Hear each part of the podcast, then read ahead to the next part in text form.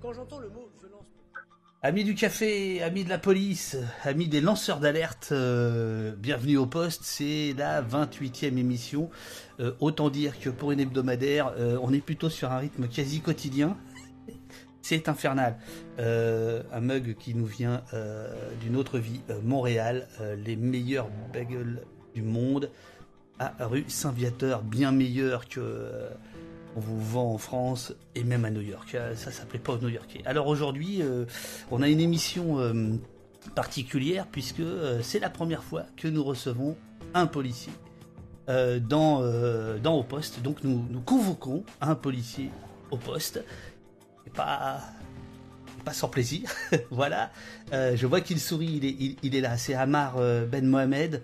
c'est ce policier qui il y a un an maintenant, avait euh, dans euh, sur le site des copains euh, Street Press avait révélé, je vous le montre à l'antenne, avait révélé les agissements racistes, homophobes et autres de certains de ses collègues au palais de justice de Paris, plus exactement au dépôt. Amar nous expliquera de quoi il s'agit exactement, à quel endroit ça se situe exactement.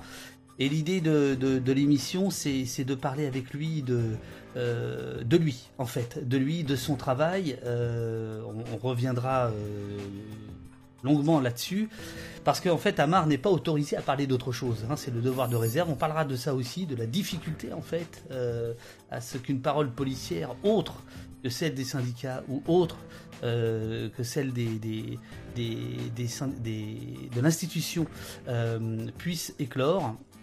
Et là, je suis en train d'admettre, ce qui me fait bien plaisir, je suis en train d'admettre dans le salon l'avocat euh, d'Amar qui s'appelle Ari Alimi, avocat qui est bien connu de nos services, euh, puisque c'est probablement le recordman des invités euh, au poste. et donc Ari, c'est l'avocat d'Amar. voilà. mais il y a d'autres, il y a d'autres avocats qui vont bientôt venir au poste parce qu'il n'est pas question de laisser le monopole de la défense légitime à maître Harry Alimi.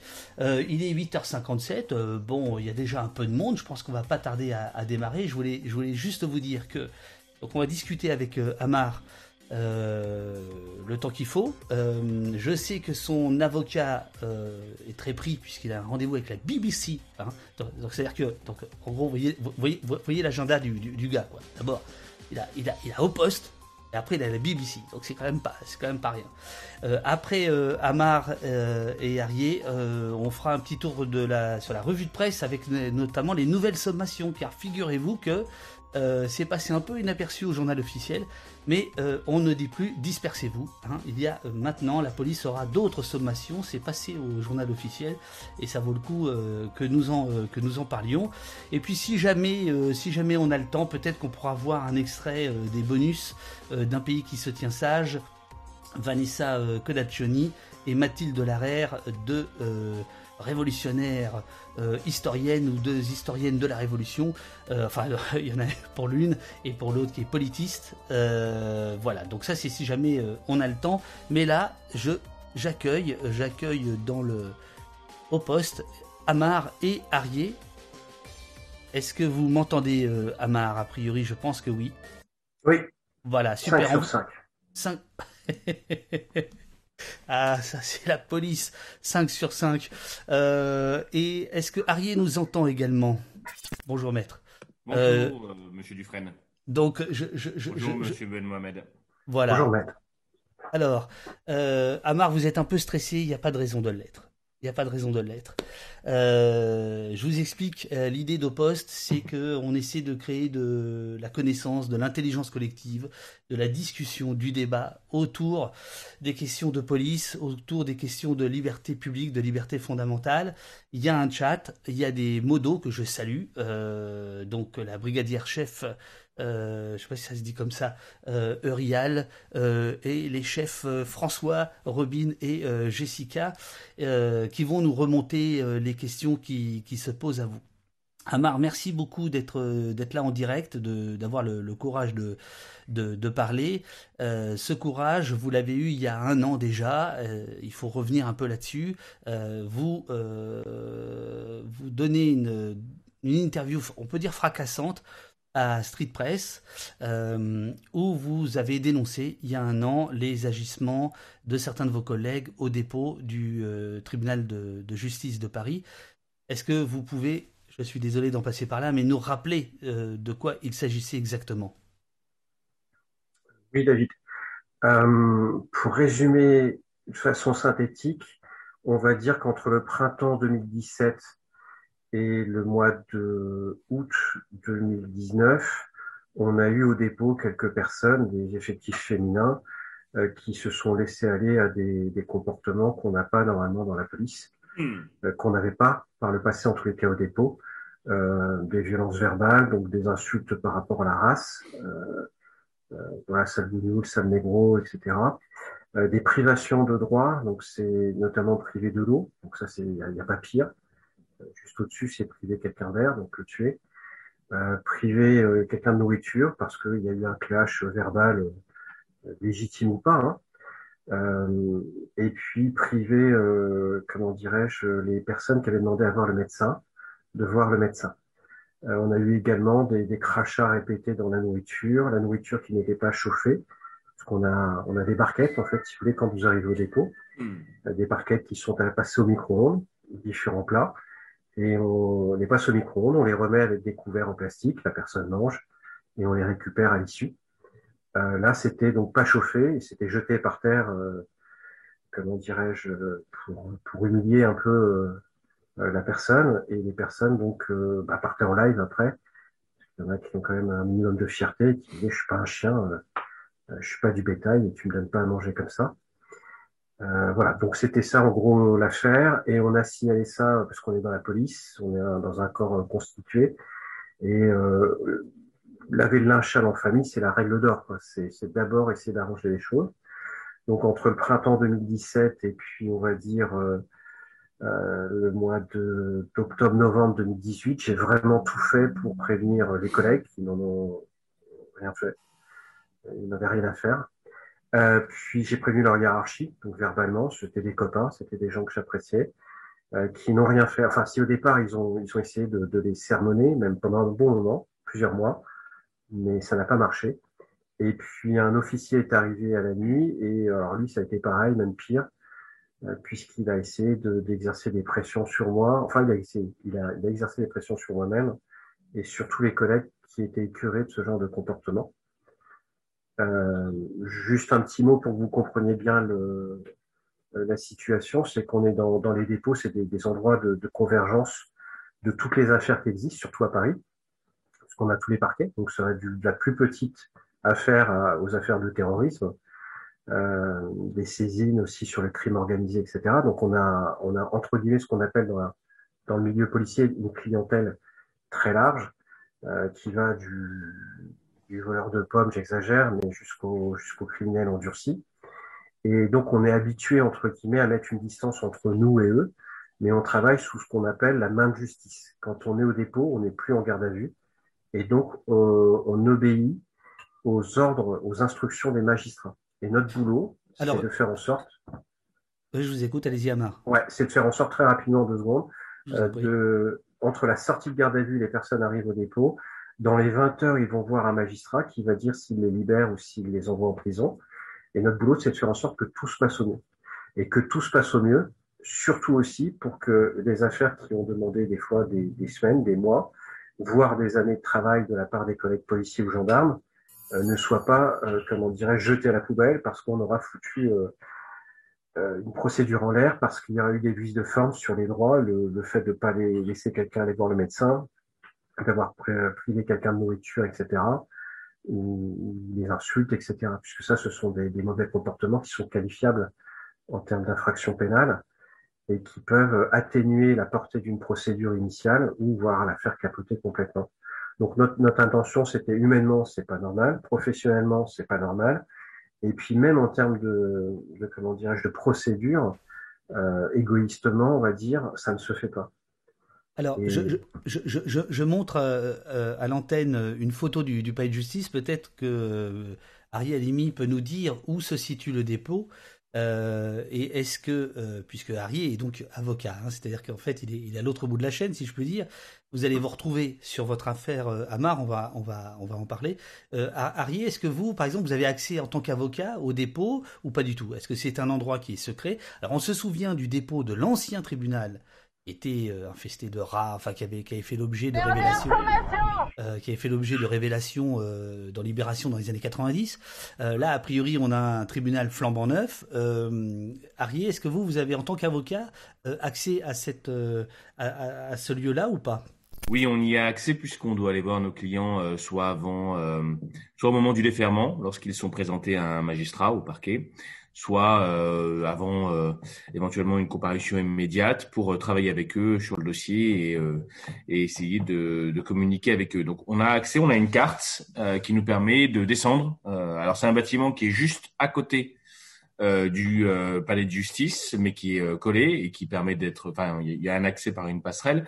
Et puis il y a beaucoup d'étages en dessous. Il y a, il y a, des ascenseurs qui permettent d'aller au dépôt qui se trouve en dessous. D'ailleurs, on se demande pourquoi euh, le dépôt doit forcément être dans les étages inférieurs. Euh, c'est vrai que c'est une question qu'on se pose. Est-ce que forcément ça doit être euh, un peu de manière moyenâgeuse dans les cachots, dans les oubliettes de n'importe quel bâtiment, même si c'est un bâtiment flambant neuf? C'est vrai que c'est quelque chose qui interroge.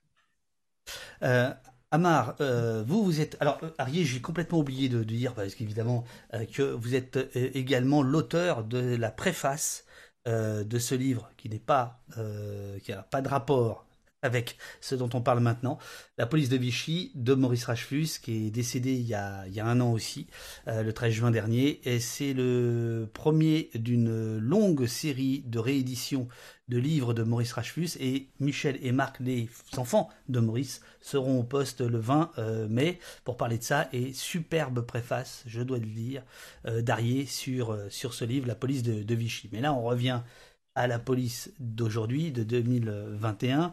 Euh, Amar, vous, euh, si j'ai bien compris, vous êtes brigadier chef, ça veut dire que vous avez des responsabilités euh, en tant que policier, un peu plus que d'autres, dans ce dépôt. C'est bien ça? Oui, c'est exact. Quelle responsabilité vous avez? Qu'est-ce, qu'est-ce, qui, qu'est-ce qui vous incombe? Alors, j'ai une double casquette. Administratif, je suis chef de l'unité des transferts de nuit. C'est-à-dire que mon unité est chargée euh, de prendre en compte au sein du dépôt de Paris, Bobigny, Créteil et Nanterre, euh, toutes les personnes qui vont en maison d'arrêt. Donc en fait, ce sont des gens qui sont sortis de garde à vue. Ils ont passé un peu moins de 24 heures dans un dépôt à Paris, Nanterre, Créteil et Bobigny. Et à un moment donné, donc les magistrats ont décidé d'envoyer la personne, les personnes, en maison d'arrêt.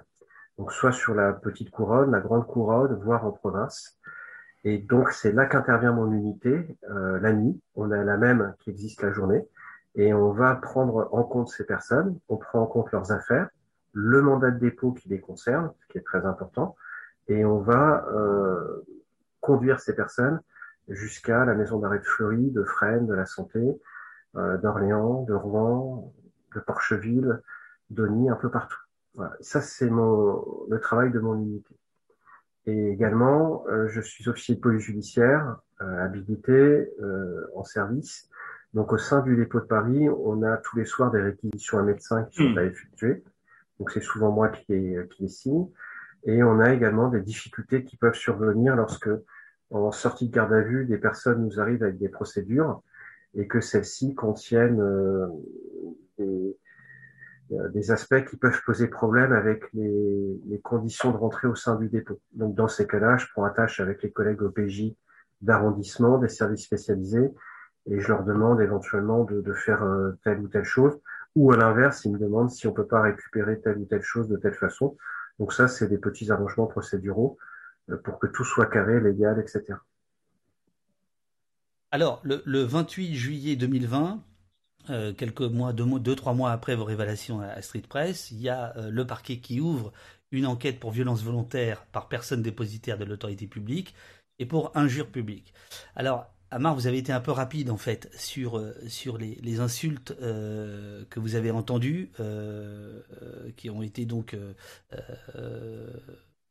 faites par certaines, parce que ce sont des femmes, semble-t-il, plutôt euh, de vos collègues à euh, des, euh, des, prévenus. alors j'ai noté ce que vous aviez ce que vous aviez dit, mais peut-être que est-ce que vous, vous vous en souvenez? C'est mieux si vous, vous-même qui les prononcez les insultes. Ouais. Ouais, euh, c'était déjà des jeunes stagiaires, donc il y en avait deux qui étaient particulièrement virulentes et qui étaient suivies par un groupe de six personnes, six ou six autres femmes, essentiellement, donc ça veut dire, on va dire à peu près huit personnes.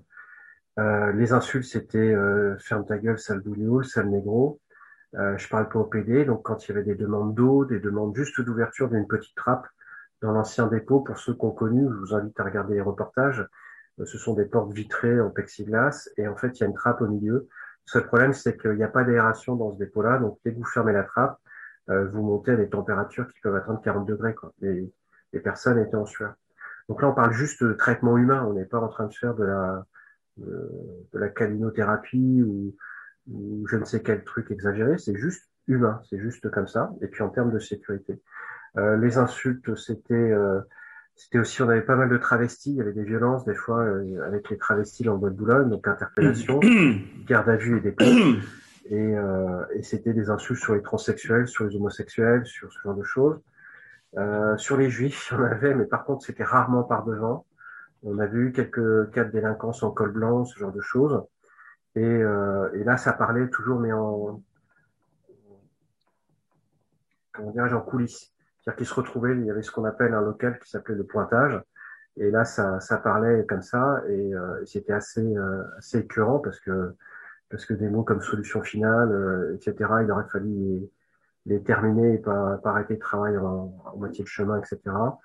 Euh, y avait d'autres encore, c'était euh, ah ouais sur la, la nourriture quand on, on sort quelqu'un de, de, cellule, quand il arrive au dépôt, euh, on va le fouiller. Enfin, c'est une palpation de sécurité. Et on profite de la fin de cette palpation de sécurité pour mettre toutes ses affaires dans un casier, pas de problème. Et on lui dit, qu'est-ce que vous voulez manger? Et là, le, le, mec ou la nana nous dit, bah, écoutez, euh, je veux bien manger bah, chaud, effectivement. Il y en a qui n'ont pas faim, parce qu'ils ont mangé en garde à vue. Et, euh, et quand on tombait sur des, gens de confession musulmane ou même des juifs, ils demandaient juste à avoir un truc sans porc et, euh, et réflexion, tu feras comme tout le monde, t'es pas chez toi ici, euh, tu manges, euh, tu manges qu'on te donnera, etc. Et là-dessus, des fois, il y avait des crachats, donc soit des fois, même une fois, ça arrivait dos en eux, et le mec est parti en live, et sinon, c'était c'était des trucs qui étaient faits dans leur dos. Euh, T'as qu'à avoir une religion comme tout le monde, c'est vous qui foutez la merde en France. Euh, et puis on était en 2017, donc c'était deux ans après les, les attentats. Oui. Et des, des, promos qui avaient été notamment recrutés euh, un peu à la va-vite et, et grande porte ouverte, opération porte ouverte juste après ça. Et euh, il y avait euh, de ce qu'on m'a raconté. juste après 2015. Ouais. Mais ça, ça, ça, on va, on va, on va en reparler parce qu'effectivement, je trouve c'est c'est extrêmement éclairant et extrêmement important. Euh, je, je, voudrais juste demander à Arié euh, pour que parce que là il y a beaucoup de gens qui nous rejoignent euh, en, en, direct.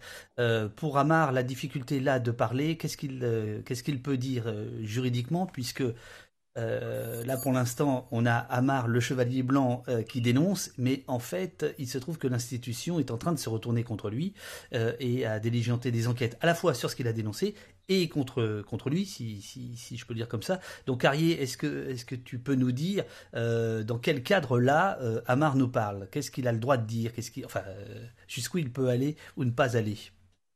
Dans son propre intérêt, on va. Ah, monsieur. Monsieur Ben Mohamed, comme tout fonctionnaire, et euh, plus spécifiquement euh, fonctionnaire de police, euh, est soumis à un, un, devoir de réserve. Donc, oui. Il n'a pas forcément le droit de parler de ce qu'il a. Maintenant, euh, il a acquis un nouveau statut, qui est celui du lanceur d'alerte. C'est quoi le statut du lanceur d'alerte? C'est un statut qui a été reconnu par la loi et qui attribue à des personnes qui vont dénoncer publiquement des faits de nature délictuelle ou criminelle une forme de protection. Mais pour pouvoir bénéficier du statut de lanceur d'alerte, encore faut-il avoir d'abord dénoncé soit à son administration, à ses supérieurs, soit à la justice, les faits et que euh, ces faits soient restés sans poursuite ou sans suite pendant un certain temps. Ce qui est le cas puisque euh, M. Ben Mohamed, avant euh, de les dénoncer publiquement, les avait dénoncés à ses supérieurs hiérarchiques. Et je vous donne une anecdote. Le préfet, la préfecture de police de Paris, bien nommé euh, Monsieur l'Allemand, euh, avait eu connaissance euh, de ces faits longtemps euh, à l'avance et il se trouve que le parquet a reconnu ne jamais avoir été informé par la préfecture de police des faits de nature délictuelle ou criminelle qui avaient été commis en dessous de ses pieds, c'est-à-dire au palais de justice. Jamais. et donc, c'est uniquement lorsque Monsieur Ben Mohamed les a dénoncés publiquement qu'il y a pu y avoir des poursuites. Toujours est-il que donc maintenant il a le droit de faire état publiquement de ce qu'il a dénoncé, puisque ce sont des, des, faits qui sont maintenant soumis à la protection du statut de lanceur d'alerte. Malheureusement, euh, l'institution euh, policière et judiciaire n'y voit pas, ne, le voit pas de la même manière et essaye, d'une manière ou d'une autre, en biaisant ce statut de lanceur d'alerte, euh, de, s'en prendre à M. Ben Mohamed, soit par des, euh, je sais pas, des, sanctions administratives complètement euh, ahurissantes euh, et ubuesques de type, euh, bien vous avez parlé au Parlement parce que les parlementaires vous ont demandé d'expliquer ce que vous avez dénoncé le jour même, et eh bien on va vous poursuivre administrativement parce que vous n'avez pas le jour même euh, informer vos supérieurs de ce que vous étiez euh, de ce que vous étiez euh, convoqué par le Parlement. Ou bien il y a des poursuites pénales qui sont faites sur des enfin en tout cas des enquêtes pénales sur des dénonciations des personnes qui ont commis des délits et crimes qui qui ont pourtant été reconnus hein, par ces personnes. Ces personnes ne sont pas encore poursuivies. Pourtant, M. Ben Mohamed fait l'objet d'une enquête.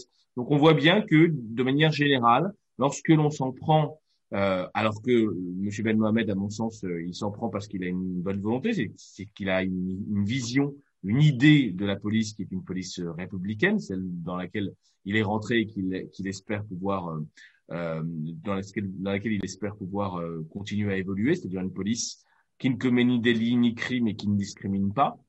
Eh bien, eh bien, M. Ben Mohamed, à partir du moment où on s'en prend à cette idée ou à l'institution de police, eh bien l'institution se, euh, se, se venge euh, tant euh, sur les victimes de violences policières que sur les policiers. il y en a un certain nombre qui essayent de faire advenir une, meilleure police. Voilà ce qui se passe en ce moment.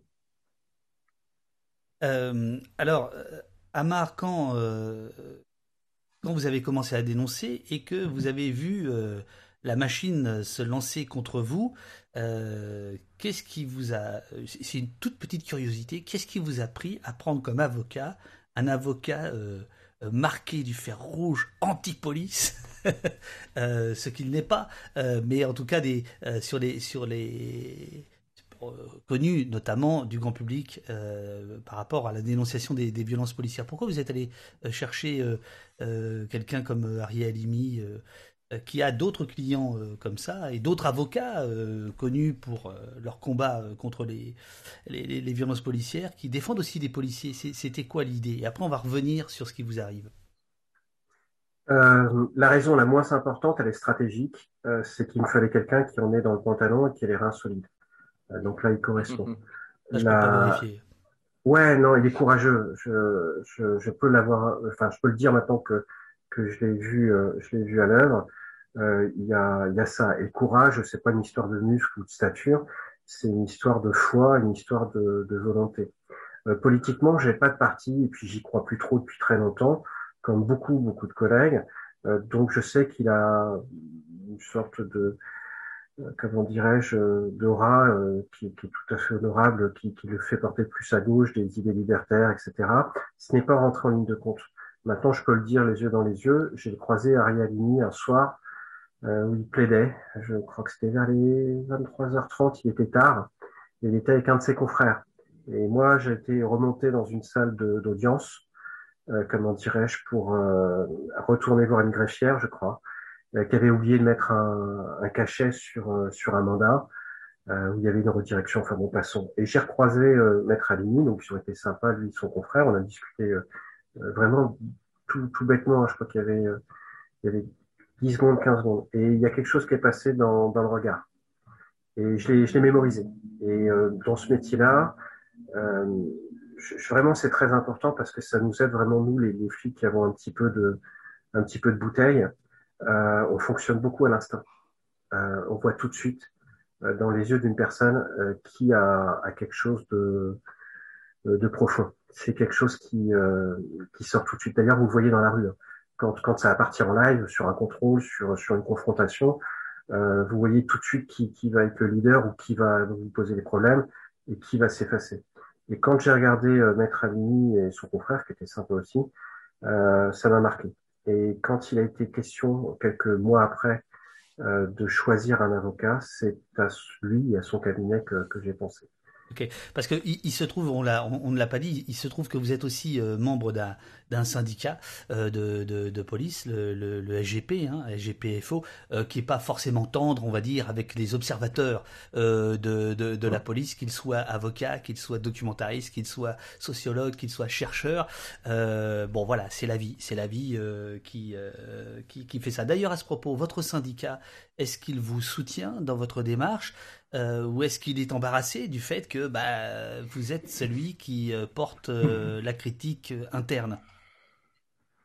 Je pense que quand il y avait Yves Lefebvre qui est parti à la retraite, là je crois qu'il fait valoir ses jours de retraite, il y avait clairement une, un soutien affiché. Il a dit dans Libération, il est allé s'exprimer, je crois, à deux reprises, une fois auprès du préfet et une fois auprès du ministre. depuis qu'Yves Lefebvre est plus en place, euh, j'ai remarqué objectivement qu'il y avait un, à minima des intérêts, euh, aucun contact, aucune volonté particulière de euh, d'aborder l'affaire.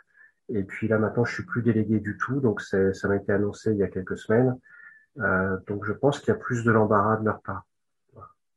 Parce que? Euh, l'an prochain, il y a les élections. Hein. Euh, et si vous voulez, donc là je ne parle pas du SGP parce qu'il a fait énormément de choses. C'est un syndicat qui a, qui, a, qui a, fait avancer beaucoup de choses. Alliance, euh, quoi qu'on en dise, a fait aussi des choses positives. Alternative qui est en train de monter. Je sais pas euh, l'inventaire, mais c'est juste pour vous dire qu'on a du bon partout et on a des mauvais partout. Mais il y a un phénomène qui s'est produit depuis, je dirais, 2000, les années 2000, Sarkozy quand il est arrivé, euh, qui est plus proéminent, c'est simple, c'est que j'ai l'impression que les, moi et d'autres collègues on pense ça, que les syndicats se comportent un peu comme des, organisations euh, euh privées, comme des, sociétés privées. C'est-à-dire que dès qu'elles font quelque chose, elles le font savoir, ce qui est bien hein, dans un sens, mais elles le font savoir à escient, c'est-à-dire qu'elles veulent vraiment récupérer des timbres syndicaux, des adhésions, etc.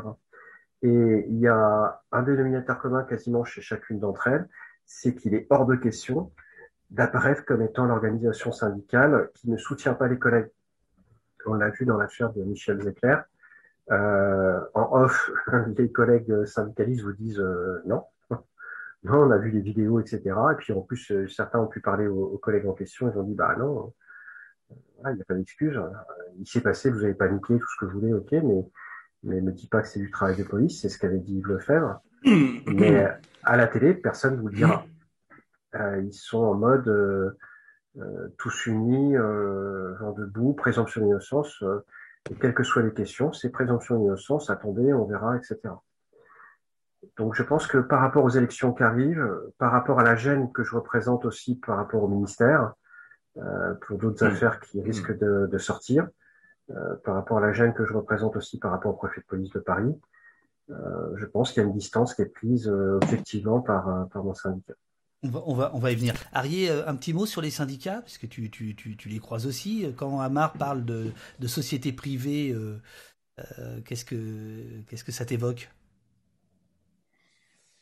Je pense pas que ce soit un phénomène euh, nouveau en réalité, j'ai vu euh, euh, le, le, documentaire sur le 10 mai 81 euh, hier soir d'ailleurs, et on voit Badinter conspué par les syndicats de police, un certain nombre de policiers sous les sous les fenêtres de la, la, place Vendôme, donc le, le, ministère de la Justice. Ouais. Et, euh, et on, on, le voit, on voit qu'il y a une violence terrible. On voit d'ailleurs, euh, il, il, explique que les, fonctionnaires de police qui, euh, qui gardent le ministère de la Justice enlèvent leur képi euh, en hommage aux policiers qui viennent se plaindre de des actions ou, euh, des réformes de, de, de M. Badater. Donc il explique qu'il était un, ministre extrêmement honni par la police qui, agissait et qui agissait de manière lobbyiste. Et pourtant, il y a eu des périodes comme le, la période où il y a eu une union syndicale avec la FASP, où il y avait eu un vrai dialogue avec les associations de droits humains, avec les journalistes. Euh, donc voilà, je pense que selon les époques, euh, les syndicats de police ont une action euh, un peu différente. Euh, en fonction de l'orientation politique, en fonction euh, et, et, là on, on, a clairement une, des syndicats de police d'abord qui s'orientent euh, clairement de manière générale, hein, même ceux qui sont plutôt connotés de gauche, euh, s'oriente plutôt vers une forme de d'agressivité, une forme de, de, de rapprochement avec les thèses de la droite dure, voire de l'extrême droite. Euh, et c'est ce à quoi on assiste aujourd'hui avec un vrai lobbying sur le pouvoir euh, politique. Alors certes, il y a des moments euh, extrêmement graves, comme celui de, du décès de ce fonctionnaire de police à, à Avignon, qu'il qu'il faut profondément regretter, qui est extrêmement triste. Et on voit que à chacun de ces moments-là, eh bien, les, syndicats de police agissent, mais ils n'agissent pas que dans des moments euh, de, de, gravité euh, comme celui-ci. Ils agissent maintenant sur euh, Twitter, ils agissent sur les réseaux sociaux, et le moindre événement, le moindre élément qui relève normalement de la nature délictuelle, qui normalement ne devrait pas être affiché, eh bien, est utilisé ou instrumentalisé pour exercer une forme de pouvoir. Donc voilà ce qu'on peut dire euh, sur les syndicats de police qui communiquent également de manière très très violente sur euh, les personnes qui, euh, qui luttent contre les violences policières ou contre le racisme dans la police. Donc voilà, pour, mais on pourra en parler des heures hein, des syndicats de police. Alors je, juste un petit résumé. Je, je, reviens, à, je reviens à ce qui s'est passé pour pour pour Amar. Je, précise juste que à propos effectivement de, ce policier qui est, décédé à Avignon, euh, les syndicats ont annoncé hier qu'ils ne seraient pas présents euh, au retour du Beauvau de la, de la sécurité euh, qui doit avoir lieu normalement euh, lundi prochain. Non pas lundi prochain, si lundi prochain c'est ça, le 17 mai. et les, syndicats ont dit qu'ils ne s'y rendraient pas puisque voilà en, guise de, de, de protestation. Amar, avant de dénoncer publiquement, c'est-à-dire de de, sortir de la sphère euh, euh policière. Euh, comme vous l'avez dit au tout début, le lynchage, ça se lave en famille. Finalement, vous avez dû sortir. Mais ah, pendant deux ans, me semble-t-il, vous avez essayé en interne de changer les choses et ça n'a pas marché. Est-ce que vous pouvez nous, nous raconter comment ça s'est passé? Ouais, on, on, a fait simple, c'est qu'on est allé voir directement les fonctionnaires en question. Et on s'est dit, écoute, tu viens de sortir d'école, euh, tu vas te calmer, euh, parce que là, tu vas te prendre un jour ou l'autre, tu vas te prendre un, coup de tête, tu vas te prendre une patate. Euh, il y en avait une qui était mère de famille. Euh, tu vas, c'est pas, c'est pas bien, c'est, c'est, c'est pas bon. Et donc elles nous ont dit oui, oui, euh, ça va aller. Puis on s'est rendu compte au bout de, de quelques semaines que ça continuait. Euh, les collègues gradés, euh, on vous révélera plus tard des choses, mais il y avait des accointances intimes, personnelles, avec l'une des mises en cause principales. Donc ça a compliqué la donne. Euh, et donc la, la, gestion de la brigade, puisque c'était une brigade qui était à côté de la mienne, hein, les transferments, eux c'était ceux qui géraient le dépôt eux-mêmes, ont essayé de, de régler ça euh, en douceur. Le problème, c'est que tous, quasiment tous les gradés, sur l'année en cours ou sur l'année suivante, étaient en phase de promotion. Donc, euh, ils avaient aussi des intérêts. Et si vous voulez, il y a une règle d'or euh, dans la police, peut-être dans toutes les administrations, euh, c'est pas de couilles, pas d'embrouille. Ça se dit simplement comme ça, en clair. si on parle pas de toi, si on parle pas de ton service, de ton unité, tout va bien. Alors que ça peut être le bordel, mais simplement, c'est pas communiqué au-dessus. Et, et donc, il y avait cette volonté consciente de la part de plusieurs gradés de surtout pas faire de vagues et pas attirer le regard des autorités de journée sur ce qui se passait à la nuit. Et donc ça a contribué au silence. Et quand un officier est arrivé, euh, le ton a été donné, c'est pareil, euh, je veux pas que ça sorte euh, parce que ça va euh, euh, ça va rejaillir sur sur l'institution. Et et puis en fin de compte, il réglait pas le problème en interne non plus. Et il s'est gossé d'avoir des, des talents de négociation, de de management, etc. Et ça n'a rien fait. Et même les, les, les, mises en cause, on a pris encore plus d'assurance et, euh, et, on continue encore plus fort. Donc en interne, les collègues ont dit on peut plus, on peut plus. Et quand je dis ça, il faut juste vraiment comprendre une chose, c'est que on est tous euh, téléspectateurs, auditeurs, etc. des émissions de télé et compagnie. On n'était pas encore dans la phase des gilets jaunes. Mais si on a bien compris une chose, tous autant que nous sommes, c'est que ce genre d'affaires qui se passait au sein du dépôt, tôt ou tard, elles, allaient sortir, exploser d'une façon ou d'une autre, et qu'elles allaient nous nuire. C'est pour ça que pendant autant de temps, en interne, on a essayé de, trouver cette solution, ce, moyen pour faire sortir ça. Et ça n'a, ça n'a pas voulu marcher. Et ces personnes-là n'étaient pas placées sous mon commandement. Donc, j'avais pas une autorité directe sur, sur elles. Et, euh, et ses collègues gradés de, de la brigade, que j'aimais bien, que j'appréciais, je leur ai fait confiance. Et je voulais pas non plus les foutre dans la mer, puisque finalement, petit à petit, mois après mois, euh, on en est arrivé à un an et demi avant que je dénonce les choses. Et en fin de compte, euh, bah, eux-mêmes me disaient, alors si tu, si tu parles, tu vas nous foutre dans la merde. Alors qu'en fait, ils s'étaient foutus eux-mêmes dans, dans l'embarras parce qu'ils avaient pris aucune mesure efficace. Et euh, donc j'avais en plus ce chantage un peu pas affectif, mais quasiment, de gens que j'aimais bien, qui me disaient, voilà, mais je te dis, les gars, ça fait des mois, un an et quelques que je vous dis, arrêtez, ça va nous retomber dessus. Et, euh, et c'est obligé. Hein. Donc, vous, Amar, vous, vous, vous expliquez, si je comprends bien, que d'un point de vue policier, vous êtes policier, d'un point de vue policier, euh, ce qui est arrivé avec les Gilets jaunes et, cette révélation, on va dire, euh, pour le grand public, euh, tout d'un coup, de pratiques policières, d'agissement, vous sentiez, en tant que policier, que ça allait nuire à la réputation de l'institution, que, les choses allaient, être sues, c'est-à-dire que c'est comme ça que vous, l'avez, avez ressenti? Oui, parce que très objectivement, lorsque les choses ont commencé, c'était un moment où, si vous voulez, en 2017, beaucoup de personnes ont été mutées, donc beaucoup de jeunes sont arrivés et certaines ont pris le contrôle de façon euh, désastreuse. Mais c'était un petit groupe, je vous avais parlé de deux personnes très actives, suivies de, six autres. Et à côté de ça, il y avait une brigade qui était composée un peu de black bombers, euh, qui était carrément pas fan de leur comportement. Donc toujours pareil, hein, c'était vraiment une, enfin, pour moi objectivement depuis 22 ans maintenant, euh, j'ai jamais vu un groupe euh, facho euh, euh, prendre le pouvoir dans un service, etc. C'est toujours quelques personnes isolées. Et au fur et à mesure, dans les mois qui ont suivi fin 2017, euh, printemps 2018 et surtout euh, septembre 2018, chez moi dans mon unité, écœuré par ce mouvement-là, par ce qui se passait, par le fait que les gradés, les officiers laissaient faire, j'ai perdu, moi, à un moment donné, 18 personnes sur un effectif de 34. Et, euh, et dans la brigade à côté, eux, ils ont perdu, mais de façon plus écrémée, euh, presque le double, parce que c'était c'était invivable. Il faut comprendre une chose, c'est que quand vous dites perdu, vous voulez dire des, gens qui ont quitté la brigade. Muté. Voilà, ils ont muté. C'est-à-dire qu'en fait, le dépôt, c'est un peu comme certains autres services. Euh, quand vous y êtes bien, vous y restez des années. Euh, ça peut être sale, ça peut être violent, ça l'est. Euh, ça peut être stressant, etc.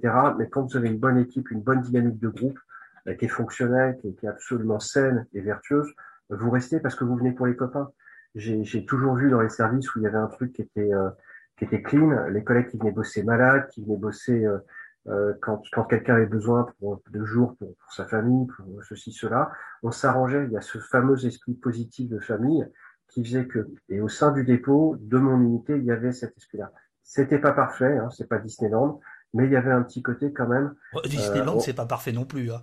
C'est loin d'être parfait. Ou alors c'est une vision du parfait. Ben, on comprend, on comprend à marge. Je, je, voulais vous dire que dans le dans le chat, il y a, il y a plein de questions qu'on qu'on retient et que que je vous poserai tout à l'heure. Il y a aussi des, des collègues à vous. Vous avez fait venir des collègues au poste. Euh, qui vous soutiennent et qui vous remercient de, de, de, parler. Voilà. Euh, notamment, je pense à euh, Gardien de la paix Jules, qu'on connaît sur, euh, sur Twitter, qui, qui vous remercie. bravo et merci à Marc, collègue intègre, qui a le courage de révéler des actes quotidiens dans de nombreux services de police. Total soutien, point d'exclamation. Et ça m'amène à une question que je vais poser à Arié et ensuite à vous, Amar. Je, je, je sais, Amar, vous venez de le dire. Vous, vous êtes dans la on va dire, je veux dire brutalement, dans la théorie de la, pomme pourrie, c'est-à-dire que vous expliquez, selon vous, que c'est deux, trois personnes dans un service qui foutent la merde. Euh, D'autres considèrent que c'est un problème systémique, euh, que ce soit le racisme dans la police, que ce soit les violences illégitimes, etc. Et je crois qu'aujourd'hui, en 2021, la question euh, est notamment ici, c'est-à-dire que est-ce qu'on peut encore penser que c'est les brebis galeuses et seules des brebis galeuses ou c'est tout un système? Je m'adresse d'abord à Arié, ensuite vous à Mar. il me semble que ce qu'il vous arrive à Mar, c'est-à-dire le fait que Haro sur le messager, euh, où on, vous poursuit pour avoir parlé, on va voir dans quelques instants qu'en fait on vous a même poursuivi. J'ai retrouvé une, euh, déclaration de, Gérald Darmanin qui est assez saisissante, euh, où en fait il vous reproche d'avoir tardé à parler. Est-ce que ça c'est pas signe que l'institution aidée ou non des syndicats, qu'importe pour le moment, euh, essaie de cacher quand même ce qui est en train de se passer? Arié, pomme pourrie ou système? On le fait à la, à la BFM. il, oublie toujours de mettre le son. Maître, il faut mettre le son. Il faut mettre le son, maître Alimi. Oui, je suis désolé. C'est mieux, pour les, mieux pour les plaidoiries. C'est parfait. Vous êtes parfait. Mais là, je suis pas là pour plaider, je suis juste là pour essayer de répondre à vos questions, Monsieur Dufresne. Et, et, juste ça fait du bien. pour répondre à votre question, je pense que euh, ça n'est pas incompatible les deux en réalité. Euh, et je crois que le, le, le racisme euh, et euh, les discriminations systémiques au sein de la police cohabitent. Je vais m'expliquer. Le racisme, c'est quoi? C'est c'est d'abord le fait de considérer que que qu'il y a des races et que qu'il y a une inégalité entre ces races. Ça, c'est, c'est vraiment la, la, définition la plus large euh, initialement. Il peut y avoir des comportements racistes individuels au sein de la police, c'est-à-dire un fonctionnaire de police qui a un comportement raciste à l'égard notamment des personnes qui sont euh, interpellées, comme ce fut le cas pour, le, pour ce que euh, Monsieur Ben Mohamed a dénoncé, c'est-à-dire qu'il y a des, des propos racistes, des comportements racistes à l'égard des personnes qui sont au dépôt. Et puis, il y a également ce qu'on appelle les discriminations. Les discriminations, ce sont tous les, euh, tous les comportements euh, ou les euh, non-comportements, c'est-à-dire même les abstentions, qui font que on va discriminer, y compris au sein de la police, des personnes en raison de leur origine, de leur religion. Et, et, et, il peut ne pas y avoir de comportement individuel, c'est-à-dire qu'il peut y avoir des il ne peut pas, il peut ne pas y avoir forcément de discrimination pas individuel, mais euh, c'est tout le, le, système et l'institution policière qui discrimine dès lors que, à partir du moment où il y a des discriminations et que la hiérarchie policière ne fait rien pour les empêcher, eh bien là, on, parle de système parce qu'il y a une abstention à agir. Donc il peut y avoir à la fois des pommes pourries, c'est-à-dire du racisme individuel, et un système un peu pourri, devrait-on dire, mais qui, euh, fait, qui fait qu'il est pourri parce que on n'empêche pas les discriminations et on ne les dénonce pas. Dans le dossier et dans l'affaire de, de ce qu'a dénoncé euh, Monsieur Ben Mohamed, il y a les deux. Il y a les deux parce qu'il y a des comportements racistes individuels et que derrière on, euh, on a tout fait pour éviter d'en parler éviter de changer les choses. Et même, on a essayé de shooter le messager, euh, si, euh, si je peux m'exprimer ainsi, à savoir Monsieur Ben Mohamed. C'est pour ça qu'il y a à la fois du racisme individuel et des une discrimination systémique. La, chanson, c'est euh, shooter le, shérif. Euh, Amar? Euh, Ouais, ouais. moi, personnellement, ce que j'avais vu depuis une vingtaine d'années, c'est effectivement le fait de, de, quelques, de quelques personnes isolées.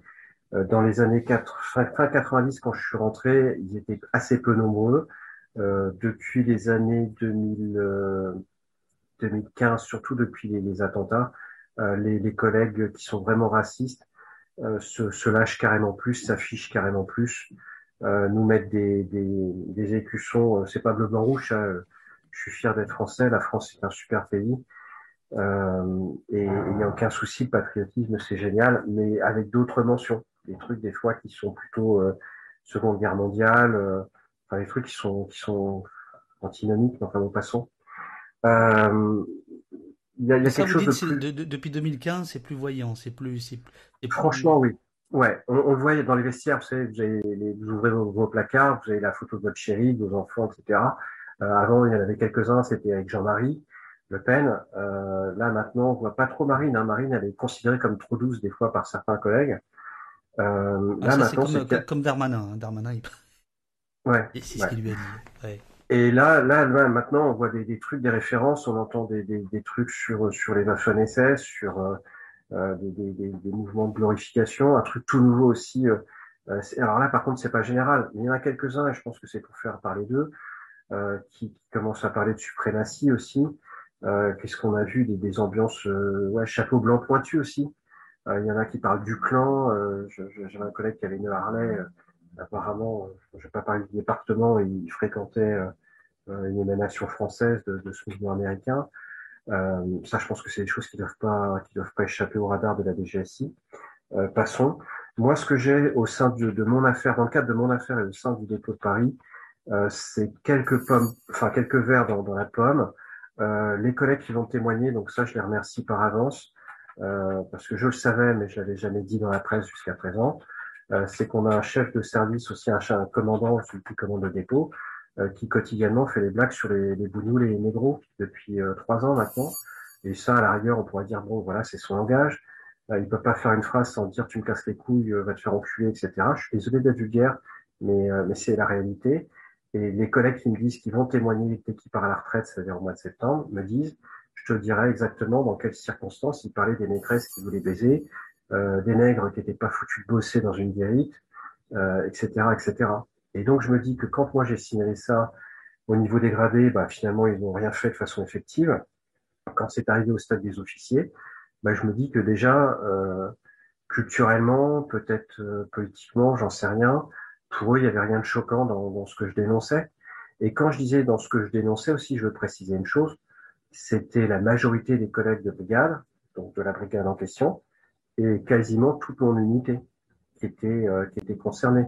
C'est-à-dire qu'on avait vraiment un petit pourcentage, et de l'autre côté, tout un tas de personnes qui étaient révoltées, soit humainement, philosophiquement, mais surtout professionnellement, parce que c'était régulier. Hein, on a plein d'exemples là-dessus.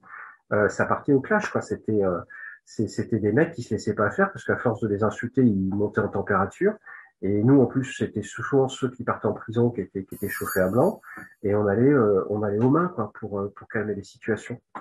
Donc, donc moi maintenant, ce que je vois, juste vraiment, c'est la conclusion sur le côté systémique. Euh, j'y ai jamais cru. Au départ, j'y ai jamais cru.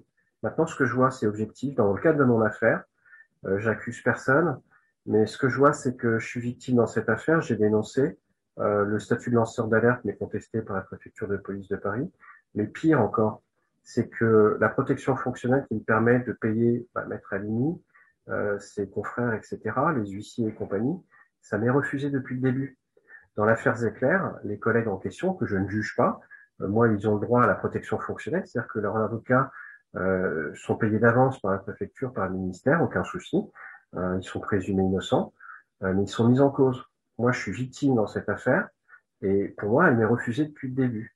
Elle m'est refusée par le préfet de police de Paris, tout ce que vous dit, hein, puisque c'est lui qui a autorité.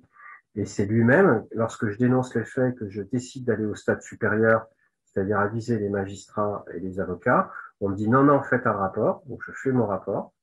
Et euh, lui, il ouvre une enquête en administratif. Or, dans une affaire aussi grave que ça, on n'ouvre pas en administratif, on ouvre en administratif et en judiciaire. Et surtout, on prévient les magistrats. Parce que la particularité de cette affaire, c'est que je suis pas dans le commissariat du, du 13e arrondissement ou euh, d'Ajaccio, je suis au sein du palais de justice de Paris, qui est le plus grand tribunal d'Europe. Et donc, en plus, on a une double casquette, c'est qu'on est policier, mais on, on, obéit en même temps aux instructions des magistrats. Et il y a un certain nombre de magistrats. Hein. Comme Alors moi, ce qui, dit, ce, qui, ce, qui, ce qui, me fait dire, parce que bon, là, il y a dans le chat des, des, des mots que j'ai remontés euh, d'encouragement, mais quand j'ai annoncé sur Twitter euh, que vous veniez, euh, certains de vos collègues ou prétendus collègues, parce qu'ils agissent souvent sous pseudonyme ou anonymement sur Twitter, se gossaient notamment du fait que je mettais en avant que vous étiez officier de police judiciaire. Pourquoi je le fais? Parce qu'effectivement, ça compte double quand, quand un policier est aussi OPJ a priori, on s'est dit que sa parole est compte double, hein, comme comme au Scrabble. Et euh, j'ai vu des, euh, des policiers fort fort en vue, euh, qui ont droit à des portraits dans des dans des quotidiens, ricaner là-dessus. Donc, on sent quand même qu'il y a au sein de l'institution, de la maison police, on sent qu'il y a quand même un véritable, on va rester poli, embarras autour des lanceurs d'alerte que vous êtes, vous. Euh, il y a aussi votre collègue euh, à Rouen. Il y en a d'autres dans le, dans le sud-ouest. J'ai cru comprendre qu'il y avait une, en gestation peut-être une sorte de, euh, pas de collectif, mais enfin de, de, rassemblement de, de, policiers dans votre cas, parce que tous ceux que j'ai eu au téléphone euh, me font part euh, quand même d'un chemin de croix qui est absolument invraisemblable. C'est-à-dire que, prenons un exemple tout bête, je crois même que, en ce qui vous concerne, vous, vous avez été désarmé, c'est ça? Plusieurs fois, sans vous raison. Avez été, vous avez été désarmé et il faut dire à ceux qui nous écoutent. Alors je, je vais quand même remonter juste, pas besoin de répondre, mais euh, Toron 101 nous dit en fait c'est la pomme pourrie mais la cache au fond du panier. Euh, Glouton pur vous pose là par contre une question à laquelle vous pourrez peut-être répondre euh, par rapport à ce qu'Amar disait au sujet des services désertés. Peut-être que les fonctionnaires sont fur et à mesure remplacés par d'autres qui, entre guillemets, passent de bons moments dans un climat raciste. Du coup, certains services sont gangrénés. Euh, parce que vous avez parlé de, vos collègues qui partent de la brigade. Euh, Est-ce qu'ils sont remplacés par d'autres qui restent ou, c'est le turnover? Et ensuite, on va parler du désarmement qui est quand même, euh avant le conseil de discipline, la, pire des choses qui puisse arriver à un policier.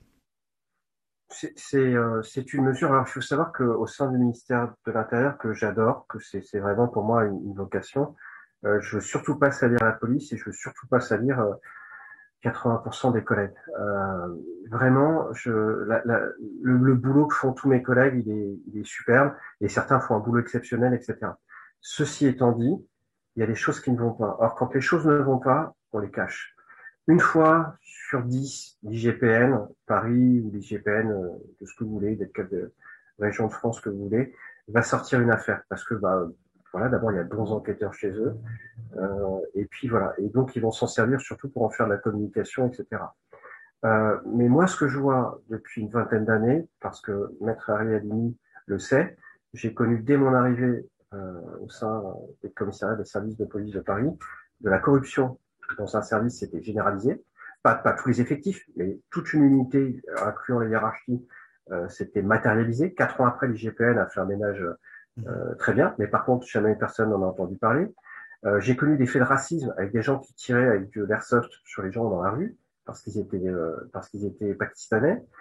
j'ai connu au sein du dépôt de Paris, j'y étais de 2006 à 2010, des collègues qui ont volé dans les, les sachets de dans les scellés vous savez, donc vous avez des procédures en stup, la brigade des stup notamment de Paris, qui fait des, grandes quantités de saisies. Euh, et quand euh, la procédure est emmenée, les gardes à vue sont emmenés au dépôt, les scellés sont mis dans un bureau des scellés, les collègues volaient dedans. Et euh, je les ai dénoncés. On a aussi des collègues euh, qui volaient. Euh, il, est volé pour payer les, les tontons, hein, c'est ça, en règle Non, non, du tout, du tout. C'était pour eux, pour leur consommation perso. Donc en fait, on, était censé, des effectifs du dépôt étaient censés garder euh, les, les scellés, le sup, et en fait, ils piquaient avec une aiguille dedans pour extraire de la cocaïne.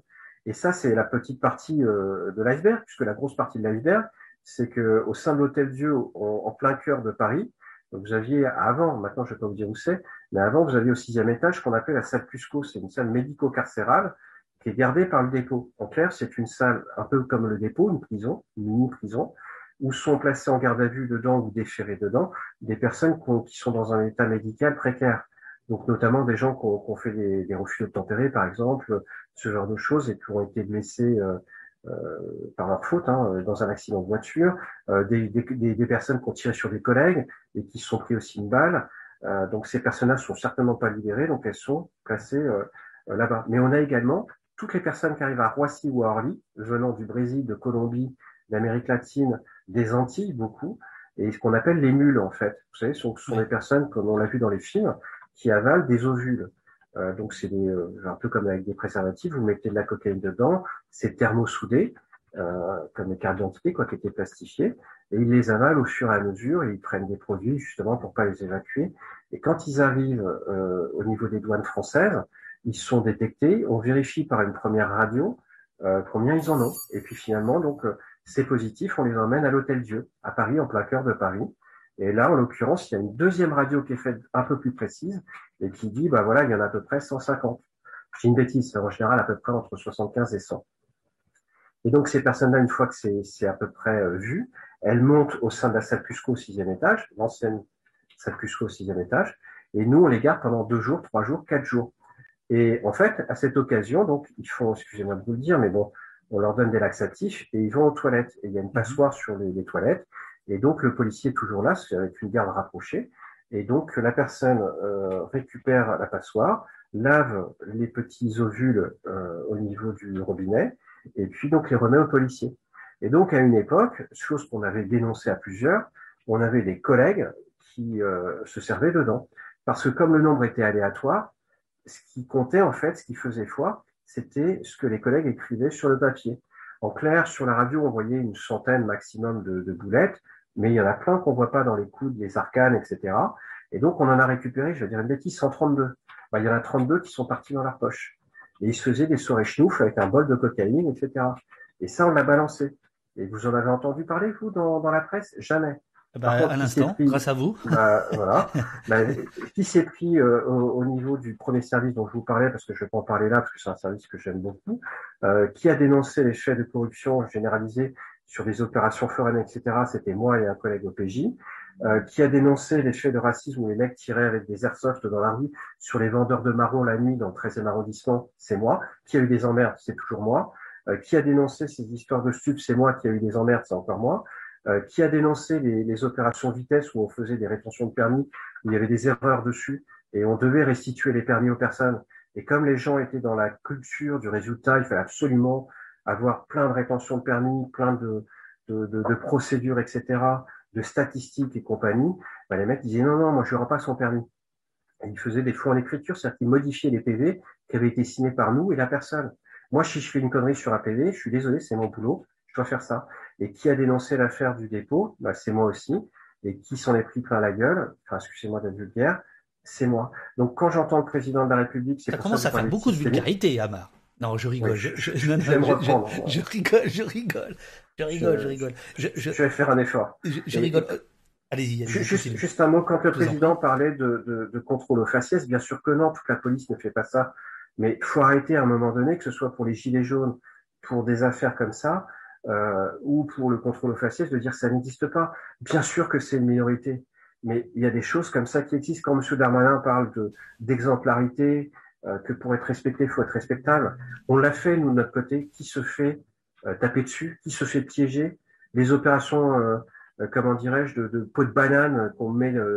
je suis encore harcelé, on m'empêche de sortir, on m'empêche d'être devant, on m'empêche de former mes collègues.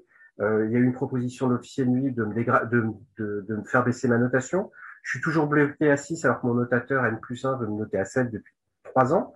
On lui a donné des instructions, le commissaire lui a donné des instructions pour que je sois toujours noté à 6.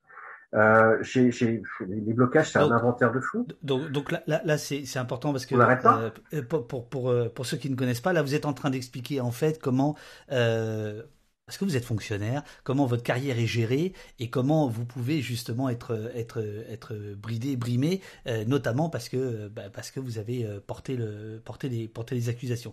Je voudrais qu'on revienne tout à l'heure sur le fait que vous ayez été désarmé parce que je pense que c'est un point important.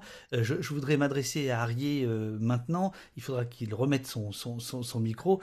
Arié, Monsieur Amar Ben Mohamed nous, nous parle de, de, de, de corruption dans la police, nous parle de de, de, de de faciès nous parle euh, de, de, de saisies illégales euh, dans les saisies de, de, drogue, on va, on va dire ça comme ça. Est-ce que euh, toutes ces choses-là sont-elles nouvelles? Là, je fais, je fais l'innocent. Ou est-ce que la nouveauté, c'est que ça se sait, que maintenant il y a une parole de l'intérieur?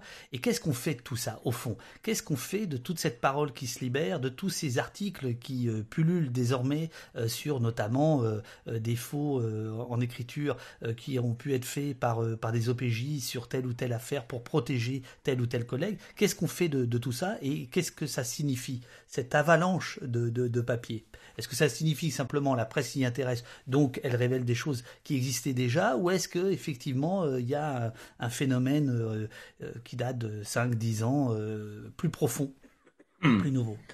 Bah, Encore une fois, je, vais, je vais faire une référence au cinéma qui montre, qui est quand même un miroir de la société. Il se trouve qu'on aime bien le cinoche ici, donc ça va bien, maître. Allez-y, maître vous savez, on n'aime pas forcément tous les deux le même cinoche.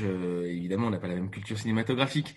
Toujours est-il que euh, il y, a, y, a, un film que, que je regardais quand j'étais enfant et que j'aimais beaucoup. C'est euh, Serpico. Alors évidemment, c'est aux, aux États-Unis, c'est pas en France. Mais on parle déjà à cette époque-là euh, d'un. Pardon, maître, c'est un de mes films de chevet, hein, Serpico. Oui, celui. Je sais. euh, mais on, on parle d'un policier, bon, un peu hippie certes, mais qui essaye de dénoncer euh, un système de corruption généralisé dans la police. Euh, D'ailleurs, c'est un thème, une thématique assez récurrente dans le cinéma américain. Mais si on, retourne sur l'Hexagone, euh, on prend euh, deux films, euh, le 1 et le 2, à savoir Ripou, Ripou 1 et Ripou 2, et on voit, alors évidemment, on les montre sous un bon angle en France, comme si finalement ça allait de soi que des policiers fassent des petits à côté. On voit Philippe Noiret et Thierry Lhermitte, Philippe Noiret qui, qui utilise et abuse même de sa position de policier pour obtenir euh, des choses gratuites dans les cafés, dans les restaurants. Euh, et euh, voilà.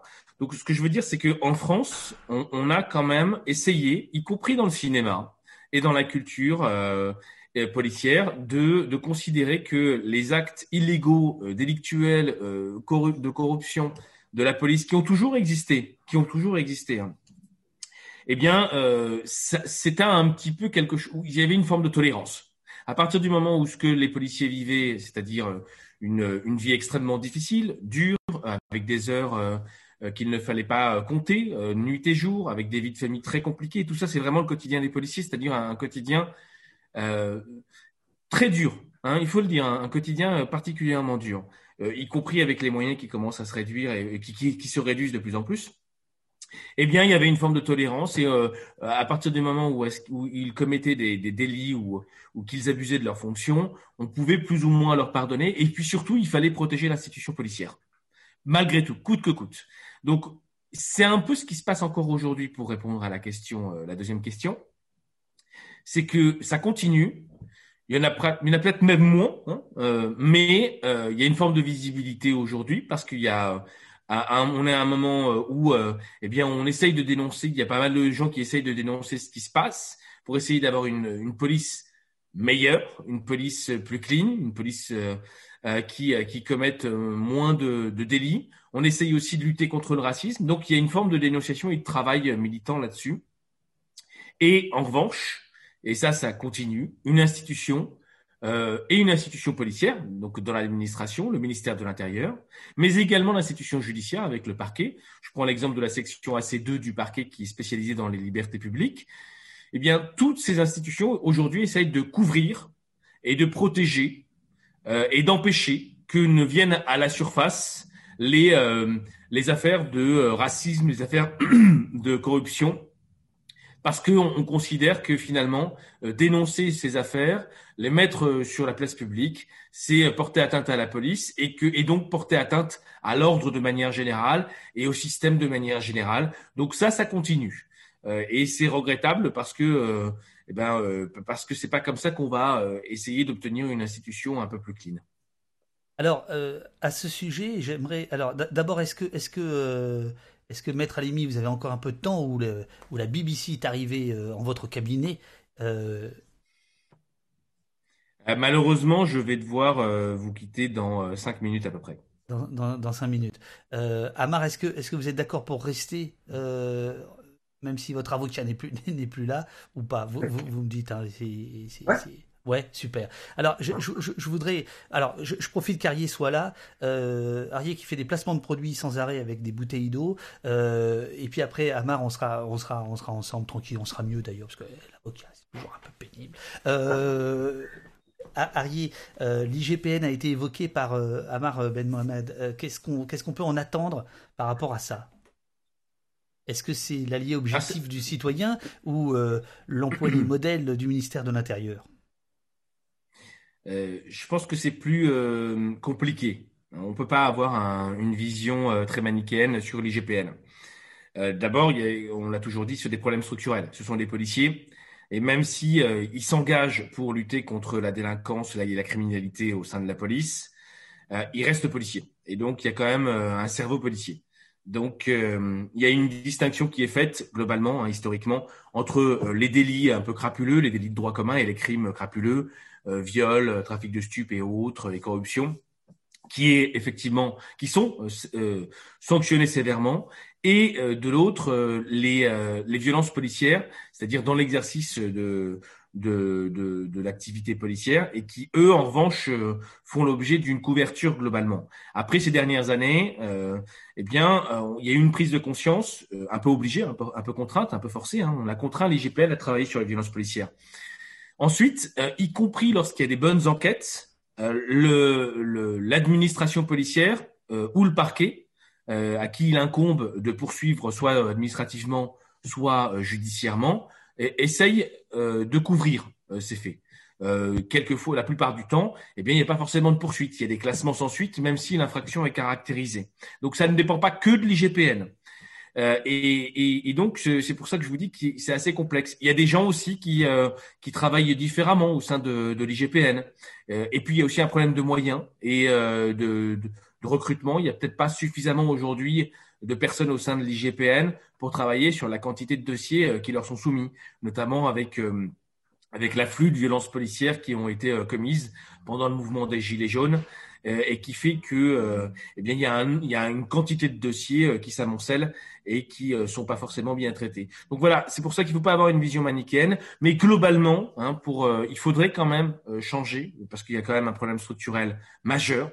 et il faudrait véritablement changer le mode de fonctionnement de l'IGPN, c'est-à-dire qu'on l'a toujours dit, une commission indépendante, comme en Angleterre ou comme dans d'autres pays, où on a des, on n'a pas que des policiers, et, et surtout indépendante par rapport au ministère de l'Intérieur pour permettre l'aboutissement des dossiers. Euh, avec euh, euh, un recrutement de, de fonctionnaires à la retraite, avec des anciens profs ou des profs de droit, avec pourquoi pas des avocats, voire même des journalistes, voilà, des gens de la société civile, ce qui permettrait de traiter les dossiers de manière un peu plus impartiale. ça serait vraiment judicieux pour éviter que le système n'implose à un moment ou à un autre. Euh, maître, on va vous, on va vous, on va vous laisser, on va vous libérer euh, pour euh, pour votre interview à la, à la BBC. merci beaucoup d'être venu, Arié. Je rappelle, entre autres choses, la raison pour laquelle tu es là d'abord, c'est parce que tu es l'avocat de Monsieur Amar Ben Mohamed, qui est avec nous encore pour quelques temps dans, dans Au Poste, et que tu viens de signer la préface de ce livre de Maurice Rachfus, qui est un de ses livres les plus importants, La police de Vichy, euh, qui ressort aux éditions du Détour. Et euh, les, enfants de, Maurice, euh, Marc et Michel, seront le 20 au poste pour parler à la fois de la collection de réédition des bouquins de, leur père, de Maurice, grand, grand observateur, s'il en est, de, de, des pratiques policières. merci beaucoup, Arié. On se retrouve bientôt. merci à vous. Et, ah, tu es chez toi ici, tu le sais bien. Quelques admirateurs dans le, chat quelques admiratrices, euh, mais un jour on, sortira les dossiers euh, d'Ariel Limia parce que ça commence à suffire. voilà, bon bonne journée Ariel, merci, merci beaucoup. Euh, je, je, reviens vers vous. Euh, je vais peut-être vous faire écouter les déclarations de Gérald Darmanin que, que vous connaissez évidemment par cœur. C'était en juillet 2020 quelque temps après vos révélations, les déclarations de Gérald Darmanin euh, vous concernant. Ça se passe à l'Assemblée nationale lors d'une audition du ministre de l'Intérieur à la, une commission des lois. Euh, ben Mohamed. Euh, ce livre a effectivement dénoncé. Alors, ça ne fonctionne pas. Que se passe-t-il encore avec retard. Si vous, vous avez le son, vous avez le son. Voilà, très bien. On en reparlera si vous le souhaitez. Euh, de, dénoncer euh, ses camarades, euh, ces policiers qui auraient, je mets du conditionnel, mais les, faits sont reprochés sont graves, énoncé des insultes à caractère sexiste, homophobe et raciste, des maltraitances, des privations d'eau ou des refus de faire venir un médecin ou d'aller aux toilettes, et de nombreux témoignages corroboraient les propos du brigadier chef Ben Mohamed. Bon.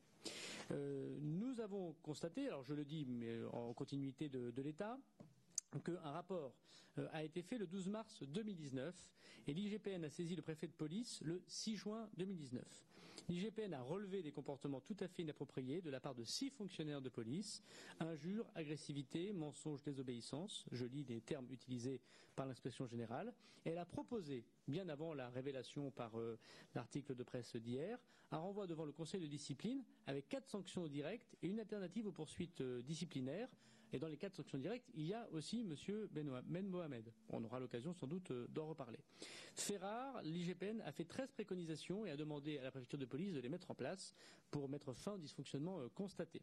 J'ai constaté aujourd'hui que le parquet de Paris s'était saisi euh, d'une enquête préliminaire concernant ces faits. il appartient voilà, donc je, je, je, je, je, coupe ici. Je ne sais pas, Amar, si vous avez eu le, le, le, retour, mais je pense que vous voyez de, de, de quoi il s'agissait. Hein. C'est la déclaration de Gérald Darmanin, euh, qui, à votre sujet, dit que vous avez dénoncé, et il dit, alors pardonnez-moi de vous le dire, mais c'est exactement ce qu'il y a à ma connaissance, vous aviez dénoncé avec retard.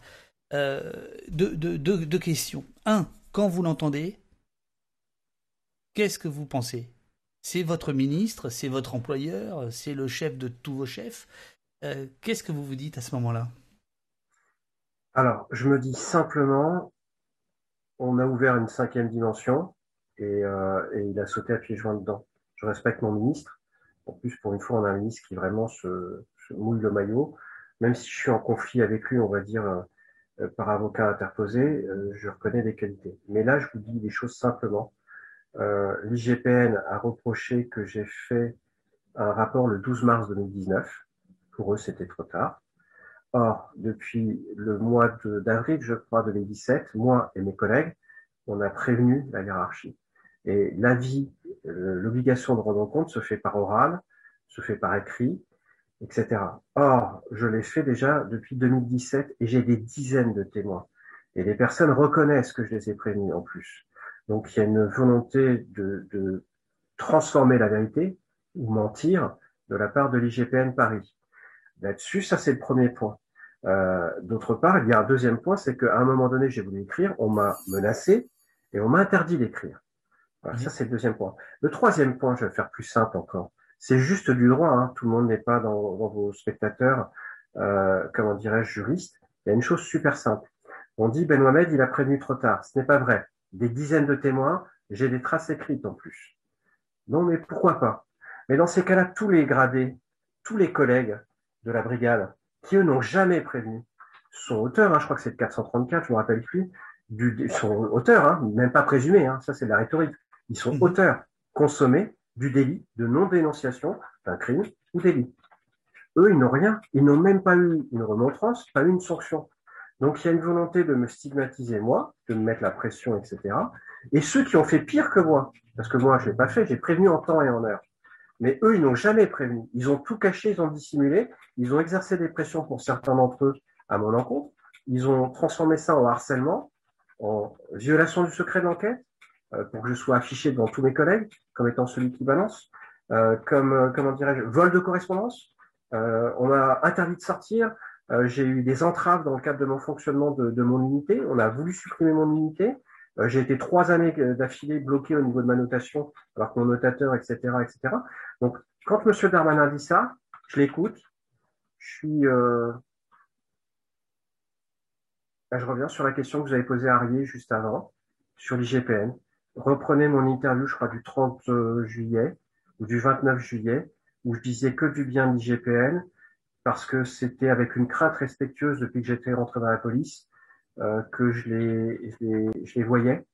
Je m'étais dit, c'est des enquêteurs d'élite, sont des gens à la probité irréprochable. Maintenant, je peux vous le dire, parce que je l'ai testé sur deux cabinets, ce n'est pas le cas du tout.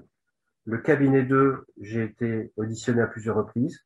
On m'a dit, au moindre problème, sous, sous-entendu rétorsion, euh, pression de ma hiérarchie, euh, menace de la part des collègues, etc., vous m'écrivez.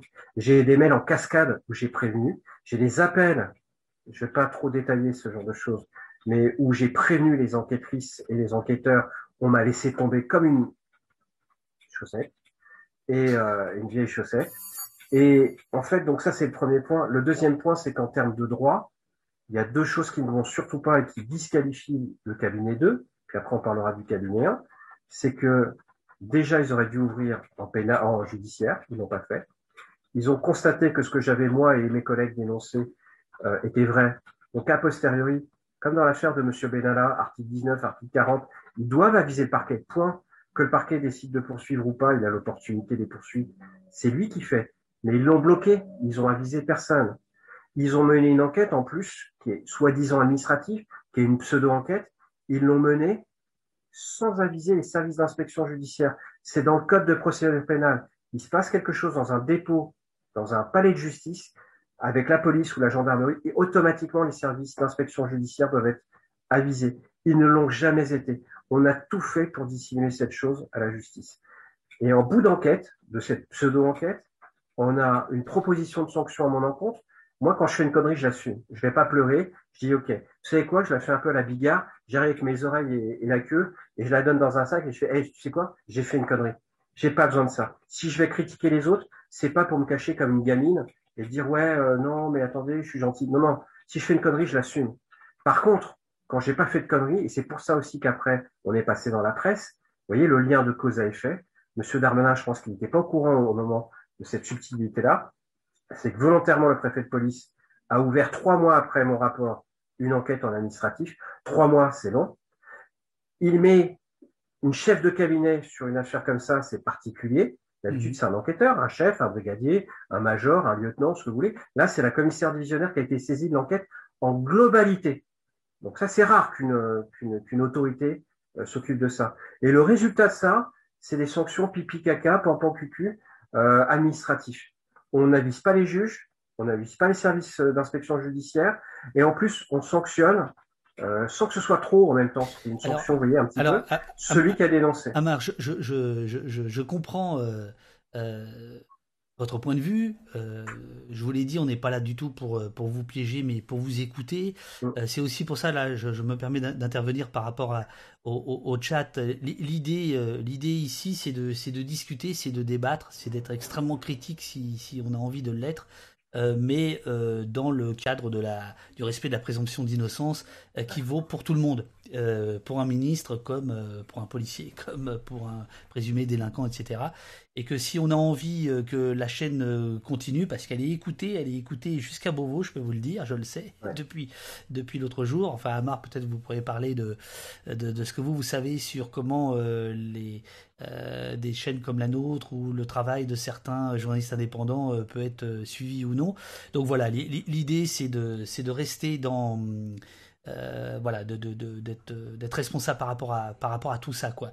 Euh, et puis surtout, on va pas revenir à chaque fois sur Darmanin quoi. Je crois que là, on a la chance d'avoir un policier qui nous parle de l'intérieur, qui nous dit des choses absolument euh, renversantes de mon point de vue. Et justement, c'est ce que j'allais vous dire, Amar. C'est, je comprends votre point de vue. Vous défendez vos collègues, vous défendez l'institution et pas dans sa globalité. Vous faites le, le distinguo. Mais c'est quand même difficile quand on vous écoute de vous dire qu'il n'y a pas un problème systémique.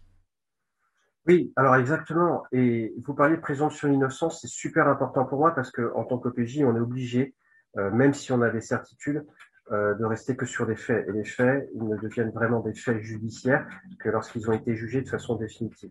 C'est une subtilité pour les juristes. Euh, voilà, c'est juste ça. Donc concernant le préfet de police qui a ouvert en administratif, on en a parlé directement avec la chef du cabinet 2. Je lui dis mais c'est étonnant vu la gravité des faits, etc. Elle l'a reconnu. Euh, concernant euh, Monsieur Darmanin, je vous l'ai dit au début, ce n'est pas euh, mon ami, c'est mon, mon, mon, ministre de tutelle. Je le respecte de par sa fonction, son rôle, et je vous l'ai dit, même si on a des soucis avec Harrier et lui et son cabinet, je reconnais aussi objectivement ce qu'il fait. Je suis rentré sous chevènement, j'en ai vu défiler un paquet des ministres, et y compris des esbouffeurs, des gens qui disaient oui, oui, regardez, regardez, regardez. L'intérieur, c'était pire encore. Euh, là, avec lui, les collègues qui ont eu affaire à lui directement, je fais pas de la pub, hein, c'est vraiment pas mon intérêt. Euh, mais euh, comment dirais-je, on voit qu'il cherche réellement à changer les choses. Après, sa politique, sa communication, je m'en occupe pas. Et d'ailleurs, ça sort de mon devoir de réserve. Donc je, voilà. Mais là, je me suis permis de dire un truc parce que positivement, c'est ce que c'est ce que j'ai en retour. Mais effectivement, systématiquement, on a un problème parce que le, ministre, le président de la République nous dit il y a des choses qui ne vont pas. Et bien entendu, les contrôles aux faciès sont pas du tout la généralité, mais on a des collègues qui sont des crevards, ils sont une minorité, et oui, effectivement, ils font ce genre de choses. J'en parlais avec un collègue qui était avec moi à l'état-major. Vous savez ce qu'on a rappelé comme, comme situation? Je vais vous donner un exemple concret.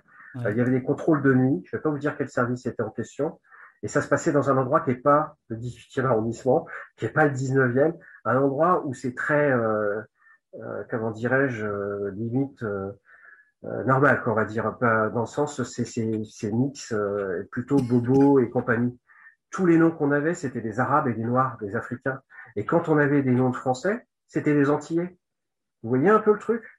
Et là, l'équipe en question, c'était pas 300 collègues qui étaient comme ça. C'était une petite équipe de, de quatre personnes que je connais, que je sais qui c'est. Et eux, dès qu'ils voyaient un black ou un beurre, euh, bah, ça y est, c'était alerte générale, on contrôle, on contrôle. Et donc, il y a des mecs comme ça. Et à côté, vous avez la majorité des collègues, hommes, femmes, ce que vous voulez, sachant que dans la police, il y a des homosexuels maintenant, il y a, ça s'est vraiment ouvert, il y a vraiment des mecs qui ont un cerveau, des nanas qui sont clean, etc. On fait notre boulot quasiment en mode automatique. C'est-à-dire que moi, que, j'ai en face de moi un extraterrestre, un blanc, un suisse, un belge, un camerounais, etc., on s'en fout. Il faut l'aider, je viens l'aider, il faut l'arrêter, je viens l'arrêter. Vous voyez, c'est un, un, truc, euh, tellement il y, a, il y, a, de boulot, etc. On se pose même pas ce genre de questions. Mais à côté, il y en a d'autres qui sont rentrés dedans parce que peut-être ils n'ont pas assez confiance en eux et ils veulent surcompenser avec une carte de, une carte de police, euh, une arme euh, de service, etc. Et puis comme en plus en ce moment, bah, il y a une défiance vis-à-vis euh, de nous de la part d'un public et une partie de cette défiance, elle est légitime parce qu'on veut même pas reconnaître l'évidence. Et ben à côté de ça, bah, eux ils en profitent, ils disent voilà, il y a personne qui nous aime, et donc, on va se permettre, quand on les attrape, de les insulter, de leur mettre une claque, etc., etc. Et juste vraiment pour que vous compreniez le problème du système, c'est que ma réaction, c'est moi qui suis allé au créneau parce qu'on est venu me chercher. Moi, au départ, j'ai pas constaté ça. C'est tous les collègues qui sont venus. Et il y a même des collègues qui m'ont rappelé ce qui s'était passé dans les autres services. Et quand je prends la décision, je sais que je vais me faire allumer, ce qui est le cas. Mais ça n'arrête pas, par contre. Et là, ça, ça m'agace parce que j'en ai encore sous le pied, donc je vais en balancer encore plus. Mais quand, quand on, on vient me voir et que je dis, OK, je vais me faire allumer, mais j'y vais, c'est pourquoi que je le fais? C'est juste pour sortir un truc. Euh, je, je, je vous l'ai déjà dit à plusieurs reprises, les médias, euh, je travaille la nuit, j'aime pas la lumière, j'aime pas les médias, enfin j'aime pas les médias, je suis timide, je suis, je suis vraiment, c'est pas mon délire. Il y en a qui aiment ça, mais c'est pas moi. Mais quand j'ai fait ça, c'était pourquoi? C'était parce que je savais que si j'étais suivi au-dessus, ce qui n'est pas le cas au niveau de la préfecture et du ministère, il y avait deux choses vertueuses qui allaient se passer. Premièrement, ils allaient se faire eux aussi allumer, les auteurs de ça. Et, deuxièmement, c'est que les autres qui sont autour et qui sont soit identiques dans leur comportement, euh, soit dans leurs intentions de le faire, vont se dire attends, moi j'arrête. Parce que ce groupe-là, ils ont déconné, ils sont fait, ils sont fait défoncer, ils sont fait démonter, ils sont pris des sanctions, ils ont été dégradés ou ils ont été virés. Peu importe, je m'en fous. Mais au moins, il y aura un effet dissuasif et curatif peut-être même pour certains qui vont se reprendre un peu une douche froide et dire bon là on a été un peu trop loin et, euh, et il faut qu'on se remette droit. C'était ça mon idée, c'était ça mon envie. C'était pas juste de sortir un truc pour vous euh, vous donner de quoi manger, c'était de dire les gars arrêtez. Et vous parliez là de, de des gilets jaunes, c'est comme ça que vous êtes illustré et compagnie. On en avait discuté en off. Moi, j'ai des collègues, j'ai pas Facebook, j'ai pas Instagram, j'ai rien du tout.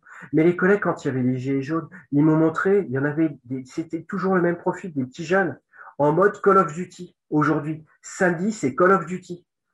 C'est quoi ce délire? Les mecs, ils étaient avec leur LBD, ils disaient, ils montraient des, images, etc. C'est chasse, pas de prisonniers. C'est quoi? C'est pas la police, ça. On est 140 000, je crois, au dernier, au dernier sondage. Et, et on est, euh, enfin, aux dernières estimations, on doit avoir, je sais pas, peut-être peut 3 000, 4 000. Excusez-moi, je ne vais pas dire le mot, mais sans cerveau. Euh, on, on les attrape, on les soigne, on les remet droit, on remet l'outil droit si c'est possible, et après c'est fini, ils vont, ils vont plus jamais faire de conneries. Et si on peut pas, on les dégage. Il y a, il y a je sais pas combien de millions de chômeurs, il y a des gens qui sont hyper compétents et qui pourraient, qui pourraient prendre leur place, etc. Donc il y a du police bashing, il y a des mecs qui sont complètement barges et qui en ont, après la police, la gendarmerie, tout ce que vous voulez, et ils en ont à tort.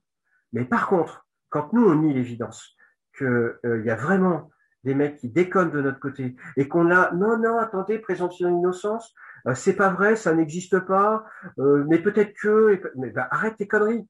Tous les collègues et j'en ai qui sont quand même bien marqués à droite parmi les effectifs ou mes copains ils me disent non là c'est évident c'est évident. On va chercher une explication, ok, mais par contre là, il l'a défoncé. Le mec, il est au sol. On a les caméras cinq minutes avant, cinq minutes après. Il lui a mis des coups et il avait, il avait pas, il pas tapé, il avait rien fait, etc. Parce que l'autre, il s'est lâché. Il en pouvait plus. 22 samedis d'affilée, tout ce que vous voulez. Ok, on trouve des explications. Mais il y a des cas où ça s'explique pas.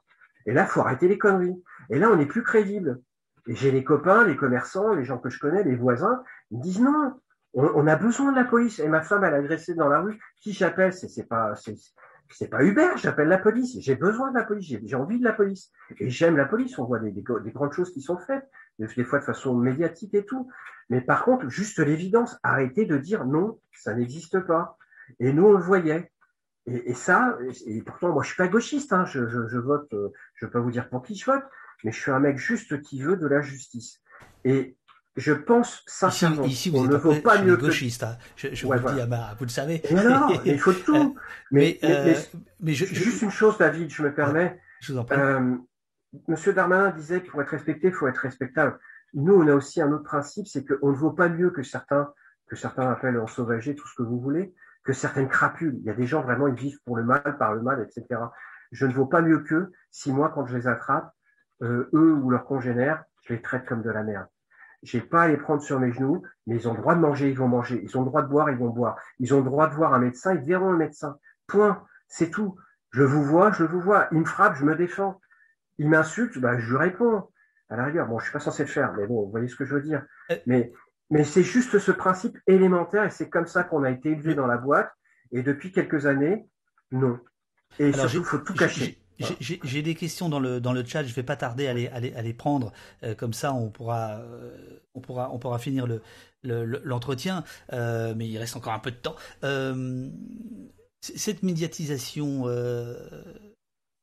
vous semblez dire que en fait, elle elle, elle ne sert pas à grand chose. Vos collègues continuent à nier ce qui est aujourd'hui sur la place publique, qui, qui ne l'était pas jusqu'il y a quelques années. C'est ça que vous êtes en train de nous dire? Alors, dans ou est-ce que, vous, est que vous pensez que ça, ça, fait bouger les choses quand même?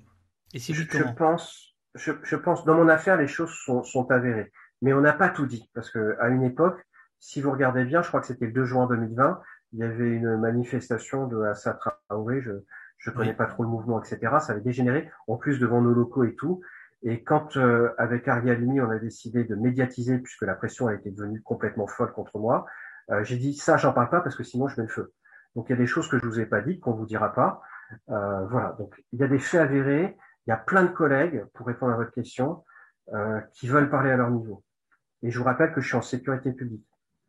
Il y a des collègues en renseignement ou en PJ qui ont vu des choses, et j'en connais un. Euh, S'il vous parle, il va falloir vous asseoir. Parce que ce qu'il a à vous dire, c'est pas un truc général. Hein. C'est la police, je vous dis, elle est clean. Les trois quarts des collègues sont vraiment clean. Et ils sont crevés, ils se défoncent. Vous avez vu ce qui s'est passé pour Éric Masson en plus, c'est c'est écœurant ah, pour Stéphanie avant, c'est fou. Et donc nous, on en a marre d'être salis par ces gens-là, d'être euh, pris dans, dans, le lot général. Mais il y a des affaires où il y a des mecs qui sont capables d'aller jusqu'au pire. Si vous me regardez dans les yeux, d'aller jusqu'au pire. Donc le pire, c'est le pire.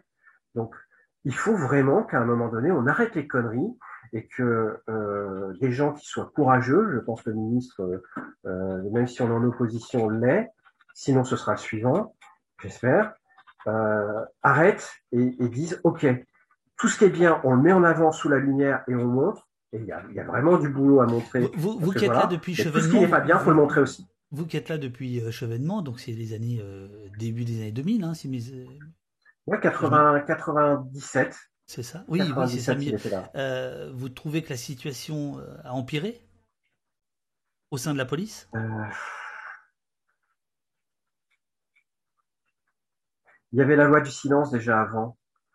Euh, là maintenant, il y a un truc dans, dans, le cadre de mon affaire et des quelques autres affaires, j'ai remarqué, c'est que le fait qu'il ne soit pas les gens qui commettent, les collègues qui commettent des, des, des fautes graves, pas des petites conneries, hein, des fautes graves, se sentent soutenus indirectement ou directement par la hiérarchie.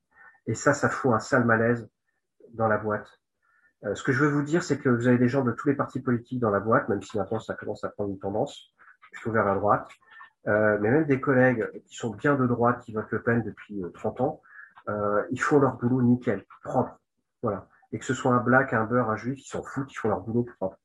Mais à côté de ça, vous avez des gens qui, à mon avis, ont des, des tableaux cliniques de psychiatrie euh, à étudier et qui, eux, euh, je vous dis, ils prennent une arme, prennent une carte de police parce que c'est un, un, moyen d'exercer, de, de, compenser des trucs, des frustrations, des peurs, des faiblesses, tout ça. Et eux, le fait que des gens comme moi ou dans d'autres affaires se fassent défoncer par la hiérarchie locale ou la hiérarchie euh, sommitale, euh, ça leur donne une sorte de satisfait une sorte de, de, de laisser passer, de, de, de, permis de, de, continuer en fait. Parce qu'ils disent attends, parce que là, je, je, juste pour l'info, il y a une des nanas qui est en cause, une, des, des tirs. Hein. Quand on, je la croise, parce que des fois elle passe au dépôt, mais elle a un sourire, mais de joker quoi. Et, euh, et c'est nana, donc je vais, euh, je vais rien dire. Mais, euh, mais vous voyez, il y a ce côté impunité. Et moi, j'ai fait des conneries. J'ai, j'ai eu un petit avertissement et elle a fait appel et, et je pense que ça a sauté son truc. Mais, mais surtout, c'est, j'ai pas d'autre problème. Elle méritait la prison ou, pire, et elle a rien du tout. Par contre, tout celui qui a tous les emmerdes, c'est moi, euh, ou mon unité. Et donc, je pense que là, il y a une aggravation. Je pense qu'avant, l'IGS, l'ancêtre de l'IGPN, sortait des affaires, et il y en a qui se faisaient, euh, bah, qui prenaient un coup de, un coup de massue, il y en a qui se faisaient lourder, hein, tout simplement, parce que c'était mérité. Là, maintenant, vous commettez sur le sujet sensible des, trucs qui ont un trait aux, violences policières, c'est ce que disait Maître euh, Alini. Il y a, non pas que les collègues de l'IGPN ou, l'administration, le préfet ou le ministre euh, adorent, enfin je les connais pas personnellement, mais je pense pas que ce soit le cas, mais parce que c'est tellement chaud, tellement sensible, eh ben on remet le couvert dessus, et puis celui qui a cassé les pieds en, en, balançant le truc, alors lui on lui met euh, une bombe nucléaire. Et s'il n'y a rien à lui reprocher, parce que c'est le cas, alors là on va lui inventer des, des petits coups tordus. Et euh, Dieu sait qu'il y en a qui sont créatifs pour ça. Amar m'avait pas répondu. À quoi ça sert de, de, parler À quoi ça sert qu'on vous écoute? À quoi ça sert que je recueille votre parole? Si je ne fais pas, euh, ça ne changera rien. Je crois qu'il y avait une phrase d'un auteur anglais, euh, j'ai oublié le nom, je, je l'ai sur le bout de la langue plutôt, qui disait que l'une des conditions uniques ou primordiales pour que le mal triomphe, c'est que les gens de bien ne fassent rien. Euh, je me sens pas, euh, comment dirais-je, investi d'une mission. Je me sens, euh, je me sens, comment dirais-je, un flic normal. Mais à un moment donné, je l'ai senti. Les collègues m'ont demandé d'être leur porte-voix, euh, qu'il fallait le faire. Je pense que c'est toxique, c'est un venin de laisser les choses fonctionner comme elles fonctionnent depuis trop longtemps et qu'il faut parler. Il faut vraiment mettre en avant tout ce qu'il y a de bien, tous ces gens qui se sacrifient, qui se donnent à fond pour le boulot. Mais il faut aussi que on mette sous la lumière tous ces gens, enfin ces quelques personnes qui sont mauvaises, des délinquants, hein, tout simplement, voire des criminels, qu'on les allume et que, à force de les allumer de façon systématique, quand c'est prouvé, hein, quand c'est établi, hein, euh, pas juste une dénonciation comme ça, quand c'est matérialisé par des faits, il faut qu'on ait cette thérapie-là, comme dans une maladie, comme dans un bilan clinique. On a un truc qui va pas, on a une tumeur, on dégage la tumeur. Voilà. Je peux pas la transformer en quelque chose de bénin, et ben je la dégage. Et après, je pense que les prochaines euh, cellules euh, euh, cancérigènes, et etc., qui essaieraient de s'installer, vont dire ouais, laisse tomber. Si je viens là, c'est mort, je vais me faire dégager aussi. Et c'est un truc comme ça. C'est vraiment une volonté. C'est une entreprise pour l'avenir. je l'aurais voulu à court terme, c'est pas encore le cas. C'est pas c'est pas gagné. Et puis maintenant, je prends du recul. Hein. Maintenant, je m'en fous. Hein. Je, je j'ai compris que ce sera pas, ce sera pas, comment dirais-je, un truc qui sera réglé en deux cuillères à peau. Pas de question, je suis désolé, j'ai fait une digression. Euh, il fallait le faire. C'est c'est euh, c'est pas l'exemple probant, euh, mais mais il fallait le faire. Voilà. Et je sais que c'était attendu par tout le monde. Je je je je j'atteste euh, que euh, ça n'a pas été difficile de vous inviter, mais ça n'a pas été non plus facile. Hein. Vous n'êtes pas précipité pour venir, vous vous êtes interrogé, vous vous êtes demandé. Euh, donc je, voilà, j'atteste que vous n'êtes pas là par euh, l'attirance de la lumière ou l'attrait de la lumière ou de, ou de, choses comme ça. Alors deux petits points et après le chat. Euh, j'aimerais, parce que je pense que c'est important pour ceux qui nous écoutent, qui sont nombreux, que vous nous expliquiez pourquoi vous avez été désarmé à plusieurs reprises et qu'est-ce que ça signifie pour un flic d'être désarmé? Alors, ce que ça signifie pour un flic d'être désarmé quand on est un homme, euh, c'est plus important que je pense que quand on est une femme, parce qu'il y a un petit symbole de virilité. Le fait d'être désarmé, euh, ça m'est arrivé trois fois. Je vais en parler que de deux, parce que le troisième, c'est euh, une affaire judiciaire maintenant que Harry dépose plainte. Donc je vais pas en parler. ça a été parce qu'on m'avait fait une audition de heures et demie, je crois, une audition fleuve, où le lieutenant de la nuit me reprochait à la demande du chef de service tout un tas de choses. Mhm. Euh, je vous en parlerai bien volontiers. Quatre faits majeurs. Les quatre faits majeurs, on les a exposés à Mathieu Mollard de Street Press, à Ariel à d'autres avocats. Ce sont quatre faits qui devraient me valoir, ça se dit pas, des félicitations. C'est-à-dire quatre fois j'ai fait des actes, euh, des initiatives euh, qui étaient euh, positives. Euh, j'ai pris position pour défendre l'administration police. Et quatre fois en fait ça a été mal pris par la hiérarchie parce qu'elle considérait que j'étais trop audacieux, trop indépendant.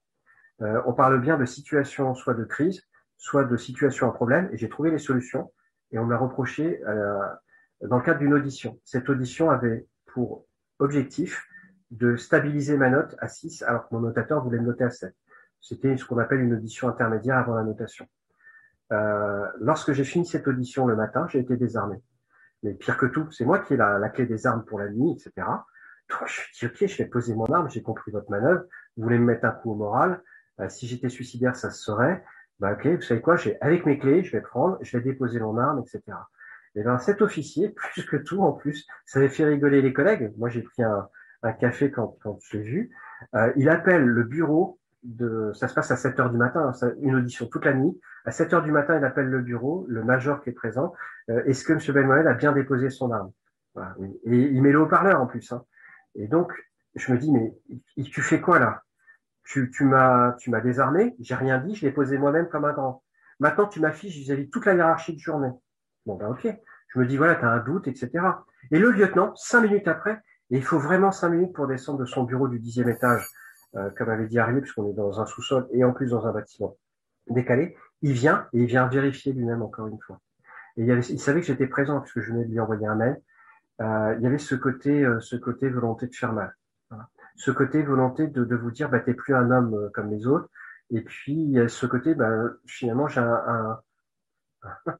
un, pouvoir sur sur ta condition, tes conditions de travail et sur le regard que les autres vont, vont porter après toi. Parce qu'en clair, je vais pouvoir donner les armes à mes collègues, mes, mes effectifs, hein, la trentaine d'effectifs que j'avais. Parce que si vous voulez, il y a plein de collègues qui viennent travailler euh, et ils prennent leurs armes pendant à leur début de service, début de vacation, et à 6 heures du matin, 6h30 du matin, bah, ils déposent leurs armes parce qu'ils veulent pas rentrer avec dans les transports, ils ont des enfants, ils veulent pas rentrer avec à la maison. Donc c'est moi qui leur donne, mes adjoints qui leur donnent ces armes. Et donc moi je me retrouve avec un étui vide. Et puis ça se sait en plus là maintenant, ça s'est su, etc. Et ça c'était la première fois. La deuxième fois, ça a été il y, a, aussi... y a un aspect vexatoire, quoi, très clair. Ah très ouais, la volonté c'est de, de, de m'afficher et puis de euh, puis que ça parle, hein, parce que ben voilà, malheureusement on est dans une société, euh, tous n'ont pas fait l'armée avec euh, une langue bien tenue, il y en a qui ont la langue tendue, donc ça fait le tour en, en deux temps, trois mouvements, quoi, c'est Flash Gordon.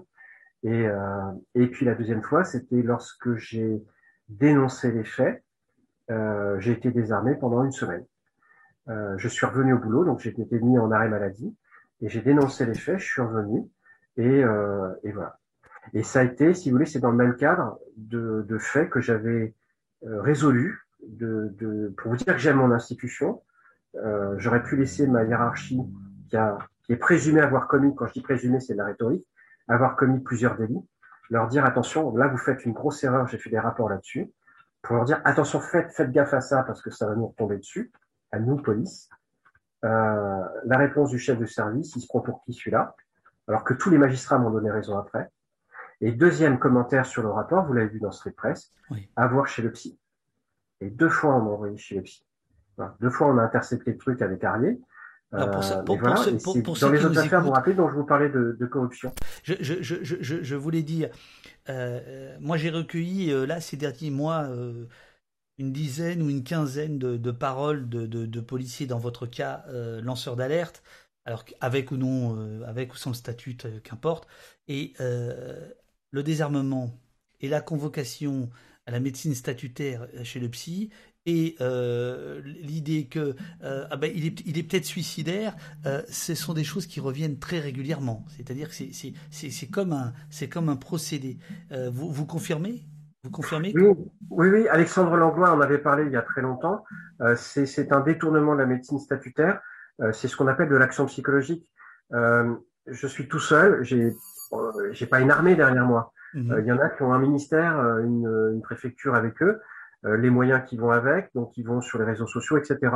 Et ils font du, euh, du, du lanceur d'alerte bashing, etc. Et l'administration, pour certains d'entre eux en tous les cas, certains membres qui représentent l'administration, n'hésitent pas à discréditer euh, le lanceur d'alerte, celui qui fait passer le message, et n'hésite pas non plus à l'affaiblir et à lui mettre des coups euh, notamment au travers du désarmement, au travers euh, d'une consultation chez le psychiatre, de la police, bah, la préfecture de police de Paris, qui reste quand même un employé de la préfecture de police de Paris. Donc objectivité peut-être, mais pas, pas, pas garantie à 100%. Euh, et puis on se retrouve comme ça. J'ai le cas d'un de mes collègues qui est désarmé depuis un an. Et qu'est-ce qu'il a dénoncé? Euh, Un truc dont on vous parlera euh, si vous le souhaitez une vidéo, je crois, qui a été vue à 4 millions de, de, de vues, euh, d'un type qui se fait tabasser en plein cœur de Paris, enfin pas très loin des champs, euh, par trois collègues, euh, sans raison. Voilà. Et lui, il a dénoncé cette affaire-là. Euh, résultat, euh, sa hiérarchie, tu vas voir le psy. Le psy l'a désarmé pendant un an. Et ça, c'est pour vous dire euh, euh, des choses comme ça. Juste, juste une info pour que vous compreniez aussi un truc, c'est que dans mon affaire, tout était matérialisé, tout était, euh, tout était empaqueté, quoi. Il n'y avait plus qu'à servir. Et on a traité l'affaire en, en, en, administratif pour garder ça sous le giron police. Euh, à côté de ça, j'ai d'autres affaires qui sont arrivées, d'autres collègues qui ont sorti des affaires, des petites affaires, entre guillemets, juste après moi. Ils ont signalé par le même biais à leur hiérarchie, c'est monté jusqu'au cabinet du préfet de police. Dans la semaine qui suivait, ils avaient une lettre, on a les preuves, hein, je vous montrerai la lettre, du préfet de police qui très bien dit Je vous remercie de nous avoir, d'avoir porté à notre connaissance ces, ces dénonciations, ces faits. Euh, nous avons diligenté auprès de votre direction l'ouverture d'une enquête administrative. Enfin, nous avons demandé l'ouverture d'une enquête administrative et nous avons avisé l'IGPN. Troisièmement, ils ont même avisé le parquet. Et ils ont donné la référence dans la lettre, il y a la référence de l'ouverture d'enquête. Les faits qui sont dénoncés sont graves, mais ils sont allez, à ça par rapport à, mon affaire, sur le volume, sur la gravité, sur le temps écoulé, sur les lieux dans lesquels ça s'est passé, etc. Donc quand on veut, franchement, on peut. Mais quand on veut pas, bah, on veut pas. Alors, je, je, maintenant, je veux prendre les questions du chat. Euh, euh, on a Kitty Lola qui a retrouvé euh, la phrase que vous citiez et son auteur. Alors, l'auteur, en fait, c'est Einstein. Et la phrase, c'est Le monde ne sera pas détruit par ceux qui font le mal, mais par ceux qui les regardent et laissent faire. Voilà. Parce qu'ici, on n'est pas chez les cons. Hein. Sachez-le, Amar. ici voilà. Euh, alors, il y a des questions qui sont personnelles, qui, qui, qui, qui vous sont euh, qui vous sont posées. Euh, en gros, comment comment vous tenez moralement comment vous faites? Et pourquoi vous n'avez pas quitté la police? Non, certainement pas. Je me suis cassé le dos à rentrer dedans, n'est pas facile à une autre époque. Il y avait pas. Moi, je suis arrivé en 2015. Hein, là, ils prenaient tout le monde. Hein. vous passiez dans la rue, vous pouviez être flic. C'était c'était open bar. Euh, moi, je suis rentré dans une période où il fallait passer euh, un concours. Euh, c'était pas gratuit. Et, et, je me suis défoncé pour bosser proprement. J'ai appris plein de choses. Je me suis éclaté avec tout le monde. C'était la grande époque. Il y avait les, les, les, les, groupes de Corse, les anciens, les Bretons, les Ch'tis, les, les, Sudistes et tout. Je me suis amusé. J'ai appris des choses superbes. Euh, j'ai vécu des choses géniales parce que c'est un métier de passion. Euh, sur la route, la nuit, plein de choses, etc. Euh, donc il est hors de question que, que je m'en aille, même si ça ferait plaisir à, à certains. Euh, comment je tiens? Avant, je tenais en faisant de la plongée. Euh, depuis le Covid, c'est plus compliqué parce que je peux partir qu'une fois, euh, qu'une fois l'an. Mais avant, je partais entre, je mettais toutes mes économies dans la plongée, je partais en Égypte. Euh, donc deux, deux, voire maximum trois fois si je passais à côté de mon Noël. je partais en Égypte deux semaines et je faisais que de la plongée. Et je sais pas si ça a un lien euh, mais passer sous l'eau dans une belle eau chaude, claire, avec des poissons de toutes les couleurs et tout, ça, dans le silence, euh, ça me faisait un bien fou. Euh, le soleil, etc. comment je fais maintenant? C'est le cercle vicieux. C'est que quand on a commencé à, à vraiment me harceler, j'ai commencé à, à m'isoler. J'ai pas voulu alerter parce que c'est pas dans ma nature, inquiéter mes, ma famille, le reste et tout. Donc je me suis replié un peu sur moi-même. Et je joue pas la victime, hein, je m'en fous de ça, c'est pas un statut qui m'intéresse. Et, euh, et j'ai arrêté de voir mes copains, mes copines. Et parce que je savais qu'ils me connaissaient et qu'ils allaient le voir si je me dis euh, comment tu vas Ben et tout. Et si je leur dis ouais ça va, ils vont me dire arrête de me prendre pour un con.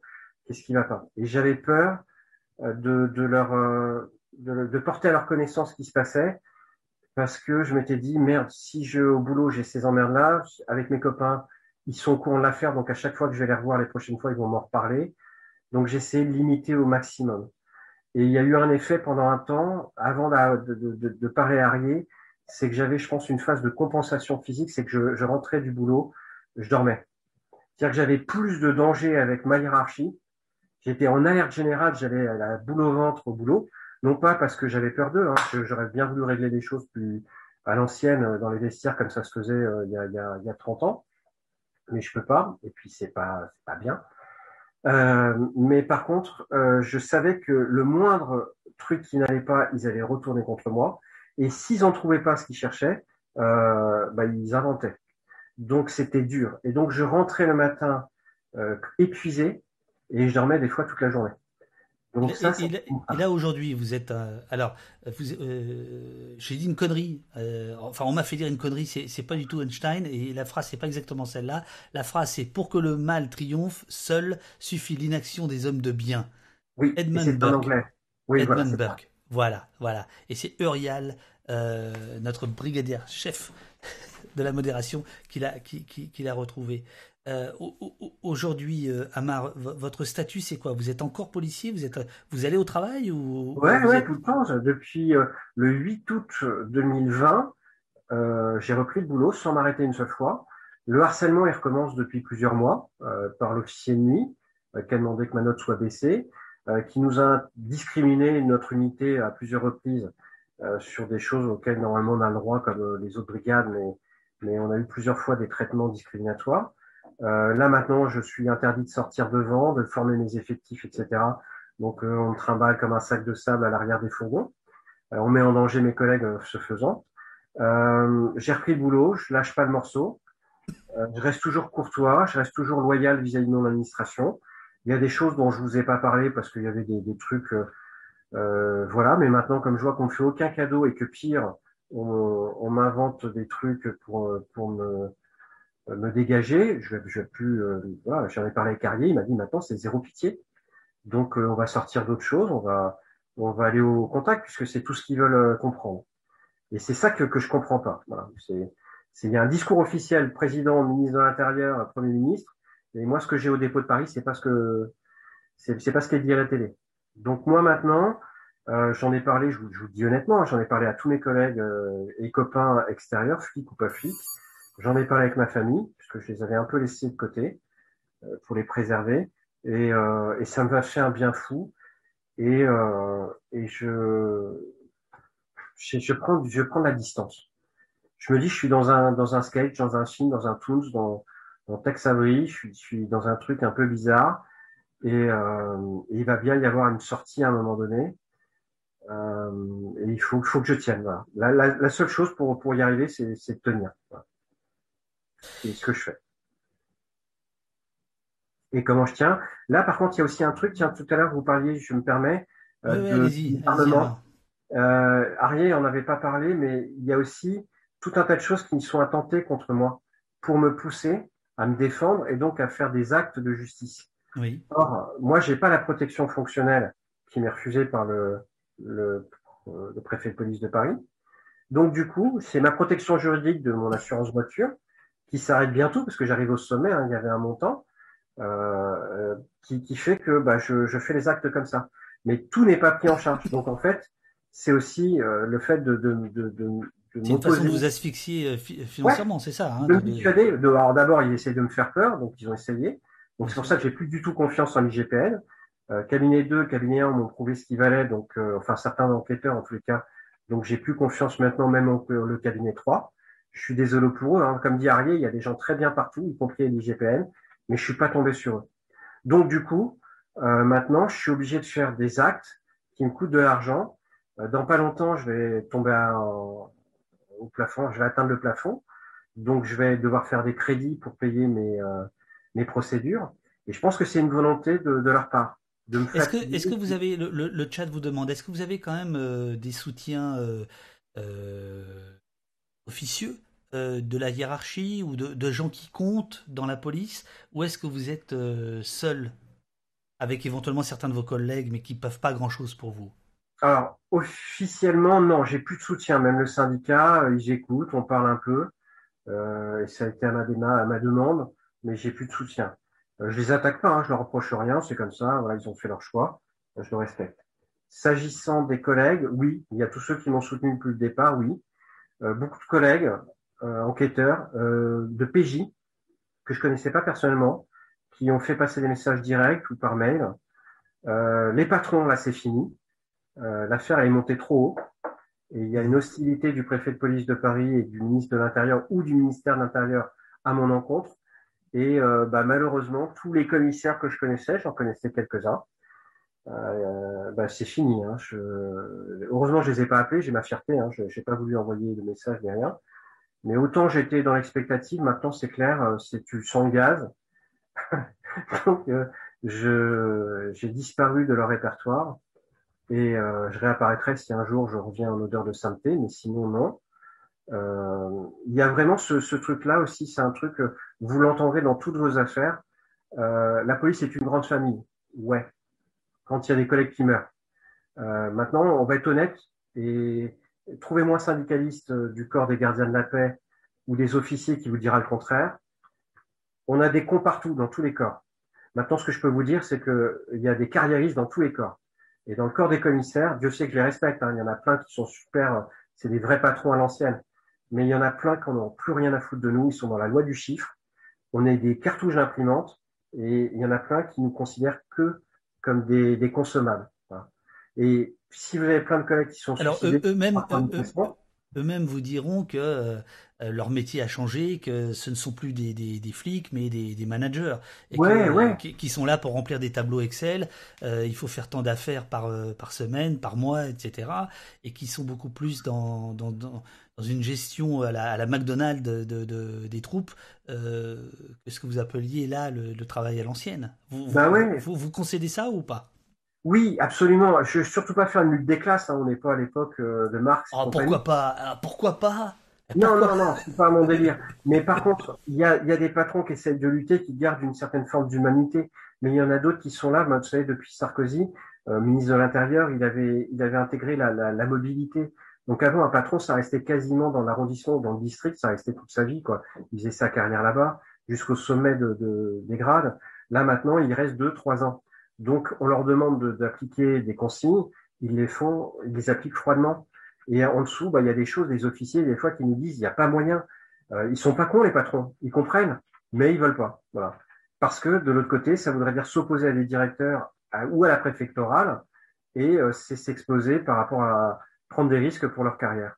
Et oui, là, je peux le dire, il y a, euh, comment dirais-je, des patrons qui ont, euh, c'est pas de la vulgarité, le cul entre deux chaises. Entre leurs effectifs euh, desquels ils veulent être proches, etc., leurs officiers, les gardiens de la paix, et au-dessus, les ordres qui viennent des préfets, euh, bah, qui font que maintenant, bah, ce ne sont aussi, eux, entre guillemets, que des exécutants. À un autre niveau, bien sûr. Et voilà. Il y a, un vrai malaise à ce niveau-là. Euh, il y, y, avait plus ce côté, euh, comment dirais-je, euh, ADN en commun qui faisait que ça communiquait. Je parle pas de familiarité, il faut de la distance. Pour commander, il faut une certaine forme de solitude aussi. Il n'y a pas de souci. Mais le côté humain euh, qui, qui, nous reliait, ce dénominateur commun, pour moi, il a disparu. Alors bien sûr, dans des groupes, en PJ ou en renseignement, où les collègues sont comme ça, euh, du, du, de la base au sommet, ils sont tous soudés, il n'y a pas de souci. Mais en sécurité publique, c'est un truc qui, pour moi, sauf dans des exceptions, hein, des, des, îlots, a disparu. Ça, c'est un regret, et je pense que vous l'entendez souvent euh, sur les plateaux. Je ne vais pas citer les syndicalistes qui en parlent. Donc, pas de lutte des classes, mais on regrette sincèrement ça on a mis une pression sur les patrons qui ont joué le jeu et, euh, et ça s'est transformé. Et puis on les a, je sais pas, on les a motivés. Vous avez vu les primes au mérite les, les, les primes au mérite pour un gardien de la paix, c'est 600 euros pour la prime individuelle, hein, 630, 615, 640. Euh, éventuellement, il y a une prime de 600 ou 500 euros pour la prime du service. C'est super rare de cumuler les deux. Euh, moi, deux fois dans ma carrière, j'ai eu la prime au mérite sur 22 ans. Bon, c'est pas grave, on passe. Mais à côté de ça, vous avez certains officiers ou certains commissaires, quand ils, ils obtiennent leur prime d'objectif, euh, ils ont des dizaines de milliers d'euros, des dizaines de milliers d'euros. Euh, et c'est pas c'est pas de la mythomanie. Hein. Vous regardez, je connais un capitaine qui, qui, est, qui, est, connu pour être un mec en or sur Paris. Il est parti dans le 94 maintenant. Quand il a eu sa prime d'objectif parce qu'il avait atteint ce qu'on lui avait demandé, il l'a montré et il était, je crois, à 45 000. Et, euh, et c'est voilà, bah, c'est tant mieux pour eux. Il n'y a pas de souci. Ils ont travaillé dur, ils ont d'autres qualifications, etc. Mais quand vous, comment vous voulez que des gens comme ça, qui sont motivés euh, à, à, remplir des objectifs avec, au bout du compte, s'ils y parviennent, des dizaines de milliers d'euros, prennent en compte euh, la douleur, la souffrance humaine de certains collègues de base. Euh, ils disent, ben ouais, moi d'un côté j'ai ma maison à payer, j'ai une famille aussi, etc. On me demande pas de te tuer, donc ça va, c'est pas non plus énorme. Mais par contre, ça va te créer effectivement. Euh, toi, tu fais euh, euh, tu fais euh, déjà du boulot de, de, folie, et ben les deux heures de, de temps qui te restent, ben, tu vas faire des contrôles routiers, des contrôles stup, alcool, le reste et tout, parce qu'en ce moment, c'est euh, le cheval de bataille du gouvernement. Et voilà, et puis après, ben, au bout d'une année, il aligne, voilà, j'ai fait 300 contrôles stup, patati, 15 inter, enfin, X interpellés, patati, et voilà. Et le collègue, lui, au bout du compte, il est crevé, il n'en peut plus, il est à genoux, il se fait insulter dès qu'il fait des, des, des, des, contrôles aussi, parce que voilà, c'est le rapport avec la population une certaine population est malheureusement euh, devenue rien d'autre qu'une confrontation permanente. Et, euh, et, voilà. Et je me permets juste un truc parce que je vais l'oublier. Je vous jure que après je, réponds juste au lance-pierre. C'est quand on parle de police bashing, ouais, il y a ça. Mais il faut bien se dire aussi qu'on a notre part de responsabilité. On nettoie chez nous, on balaye chez nous. Et je pense qu'il y a dans, ceux qui, donnent du crédit au police bashing, qui, qui alimente le truc, Il y en a qui diront non. Non, non. Voilà. Parce que je pense que quand on, sait que quelqu'un est clean. Et c'est quoi le police bashing pour vous? Alors, moi, en plus, je n'aime pas ce mot-là parce que c'est un mot qui est à la mode, etc. Mais il y en a qui disent que, effectivement, euh, des médias euh, trouvent que c'est très porteur, que c'est très parlant euh, de mettre en avant tout ce qui ne va pas sur la police. Et voir des fois, c'est même, avant d'avoir la preuve formelle, c'est se jeter sur le moindre début de commencement de preuve. Et donc de, de, de se défoncer parce que c'est comme un, une tête de turc, quoi. La police serait devenue comme ça l'administration sur laquelle il faut bien taper parce que c'est elle qui met les PV, parce que c'est elle qui, qui, qui, fait tout un tas de choses qui, qui, qui par essence bah, font chier un peu le citoyen, etc. Moi, je pense franchement, c'est ce que je vis quand j'étais en, en sécurité publique classique, on va dire, quand vous travaillez correctement, 95 fois sur 100, euh, à moins que vous tombiez sur un, un, fou furieux, un malade ou un toxico, etc., ça se passe bien. Et il n'y a pas de se mettre à genoux, baisser son froc, c'est juste, vous parlez poliment, voilà. Ça part en live, c'est que ça devait partir en live. le, chat vous, vous, vous, demande, alors il y a beaucoup de questions, mais ça fait quand même déjà deux heures qu'on discute, je vais pas vous ah garder. eh ouais, ouais. Bah, je, suis en repos, j'ai posé des jours. J'ai le droit de vous garder quoi 48 heures, c'est ça? Euh... Alors, on va faire le plus long. Non, non. Il euh, y, a beaucoup de questions. Je, je, je, je, vais reprendre un peu la main sur la, la, la discussion, si, si, si, vous voulez bien. Alors, il y a notamment des questions sur la, sur la, la politique. Est-ce que vous pensez, alors on vous, on vous demande euh, ce que vous pensez du, du travail de, de, de, certains députés euh, plutôt à gauche. Euh, on, on, vous demande est-ce que, est-ce que le, le, le, politique peut, peut changer les choses ou est-ce que c'est peine perdue? La police est au, est au service du politique et, et ce n'est pas du politique dont il faut attendre euh, la moindre vraie réforme de fond euh, de, de, la police Alors, je vous demande pardon à vous et, aux personnes qui posent cette question-là. Comme l'avait dit Ariel, là, je suis confronté à mon devoir de réserve. Absolument. Oui, bien la seule chose que je pourrais dire, en fait, le devoir de réserve, il s'accommode. n'est pas une obligation, ça a été jugé en, Conseil constitutionnel, etc. Le devoir de réserve n'est pas une obligation de réserve. Donc, des fois, je peux, euh, entre guillemets, l'enjamber ou composer avec, dès lors que c'est du positif. Là, on ne dira pas, euh, tu as critiqué l'administration, tu n'avais pas un mandat pour, euh, ni syndicat, ni administratif, de porte-parole, etc. Donc, si c'est du positif, ils diront, OK, ça passe. Mais là, euh, comme... ça, va être compliqué alors. un sujet alors, je peux pas. Alors, ok. Sur, les syndicats, comment les syndicats, quelle est la stratégie d'attraction des, des, agents par les syndicats Comment fonctionne-t-elle? Est-ce qu'on peut parler de ça ou pas. Oui, on peut.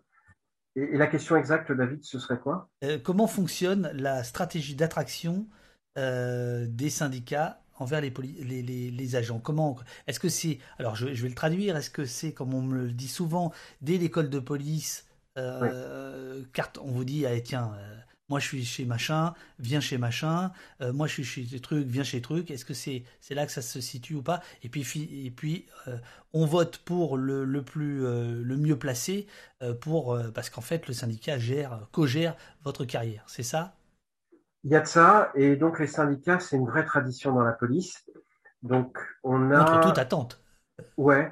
Et on a depuis l'école de police effectivement des démarches de qui viennent, ils sont proactifs vers nous et ils nous disent écoute collègue, tu as besoin d'être protégé parce que euh, d'abord ça coûte pas cher en début de carrière, c'est après que ça, ça augmente, c'est le prorata du grade. Euh, tu peux avoir un incident sur la voie publique, euh, un problème avec la hiérarchie, et donc tu peux avoir besoin de soutien. Et c'est mieux d'être syndiqué euh, quand ça se produit plutôt que de se syndiquer au dernier moment. Donc la démarche elle est à ce, niveau-là. Une fois qu'on est syndiqué, tous les syndicats maintenant on, on appelle, font appel aux, aux médias euh, comment dire, aux outils, pardon, tels que Facebook, Instagram, euh, tous les trucs que je connais pas trop, euh, pour montrer ce qu'ils font. Et donc souvent, vous regarderez, vous avez des avancées qui sont obtenues grâce à eux.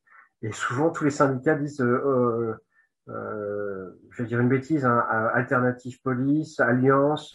Mais, mais vraiment, Twitter, Facebook, c'est vraiment le tract et l'affiche d'antan, ça, ça a le même, le même poids.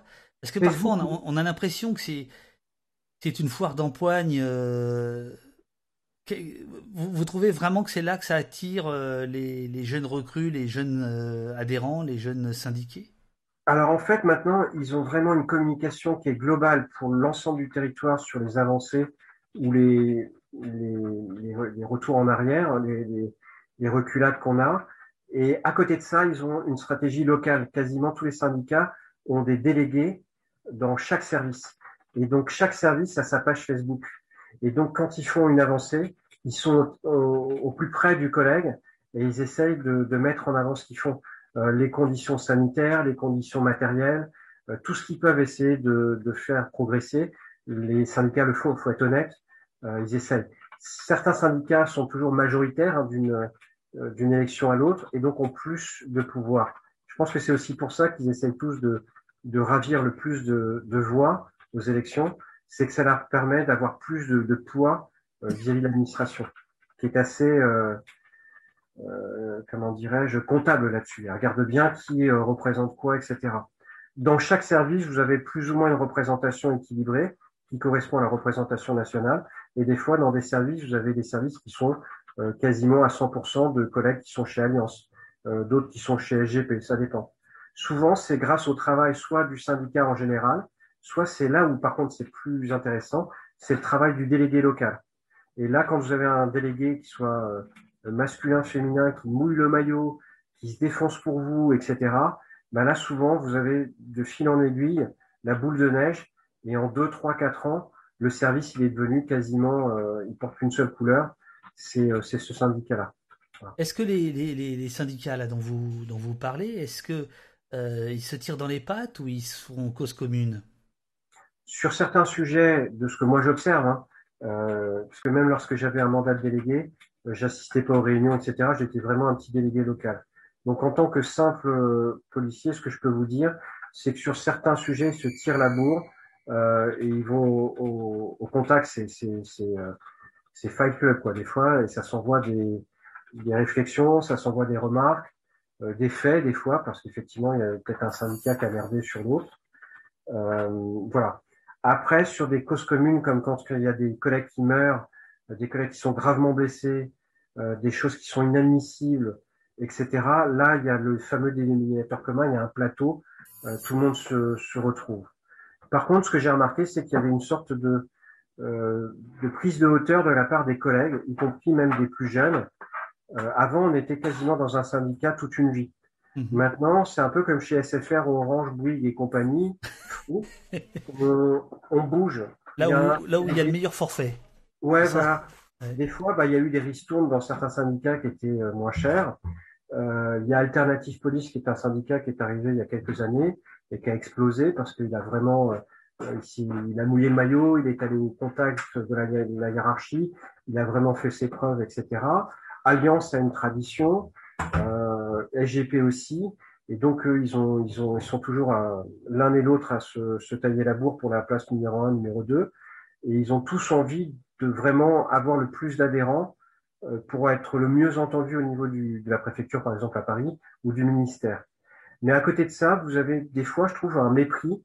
Et les collègues s'en sont rendus compte quand Alexandre Langlois, Noah Manoir en ont parlé. Quand il y a Bruno Attal, par exemple, dans l'affaire Michel Zecler, mais avant, il en avait parlé dans d'autres, euh, ont commencé à expliquer. Alors, ils ont raison, ils ont tort, je sais pas, c'est chacun son point de vue. Mais ils ont, les collègues ont apprécié ce côté plus authentique que le message un peu officiel des grandes centrales, euh, où des fois c'était plus concret, plus terre à terre, avec notre langage, avec des choses qui, euh, qui nous intéressaient. Et euh, des syndicats. Ça, on peut dire que Bruno Attal, il a, il a un certain langage, quoi. Ouais, ouais, je, je le connais pas, et puis surtout, bah, je, je, j'ai, j'ai pas, euh, j'ai pas trop, euh, euh, je regarde pas trop la télé, en fait, je vous le cache pas. Hein. Mmh, mmh. j'ai pas trop vu ces, ces interviews, c'est les collègues qui m'en ont parlé. J'ai vu quelques bouts sur YouTube aussi.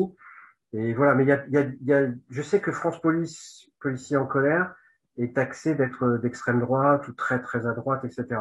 J'ai des collègues, vraiment une, j'ai une collègue qui est en or, par exemple. je peux juste te dire le prénom comme ça, Stéphanie. Je sais qu'elle suit beaucoup ce syndicat parce que je sais qu'ils ont fait beaucoup de choses pour les, les, collègues et les familles de collègues qui sont suicidés.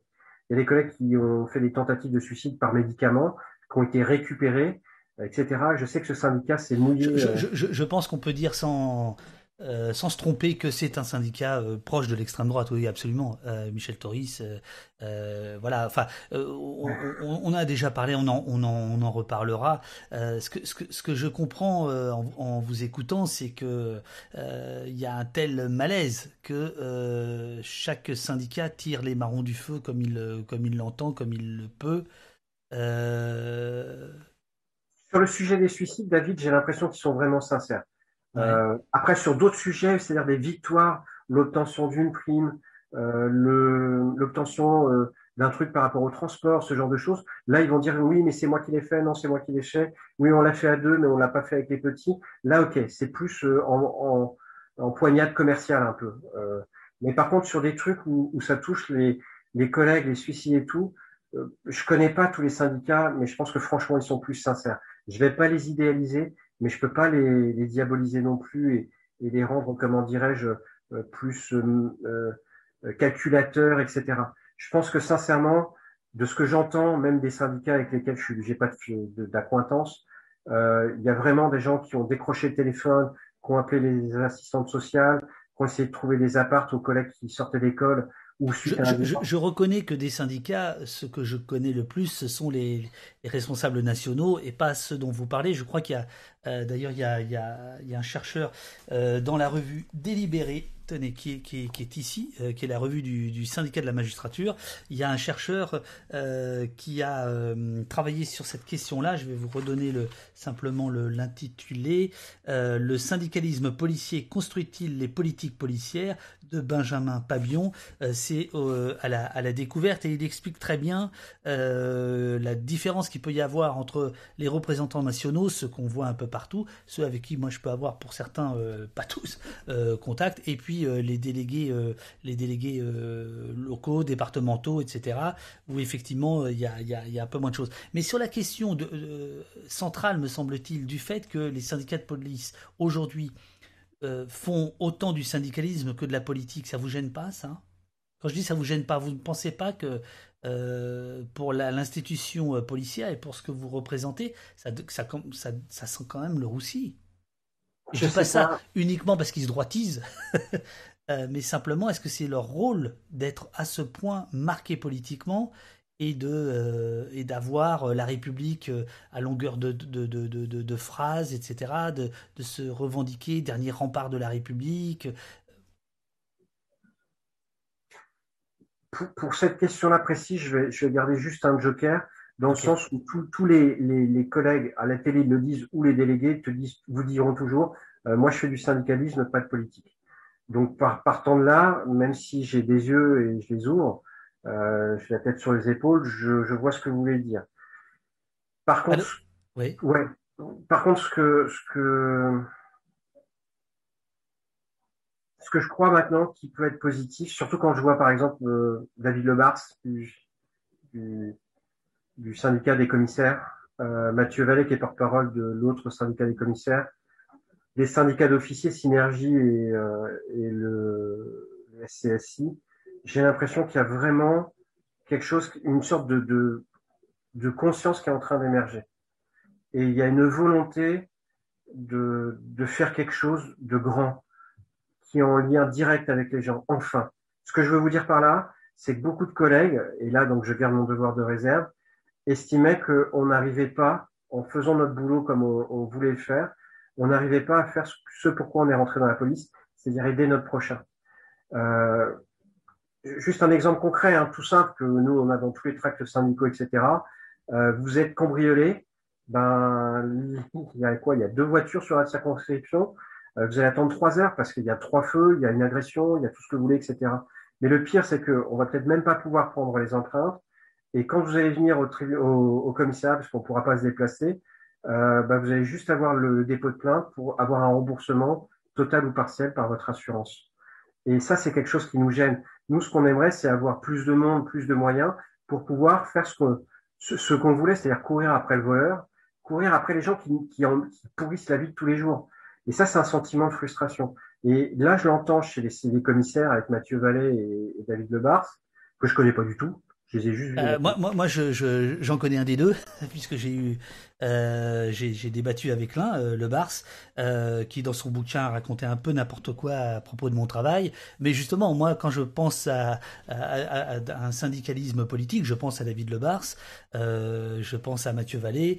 c'est leur droit, mais c'est aussi mon droit de, de, noter ça. Mais je ne veux pas vous, vous, amener là-dedans, à Marc. Donc on a évoqué ensemble, voilà, est-ce que c'est ce que vous semblez penser euh, plutôt euh, en ce qui concerne les, les, agissements des policiers, euh, des, le, fait de, pommes pourries, ou est-ce que c'est un problème systémique On a parlé de ça pendant, pendant longtemps, et là on prend rapidement les, les questions, et effectivement vous marchez sur des œufs, et je respecte ça, c'était notre deal pour l'émission. Évidemment, vous mettez votre, votre carrière en, en, jeu en parlant, en parlant en direct, c'est un, un bel exercice auquel vous vous prêtez, donc euh, vraiment, moi, je, vous remercie et je remercie tous les gens du chat euh, qui posent des questions euh, extrêmement, extrêmement sensées, sensibles, etc. Est-ce que on, a parlé des syndicats Il y a une question qui revient beaucoup, c'est celle de la formation. Et là, je voudrais revenir à ce que vous disiez tout à l'heure. Vous expliquiez que, selon vous, 2015, les attentats de 2015, et ce qui va se passer après, c'est-à-dire le recrutement à tout va, a considérablement modifié euh, la, population policière. Est-ce qu'on peut revenir là-dessus? Euh, vous, vous, parliez, vous parliez, je crois, euh, de la promo Valls, puisqu'à l'époque c'était lui le ministre de l'Intérieur. Qu'est-ce qui s'est passé? Qu'est-ce qui s'est joué exactement?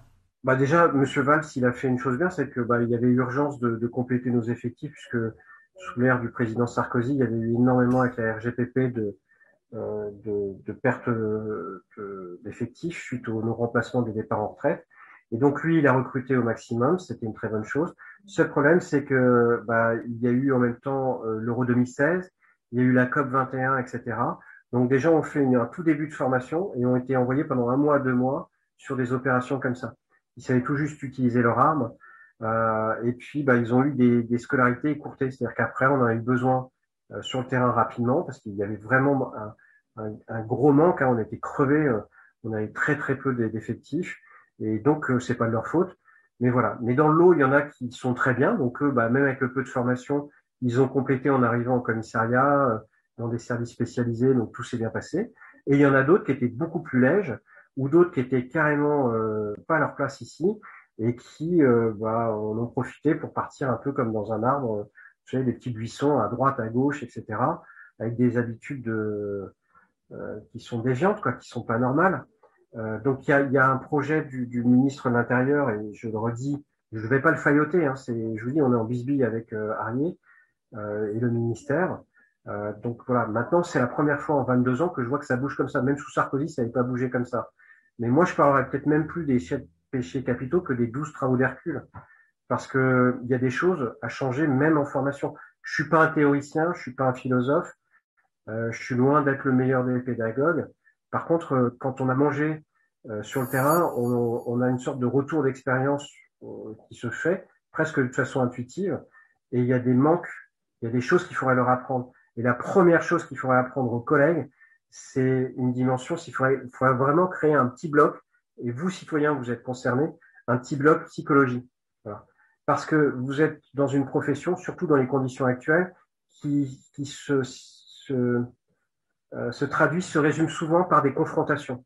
C'est-à-dire, euh, parce qu'il y, y, a plusieurs questions dans le chat là-dessus. C'est-à-dire qu'un un, un, jeune policier n'est pas formé à la psychologie. Non, que dalle. C'est euh, et c'est pas un problème de formateur. C'est juste que ça fait pas partie du, du cursus programme. Ou, pas, suffisamment. Il faut comprendre que quand vous, vous arrivez sur le terrain, vous avez, euh, on, on, parle des bons collègues. Vous avez les meilleures intentions du monde. Euh, vous voulez défendre la veuve et l'orphelin et arrêter le voleur, euh, l'assassin, le reste et tout. Par contre, vous vous confrontez à des gens qui vous connaissent même pas, qui te disent, je peux dire les gros mots, euh, fils de pute, euh, ta fille, je vais la violer, euh, des trucs de malade. vous entendez ça H24 quasiment. sur des mois, des années, vous commencez à péter un câble. vous faites agresser, caillasser, le reste, etc. C'est un truc qui est énorme à gérer. il faut prendre du recul. Les psychothérapeutes, les psychologues vous diront, il faut qu'on apprenne en école que les gens prennent beaucoup sur eux euh, parce qu'ils représentent euh, une fonction, euh, mais c'est pas une attaque personnelle contre eux, contre David ou contre Amar. C'est tes flics et donc c'est le, flic qui va s'en prendre plein la gueule. Mais lui, le collègue, il doit gérer ça. il doit le gérer dans l'instant, euh, il doit le gérer en rentrant au poste, quand il a l'interpellé avec lui, il doit le gérer le soir. Et souvent, c'est des, des non-dits, des trucs qui sont pas conscientisés, qui vont devenir inconscients et qui vont faire qu'après le mec, il va, le collègue, il va développer une carapace, il va devenir euh, soit, comment dirais-je, euh, dépressif, ou à l'inverse, il va commencer à compenser par, par, euh, il va vouloir prévenir ces situations en étant dominant, en se disant moi la prochaine fois, je vais pas me faire insulter KSC direct, moi je vais dans le dans l'art, le mec, je lui parle mal, j'impose le rapport de force, c'est moi ceci cela. Donc il y a plein de collègues que je connais qui sont dans cette, qui sont des mecs en or quoi. Moi à côté, je suis même un, je tire une brute. J'ai des collègues, c'est vraiment des, des, des, des gens qui ont le cœur sur la main. Mais, mais le boulot, il est tellement dur, surtout maintenant, que c'est chaud. Et après, vous en avez qui suicident et on s'étonne de ça. Parce qu'on n'arrive pas à gérer tout ce, tout ce surplus d'émotions euh, et compagnie. Et je vous parle même pas des découvertes de cadavres, des accidents, et je l'en ai bouffé pendant huit ans de, de, ma vie la nuit, sur le périph', sur les autoroutes et compagnie, ou en ville, hein, euh, etc. Des misères, de la misère humaine qu'on a tous les jours. Euh, on n'est pas là pour se victimiser, hein, c'est pas ça. C'est notre boulot. On y va, on doit le faire. Mais il faudrait, en école et après, qu'on nous apprenne à prendre de la distance, pas à nous déshumaniser, pas à nous refroidir, à nous reptiliens, euh, je sais pas comment ça dit, à nous transformer en reptiliens. C'est pas ça. Mais juste à avoir ce recul-là, cette distance qui permet de, tout en restant un homme avec un cœur qui bat, etc., de pouvoir gérer au mieux certaines choses. Et d'avoir aussi peut-être après, quand on est sur le terrain, plus de facilité à aller vers les psys, parce que là, on vous raconte des choses, mais là, on nous a sorti des cartes il n'y a pas longtemps euh, pour euh, consulter par téléphone un psy. Euh, J'ai une collègue qui est dépressive qui l'a fait. Elle m'a dit, Amar, c'est juste si je veux me suicider. Hein. La psy m'a dit, c'est un coup de fil, voire deux maximum. Après, il faut que je me démerde pour aller voir un psy. Donc, Alors, deux, deux, deux, deux, questions, ou plutôt deux, deux remarques euh, dans le chat. Il y a Mamelouk qui vous dit le métier de policier n'est pas considéré comme un boulot social, alors qu'ils sont sans cesse au contact du public. Un peu de social dans la formation me paraît un bon début. Donc, ce serait euh, voilà, une deuxième chose, il y aurait la psychologie et le, et le, et, le social. Euh, il y a aussi euh, Furling qui, au début, et qui est toujours là, et qui, il faut dire que Furling est un abonné d'Opost. Ça, les abonnés, on les aime, on les, on les aime, aime d'amour. Qui nous dit, enfin, qui vous demande, est-ce que le recrutement de la police euh, avec une valeur de progressisme serait envisageable est-ce que euh, vous pensez que la, question du racisme, par exemple, devrait être abordée dans les écoles de, police? Oui, sauf qu'elle l'est, que je connais euh, pas mal d'officiers, parce que c'était mes officiers dans différents services, que je connais quelques gradés ou quelques commissaires, eux, ils sont pas racistes. Et quand il y a les, les oraux, puisqu'il y a une, phase écrite, une épreuve écrite, et après il y a l'épreuve orale, ils posent ce genre de, de situation souvent. Et eux ne le sont pas et ils sondent un petit peu. Mais le truc, c'est que vous êtes un oral. Les gens arrivent bien habillés, ils vont vous montrer ce qu'ils veulent vous montrer. Et, euh, et puis, bah, il y a des, des escrocs qui passent à l'as, quoi. Et la psy, des fois, bah, il y a de l'abattage, notamment en 2015. Il fallait recruter, recruter, recruter. Donc, on a pris un peu, euh, voilà, on a pris des gens super, des gens dont je suis très content. Je bosse avec des jeunes qui sont de ces promos-là, qui sont géniaux. Et on en a pris d'autres qui sont des, des dangers, quoi. Et, euh, mais oui, ce serait bien. Ce serait bien. Et, et, tout à l'heure, tiens, juste un truc, vous parliez, il y avait une question, c'est pour pas la laisser sans réponse, mais j'y repense que maintenant. Ah oui, bien sûr. La police, souvent, les, les syndicats. Ah, on voit le, on voit l'officier, on voit l'officier de police judiciaire que vous êtes là, Amar. Bah, disons que c'est par respect pour, pour vos, vos, vos, spectateurs, c'est que euh, beaucoup disent oui, si on n'était pas là, nous, gendarmerie, euh, police municipale, ce serait, euh, ce serait, euh, ce serait l'anarchie, etc oui, ils ont raison en un sens. C'est-à-dire que quand on voit ce qui se passe, si on se donnait pas le, vraiment on y allait, hein, parce que on se fait, on fait insulter, cracher dessus, euh, caillasser, etc.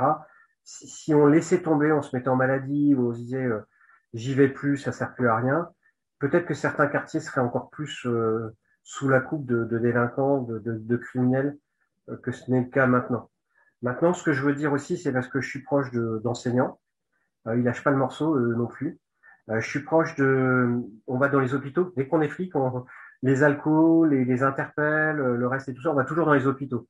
Donc c'est pour ça qu'on a beaucoup de couples policiers, euh, avocats, policiers, infirmières, euh, policiers, voilà. Et donc, bah pareil dans les hôpitaux, ils lâchent pas le morceau. J'ai des infirmiers, des docteurs, on l'a vu avec le Covid, ils tiennent. Donc on est l'un des piliers, peut-être l'un des piliers en ce moment principaux parce qu'il y a beaucoup de faits de violence. euh, une explosivité. Il y a un truc là, s'il se passe un truc, ça peut partir partout dans la société en, flammes. Et on est l'un des piliers, on n'est pas le seul. Euh, donc oui, oui, on, est là, on joue le jeu, ok. Mais par contre, faut pas oublier bah, tous ces gens-là qui sont à droite à gauche. Regardez avec le Covid, si les, les, caissières, si les, les routiers, tiens, les routiers, les livreurs d'essence avaient laissé tomber eux aussi. Euh, voilà, donc on, on, faut pas non plus trop focaliser sur nous. On se défonce, on, on paye hein, dans le sang hein, des fois. Euh, nombre de fois où moi ou des collègues, on a été blessés et on n'a pas déclaré nos blessures parce que d'abord quand on est miteux, c'est chiant. Il faut rester toute la journée à l'hôpital, etc. C'est, c'est, on n'a pas envie. Mais en plus parce qu'on sait que si, le médecin va nous dire vas-y, tu prends une semaine d'arrêt. Tu peux pas faire autrement.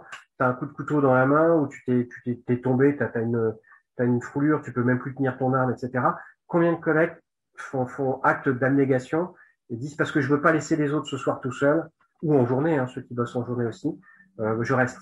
Donc ouais, on a des, des héros du quotidien partout, mais on n'est pas les seuls. Euh, on n'est pas les seuls, franchement. Moi, je pourrais pas manger, je pourrais pas faire mon essence. Euh, J'ai pas d'enfants, mais mais les, les, les, autres pourraient pas envoyer leurs enfants à l'école. Donc oui, on, on, a ça. Et d'ailleurs, c'est un truc là en ce moment, c'est vraiment hyper important moi, j'aime la France. Hein. Je suis mon, père euh, et ma mère étaient d'origine algérienne, marocaine. Euh, donc, il y a deux générations, j'étais pas français. Je suis né dans ce pays-là. Mon père m'a toujours dit c'est un pays en or. Je, je le constate. J'ai voyagé. C'est une des chances que j'ai eues. J'ai voyagé. Et je peux vous dire franchement, la France, j'adore. Je suis patriote dans le sens honorable du terme. Euh, et ce que j'aimerais, c'est retrouver cette solidarité que j'ai connue. Et je parle pas que de 98, 12 juillet ou, ou ce genre de choses où on était tous ensemble, etc c'est moi quand j'allais euh, j'allais à l'école, bah, j'étais euh, oui, il y a eu une période un peu chaude dans les années 70 où c'était un peu euh, le négro, euh, voilà, ils entendaient c'était répété à l'école, mais bon, on était tous français, on était tous ensemble. Et ça, je l'ai plus maintenant. Et ce mouvement fait un peu de, de communautarisme, ça, je l'observe. Et c'est le fait peut-être d'une américanisation, c'est le fait d'une volonté, c'est le fait à pas de chance, je sais pas. Mais, mais ça, on n'aime pas. Amar, moi, je, je, moi, je, vous laisse parler parce que je, trouve que on apprend beaucoup en vous écoutant. Ça ne veut pas dire évidemment que je suis d'accord et loin de là avec euh, bien des choses que vous pouvez euh, raconter, mais je trouve beaucoup plus intéressant de savoir ce qu'un policier comme vous, qui a le courage de dénoncer certains agissements, euh, peut penser. Et en, vous écoutant, je, me dis c'est c'est étonnant parce que voilà quelqu'un qui, qui, est extrêmement clairvoyant sur ses collègues les plus proches et vous continuer quand même à défendre euh, et l'institution et on va dire les missions qu'on vous donne. C'est-à-dire vous, vous parlez par exemple de, de, de, piliers, vous seriez un des piliers, etc. Dans le chat, on vous demande est-ce que vous ne seriez pas plutôt les garde-fous. Euh, mais est-ce qu'une société qui en vient à considérer que sa police est un de ses piliers, voire le pilier, quand on écoute Darmanin, c'est, c'est quand même un peu le discours, est-ce que c'est pas une société qui, qui, qui, qui va mal? Je, veux dire que là, si, on, va un peu au-delà de tout ce que vous nous racontez, de toutes les révélations que vous nous faites, qui sont, euh, je trouve, extrêmement éclairantes et extrêmement enrichissantes, quel que soit le bord euh, où l'on se situe, est-ce que si on pousse un peu, la réflexion, est-ce que... Alors, ce que je peux dire, c'est que c'est un constat, c'est un diagnostic, tout le monde le sait, bah, ça va pas bien en France. Et je parle pas d'un gouvernement, ce serait le fait d'un gouvernement ou de, de un tel ou un tel. Ça va pas il y a une, il y a, une sorte de d'individualisation généralisée. Il y a un mal-être avec la, la, pandémie, ça s'est aggravé. Euh, il, y a, il, y a, il, y a, des revendications. Il y a des gens qui n'ont plus confiance euh, dans le politique. Moi, je peux parler juste pour moi, au moins ça, je peux le dire. Euh, euh j'ai jamais été politisé, sauf une fois, j'ai pris ma carte euh, une seule fois dans ma vie, pendant une année, pas deux. Euh, mais j'avais vraiment que d'une seule chose, envie d'une seule chose, c'est que tout le monde soit heureux, quoi, tout le monde puisse vivre, travailler, etc. Or maintenant, euh, quand j'entends tous les collègues parler des élections, parce que je les invite toujours à, moi je, vote à toutes les élections. Je suis prêt à décaler mes, mes, mes, vacances pour voter. Je vote, je vote, je. Il y a des pays qui n'ont pas le droit de vote, donc je veux voter. Quand j'invite mes effectifs à voter, parce que c'est un devoir citoyen, ils me disent chef, c'est tous des pourris. Et je leur dis non, pas tous. Euh, ils me disent ouais, mais tous ceux qui arrivent au pouvoir arrivent avec un, un, un programme, ils l'appliquent pas, ils appliquent même le contraire, ils nous mentent. on n'y croit plus. Voilà. Et même pour notre ministère, il le disait. Qu'est-ce que j'ai envie de vous dire par rapport à ça pour rester dans le devoir de réserve? J'ai envie d'y croire. Et je ne peux pas baisser les bras. Donc je vais continuer de voter et je vais continuer d'inviter mes collègues, les gens que j'aime bien, à, à, voter, à y croire et en espérant que euh, que, que mon vote, que les votes puissent, puissent faire avancer les choses. Le pays va-t-il bien, va-t-il pas bien? Non, il va pas bien. Mais ça fait très longtemps. J'ai presque envie de vous dire, pour moi, ça fait, euh, ça fait, euh, ça fait presque une trentaine d'années, euh, si c'est pas plus que ça va pas. On nous a menti. Ça, c'est sociologique, c'est même pas mon avis. Je, je, je, je veux dire, c'est, c'est une évidence. Et, et nous, on est, on est écœuré parce que on voit beaucoup de choses qui, se produisent qui ne devraient pas se produire. Et, quand je veux dire ça, je veux parler de, choses qui, touchent le quotidien, euh, c'est c'est la misère sociale. Je pense que plein de flics, surtout ceux qui sont en sécurité publique, sont, touchés par ça. Et puis on a de la famille.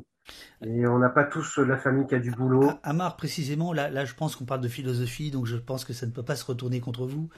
Euh, puisque pour ceux qui, nous suivent, je, rappelle que vous avez dénoncé euh, des agissements de, vos collègues, mais que vous êtes vous-même sous le coup euh, d'enquête IGPN, de, procédures, de plusieurs, etc. Et que donc, donc voilà, il faut du courage pour, pour être dans la position dans laquelle vous êtes et parler comme ça publiquement, en direct, avec un chat qui, qui réagit. Mais, mais précisément, est-ce que si on, si on va vers la philosophie, euh, qu'est-ce que c'est que d'être une police au service euh, d'un régime qui crée de la misère sociale, puisque vous parlez de misère sociale? Je ne peux pas répondre à ça, David. Vous pouvez pas. Est-ce que ce sont des questions qui se posent dans les commissariats ou c'est ou c'est abstrait? Non, il y a des sujets qui seraient même très surprenants. Euh, je vous en ai parlé au téléphone. vous avez des regards. Vous avez des regards. Moi, j'ai des collègues qui sont qui seraient euh, ça, je, je peux en parler puisque ça, ça concerne aussi sur les gilets jaunes. Euh, je vous l'avais dit, euh, on, on, évoquait le fait que vous étiez mal vu par certains collègues. Et moi, je vous disais oui, peut-être, même sûrement, par certains, mais pas par d'autres. Par beaucoup, hein. mais c'est pas bah, important. Peut-être pas, peut-être pas, franchement. Euh, et rappelez-vous qu'au début des Gilets jaunes, euh, je vais pas citer, mais il y a plein de syndicalistes euh, qui l'ont dit, qui le répètent encore, euh, il y a des collègues qui allaient manifester. C'est quand c'est que ça a commencé à partir en violence, etc., euh, du fait de Black Bloc ou autre, hein, peu importe, que les collègues ont arrêté d'y aller. Surtout quand en plus les collègues gendarmes, policiers se faisaient agresser et tout, là ils voulaient plus être dans la dans la NAS, mais, mais plein de collègues au départ trouvaient le mouvement justifié, légitime, etc. Euh, ce que je pouvais dire, c'est que plusieurs collègues m'ont dit, quand ils ont su euh, que je venais parler euh, chez vous, ils m'ont dit fais gaffe parce que tu penses bien qu'ils attendent qu'une seule chose, c'est de te sniper. Euh, donc ils m'ont dit fais attention à ce que tu dis, mais ils m'ont dit aussi fais-lui comprendre qu'on a compris sa démarche, qu'on ne voit pas forcément en vous et en tous les autres des gens qui, comment dirais-je, veulent notre mort, notre désarmement, etc. ce que je veux dire par là, c'est que j'ai une voiture, moi. Je vais donner un exemple tout bête. C'est une voiture de marque, une voiture de concession. Euh, elle est entretenue chez eux. Je paye mon entretien, etc. Quand j'ai payé mon entretien, euh, bah, j'aimerais bien que ma voiture soit réparée, par exemple, s'il y avait un dysfonctionnement et compagnie. Les gens payent la police, et ils payent la police comme ils payent les impôts, l'armée, euh, les hôpitaux, le reste et tout. Moi, je paye, mais je paye aussi mon propre salaire, entre guillemets. Mais ce que je veux dire, c'est que on est payé pour fournir un service. Et on a une obligation de moyens. Et cette obligation de moyens, c'est de travailler de la meilleure des façons, de façon honnête, de façon respectueuse des lois et des grands principes liberté, égalité, fraternité. Il y en a plein qui le font. Et il y en a quelques-uns qui ne le font pas. Et les quelques-uns qui ne le font pas, en ce moment, ils jouissent d'une... Pas tous, parce que je sais que l'IGPN fait son boulot aussi, mais pas tout le temps. La preuve en est dans mon affaire. Euh, il y en a... C'est quelques-uns... C'est un peu ballot, parce que quand même, Là, c'est comme ça. Fait pas souvent. Hein. Euh, quand c'est du bon côté, l'IGPN fait pas vraiment son, son, son boulot. Hein. Mais il y en a qui le font. On a parlé avec des journalistes, on a parlé avec un commissaire que, euh, qui, qui, qui, qui, est important sur Paris. Il m'a dit, Amar, c'est, euh, tu peux pas l'expliquer. Il me dit, il y a des affaires, tu leur présentes. Tu, pour les gilets jaunes, par exemple, ça s'est soldé pour une affaire. On en a parlé avec Street Press. Ça s'est soldé par euh, euh, manque d'éléments, un, infraction injustement euh, euh. Hmm. Ouais, il y a eu une relance de l'avocat. Un autre cabinet a pris, de, toujours de l'IGPN Paris, ils ont trouvé. Et il y a eu donc des, des, mises en cause. Le reste de l'affaire, je la connais pas. C'est QFD, c'est QFD, Amar. Parce que moi, j'ai regardé, j'ai regardé beaucoup de, euh, j'ai consulté euh, près de 80 dossiers IGPN sur les violences policières, notamment sur les, sur les gilets jaunes, et on voit bien qu'effectivement, selon les, enquêteurs, selon ce qu'ils veulent chercher ou trouver, eh bien, euh, les, les, les, les, réponses ne sont, ne, ne, sont pas les mêmes. Mais bon, Amar, je, je, voudrais terminer, il est, il est 11h30, 2h46 de, de, conversation avec vous. vous avez parlé tout à l'heure de euh, de travaux d'Hercule, euh, vous, ce que vous aimeriez euh, voir changer en profondeur, qu'est-ce au sein de la police Ce serait quoi? En, premier lieu, qu'on travaille sur l'humain policier. On, doit améliorer notre formation et notre soutien, parce que franchement, il y a des collègues qui sont au bord du suicide, de la dépression, le reste et tout. Mais ça, c'est de l'interne. Par rapport à vous, public, euh, recentrer la police sur ce qu'elle est censée faire, c'est-à-dire protéger le citoyen et, euh, et comment dirais-je, euh, et avoir une action concrète visible.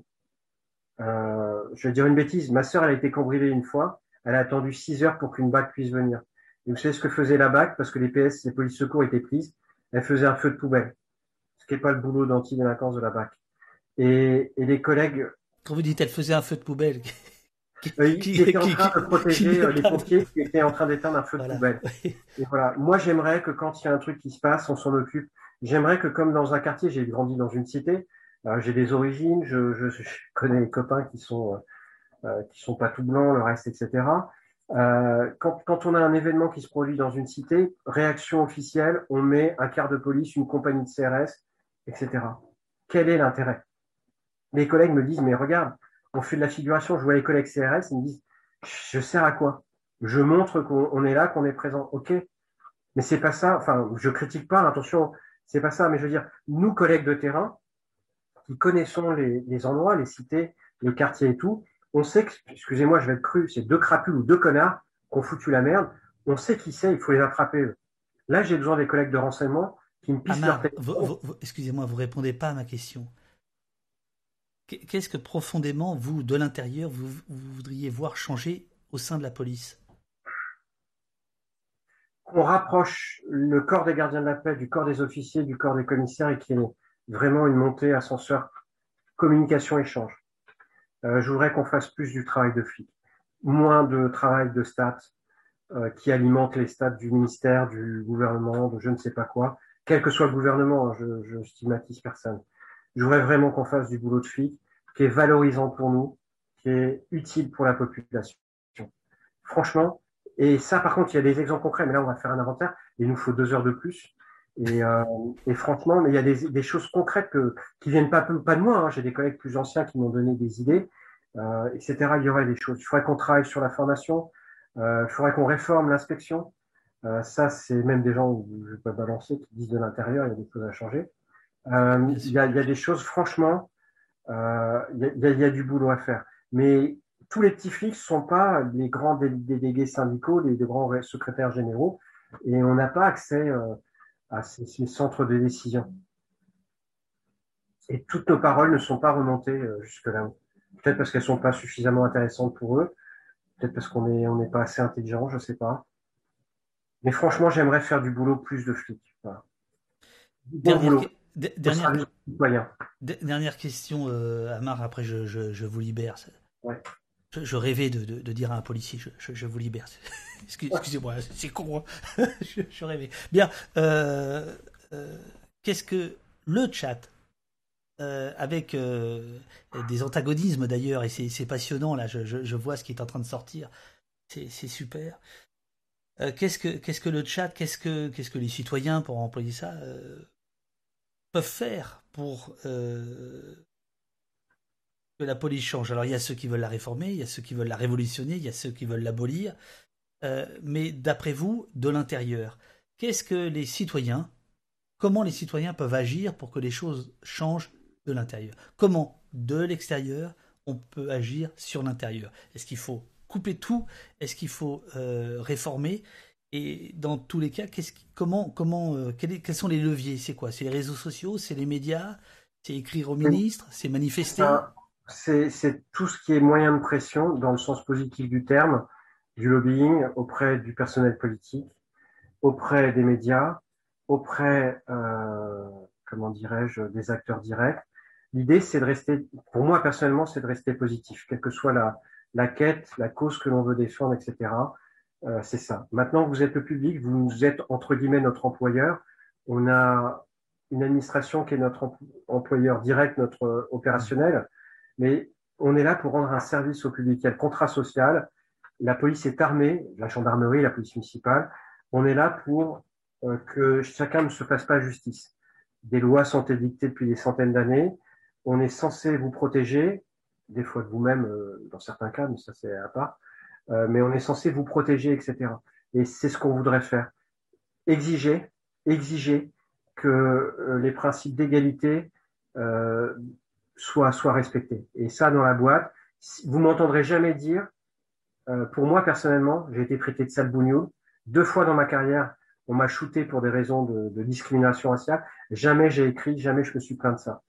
Mais par contre, quand ça touche d'autres collègues ou que ça touche des gens qui sont sous ma responsabilité, des gardés à vue ou des déférés, ça, j'accepte pas. Il faut que ces principes-là soient défendus. Et après, il faut que dans le sens positif vis-à-vis des collègues, qu'ils soient mieux traités. Parce que des fois, au niveau humain, il y a des choses qui sont vraiment, euh, euh qui sont, qui sont améliorées. Et ça, c'est un truc qui fait que ça pousse des collègues avec les conditions difficiles de travail, les relations tendues avec certaines hiérarchies, certaines, pas tous, Mhm, les mhm. commissaires, tous les officiers ne sont pas pourris, c'est pas du tout ça. Euh, il y en a vraiment qui sont comme nous, enfin qui sont en or. Et, euh, voilà, il y a du bon et du mauvais partout. Mais il faut vraiment qu'on trouve quelque chose comme ça. Et, euh, et par contre, il lâche pas le morceau. Parce que là, c'est un sujet qui était complètement sous le tapis, une omerta, la loi du silence. Et c'est la loi du silence et l'omerta, c'est pas un truc très police, ça. C'est plutôt Darkseid en face de nous, ça. ceux qu'on est censé combattre. Donc ça, il faut le changer. Et c'est hyper vertueux. Et c'est un truc que je ne comprends pas comment ils n'arrivent pas à l'imprimer ou alors ils veulent pas. Alors là, dans ces cas-là, c'est, faut, je sais pas comment il faut faire. Il y a, il y a, un reportage, un documentaire à faire. C'est, c'est, ils font le ménage chez eux, c'est vertueux. Si le ménage est fait de façon habituelle chez nous, au bout d'un moment, tout le monde va se tenir droit. Et on parle pas de, de, de dictature, hein, de, de, de, trucs de fou. Hein. C'est juste les pommes pourries, les, les verres, on les dégage et par contre, après, on se concentre et on positive et on va, on va de l'avant, etc. Et ça, il faut le faire. Cher, Amar, je, je, vous libère. Euh, vous pouvez rejoindre votre avocat, euh, Ariel Limi, qui était, qui était avec nous euh, en début d'émission. Euh, merci beaucoup d'avoir pris le temps d'exposer votre vision des, des faits, de nous raconter ce que vous avez vu et ce que vous êtes en train de vivre parce que vous avez dit ce que vous avez vu. Merci beaucoup d'avoir partagé euh, avec le avec chat euh, euh, tout ça. Je, ce sera l'émission sera remise en ligne par Blast puisque l'émission du lundi est, rediffusée par, nos copains de, de, Blast. Alors vous pourrez voir à ce moment-là tout ce que les gens disaient au moment où vous, où vous parliez, Amar. Je pense que ça va euh, vous vous apportez euh, beaucoup de beaucoup de choses parce que voilà c'est euh, il y avait il y avait des retours en, en, direct. Et là bah voilà il y a beaucoup de, de, gens qui vous remercient pour votre témoignage votre courage. Merci beaucoup merci beaucoup. Oui? Juste une chose enfin c'est deux petites choses très simples. Je voudrais déjà présenter mes excuses parce que c'est décousu quand je parle parce que j'ai le devoir de réserve enfin l'obligation. Non c'est un devoir de réserve euh, et donc, je, je, des fois, je dois euh, fragmenter ma pensée, et donc c'est pas forcément euh, très linéaire. Et j'ai dû esquiver quelques questions qui étaient pour, moi. C'est pour ça. Non, mais c'était. Voilà, moi, ça me semble important.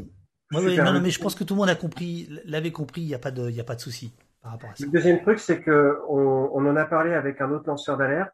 Euh, mon affaire étant particulièrement médiatisée, euh, je vous l'avais dit, il y a, enfin pas énormément, mais il y a, Arié reçoit beaucoup de demandes d'intervention dans les médias et je peux vous assurer que je fais même pas 10% de ce qui m'est demandé ou de ce qui m'a été demandé.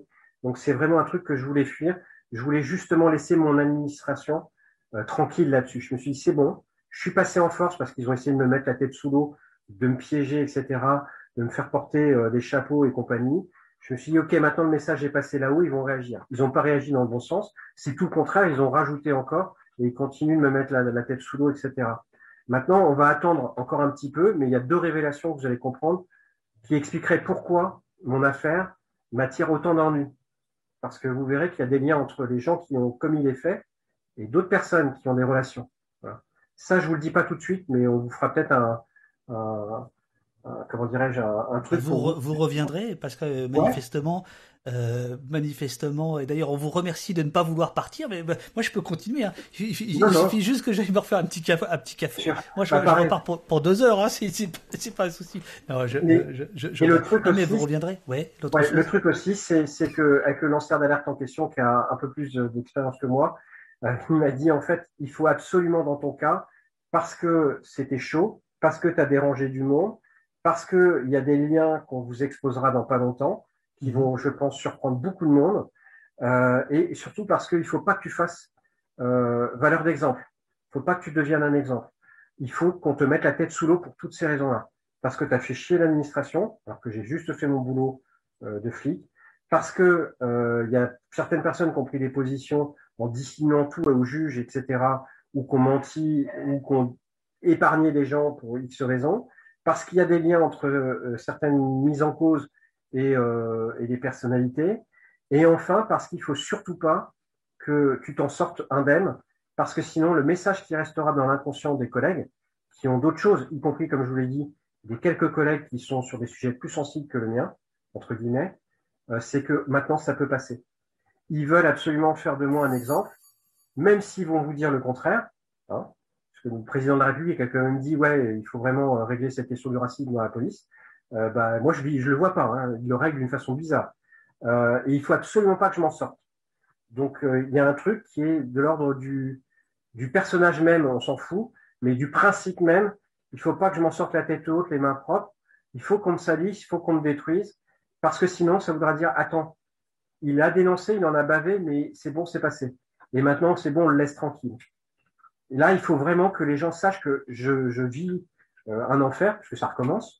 Euh, et je me plains pas, hein, je, l'assume. Mais un jour, ils le paieront, euh, de façon légale, hein, judiciaire. Euh, il faut qu'on sache que ma carrière est foutue. il faut qu'on sache que il faudra que toujours je regarde derrière moi s'il n'y a pas quelqu'un qui va pas essayer de me poser une peau de banane ou un coup de couteau dans le dos, etc. il faut que ça se sache. Parce que je me suis, à un moment donné, je, je vous le cache pas, les, les collègues m'ont dit, mais merde, pourquoi ils arrêtent pas? C'est pas leur intérêt. En plus, ils font des conneries. À chaque fois qu'ils nous remettent un, coup sur le dos, ils font des trucs illégaux quasiment. Donc euh, là, on a eu la réponse. C'est il faut pas que tu sois l'exemple qui s'en sorte. Donc la question de la dernière, c'était qu'est-ce que peuvent faire les gens euh, bah, qui regardent un peu, qui suivent l'affaire? Parce que franchement, euh, je pense que c'est pour ça que je suis venu à Arié. Je suis allé à chaque fois vers un média quand Arié m'a dit vas-y. Quand Arié m'a dit n'y va pas, j'y suis pas allé. Euh, et il y en a eu des grands, hein, pourtant. Je vais pas vous les citer, mais je m'en foutais. Mais, attendez, quoi, quoi, on n'est on est pas grand ici? Si, On a compris.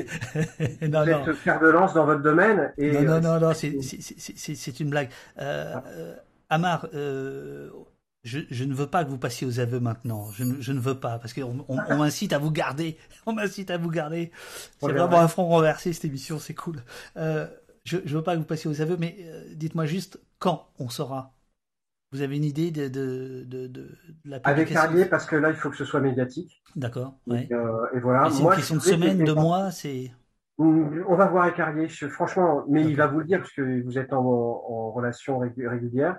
Et si vous voulez, on a tellement été gentils qu'il m'avait prévenu depuis longtemps. Il m'a dit t'es trop gentil, ils vont te bouffer. Et j'ai dit non, non, ils vont réagir, ils vont ils réagissent pas et ils vont même jusqu'à faire des fonds en écriture publique. Donc maintenant c'est fini. On va, ils veulent le combat, donc c'est triste. Hein. Ben, c'est pas le ministère, hein, c'est pas la police. C'est certaines personnes qui sont en poste dans certains endroits, à certains, à certains postes, qui eux continuent de me mettre la tête sous l'eau. Donc bah, je vais me défendre. Et mais je vais me défendre en disant la vérité, moi par contre. Et, euh, et puis après, bah, ils se démerderont avec ça. Et, et puis on ira en justice surtout, parce que c'est vraiment ça. Mais, mais voilà, donc que les gens, bah, ils, font, ce qu'ils veulent, hein, bien sûr. Moi, je respecte toujours, même les gens qui m'aiment pas, je les respecte. Mais que les gens soient attentifs à ce qui pourrait se passer, parce que je pense qu'il va se passer des choses. Merci beaucoup, euh, Amar. À très bientôt. Euh, vous revenez quand vous voulez. Euh, maintenant que la connexion est établie, que tout marche bien, que vous avez, vous arrivez même à enlever votre casque en excellent, direct. Excellent, excellent, excellent, excellente intervention. Bon courage à vous. je suis désolé parce que j'étais un petit peu stress et tout ça, c'est la première fois. Et, euh, et puis en plus, je vois pas, vous voyez, on, discuterait tous ensemble dans une salle, ce serait facile parce que j'ai la personne dans les, Dans, je vois ses yeux, etc. Et puis je, je, il voit que je mens pas, que je dis la vérité. Euh, je, je, vais voir que là, il n'a pas compris ce que j'ai dit, donc euh, bah, je vais pouvoir reformuler. Et là, c'est vrai que je vous ai vous et je vois pas les autres. J'ai pas entendu en plus le sens de leurs questions. Des fois, une intonation, ça change un, comme pour les textos. Et donc, c'est vrai que c'est un exercice qui est, qui est, nouveau et qui est particulier. Plus le stress, l'épée de Damoclès, euh, fais gaffe à ce que tu dis parce qu'ils euh, attendent que ça. Donc, euh, donc voilà. Mais vraiment, franchement, je, je, veux que les gens le sachent. Euh, il y a plein de flics et plein de gendarmes. Les gendarmes, j'en connais moins, mais par contre, je les croise aussi en, en maison d'arrêt. Et ils me disent, putain, on en a marre de, de payer pour des, des, des connards. Quoi. Et ils sont une minorité. Il faut vraiment qu'ils fassssent le ménage et qu'ils arrêtent de taper euh, sur euh, sur ceux euh, sur ceux qui essaient de faire le ménage. Excellent, excellent, excellent, excellente intervention. La, politique de de la lettre morte en fait, parce que finalement, s'il m'avait écouté depuis le début, vous n'auriez jamais rien su quoi.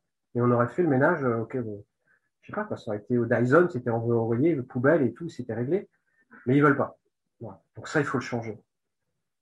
je, je, respecte ma hiérarchie, je respecte plein de gens bien, mais il y a des choses, faut, faut arrêter les conneries. Il y a des choses, des fois, faut, euh, euh, Amar, si vous voulez qu'on reste deux heures, on peut rester encore deux heures. Hein. Désolé, c'est l'émotion. En fait, maintenant que je sais qu'on parle, ça, ça, commence à, sortir, parce qu'avant c'était un peu plus euh, serré, un peu plus coincé et tout. Là, ça, ça commence à, partir. Mais non, les gens, il faut qu'ils mangent en plus. C'est bientôt midi. Je vous remercie de m'avoir écouté. Peut-être que la prochaine fois, je serai plus détendu. Et, voilà. Non, non, mais vous étiez très bien. Hein. Ah non, vous étiez très bien, je vous assure. Merci en tout cas de, de m'avoir invité, sympa. Et, et, merci à tous les collègues qui me soutiennent, à tous les tous les gens, euh, même ceux que je connais pas, qui excellent, excellent, excellent, euh, excellente intervention. Voilà, je, je, un grand un grand merci. Franchement, je vous, je vous le dis, on est on est on est fou de ce métier-là, c'est un truc de fou, c'est un super métier. Et euh, j'aimerais qu'on en parle que pour dire du bien. Et là, malheureusement, bah, le sale boulot, c'est moi. Ah bah ça, c'est pas gagné là, par contre. Là, je, je, je, là, il faut être honnête. Et puis une pensée pour euh, pour Eric et sa famille, euh, pour Stéphanie, sa famille, parce que c'est c'est c'est pas normal, c'est pas normal que voilà. Pour tous les autres d'avant, mais bon là, c'est en l'espace d'un mois, c'est c'est horrible ce qui s'est passé. Et en plus des gens qui avaient des enfants, donc euh, j'allume une bougie régulièrement pour eux. Mais alors bon, tant pis, hein, vous, vous, avez lancé euh, la conversation. Évidemment, euh, c'est épouvantable. Il n'y a rien à dire. Euh, ce qui est arrivé à votre collègue, ce qui est arrivé à votre collègue Stéphanie quelques, quelques semaines plus tôt. Mais qu'est-ce que vous pensez du discours de certains syndicats de, de, certains ministres, alors sauf si ça, si on rentre dans, dans le devoir de réserve, mais qui, qui, qui lie le fait qu'il y ait ces, ces moments ces, drames absolument épouvantables euh, au fait qu'il y ait une critique de la police en disant bah voilà voilà où ça mène. Euh, on a vu Marine Le Pen par exemple critiquer euh, France 2 le, jour même où votre collègue Stéphanie a été assassinée en disant mais regardez la veille ils avaient diffusé bah, d'ailleurs le, reportage dans lequel vous étiez vous Amar on n'en sortira jamais si si on lit toutes ces choses là c'est-à-dire que si on, dit bah, ceux qui observent la police, ceux qui critiquent la police, euh, font partie de ceux qui désignent euh, la police comme, comme une cible. C'est parfois le cas, mais c'est très rarement le cas. C'est un, film. Je, le fais en deux phases. La première phase, c'est euh, que je respecte, un, l'avis de chacun. Ils pensent ce qu'ils veulent, les syndicats, Madame Le Pen, les gens, ils pensent ce qu'ils veulent. La phase 2, je vais être plus direct. Vous avez un principe de communication, ce qu'on appelle l'analyse transactionnelle je fais juste du simple, hein, c'est du stratégique. Euh, on dit que les critiques de la police peuvent conduire à ça ou faciliter ce genre de choses. Euh, si le ménage avait été fait à l'intérieur de la police, et bien sûr ça n'a rien à voir avec Eric et avec Stéphanie, il y aurait moins de critiques. Donc déjà, on pourrait dire retour à l'envoyeur. Donc fais déjà balaye devant ta porte, on ne critiquera pas sur le bordel qu'il y a devant ta porte. Donc ça, c'est déjà ça. Mais moi, par contre, je vois ce qu'elle veut dire. C'est sur plus le police bashing dont on avait parlé tout à l'heure. Euh, moi, ce que je vois franchement, c'est que c'est trop, c'est trop chaud, c'est trop, c'est trop sensible pour que je puisse en parler. C'est comme l'affaire Michel Zecler. Il y a, il y a des, il y a différents courants dans la police et tout. Je peux pas trop. Ce que je peux juste dire, c'est juste du bon sens. C'est que la police, comme n'importe quelle administration, elle doit, si elle fait, elle commet des fautes ou fait des erreurs, elle doit être critiquable. C'est aussi simple que ça. Euh, si moi demain, vous l'avez vu dans les hôpitaux, des fois il y a eu des trucs, euh, les maladies nosocomiales. Euh, il y a eu un médecin, je me rappelle plus, je crois que j'ai sortais du bac, qui avait opéré complètement bourré une nana dans un hôpital en Bretagne, il me semble, et compagnie. Ça veut dire quoi? Donc on peut pas critiquer les administrations? Si on fait une connerie, ouais. Maintenant, ce que eux veulent dire, c'est que il y a systématiquement en ce moment le côté tête de turc de la police. On, tire à vue, feu à volonté. Peut-être qu'il y a du trop, ouais. Mais, euh, dire qu'il faudrait jamais critiquer la police, là, je, je, l'éloigne complètement de, de Eric et de Stéphanie. Non, on, on fait des conneries. S'il y a des conneries qui sont faites, on peut en parler naturellement. Après, euh, qui est vraiment un truc de fou, euh, qui, qui peut-être parce que fait des parts d'audience, des parts d'audimat, etc., ou fait vendre du papier gratuitement, y compris même quand on sait que les policiers sont victimes et pas auteurs. Euh, ouais, là peut-être, je sais pas. Franchement, je suis partagé. Je suis partagé Amar, on se fout de notre gueule hein, euh, euh, sur le chat. Euh, raccroche, non, toi, raccroche. Les gars qui arrivent pas à se dire au revoir. Donc je vous dis au revoir. Et je vous dis juste, dites à vos collègues que s'ils pensent que euh, c'est lucratif de critiquer la police et que ça fait vendre du papier, ça en fait beaucoup moins vendre que d'en dire du bien. Et d'ailleurs, depuis des années et des années, la police a plutôt eu une excellente presse et elle continue. Je veux, je veux dire que c'est la même chose. Hein. Ceux qui euh, critiquent ah la police sont le, font l'objet de, de beaucoup de critiques. Mais bon, on en reparlera un autre jour.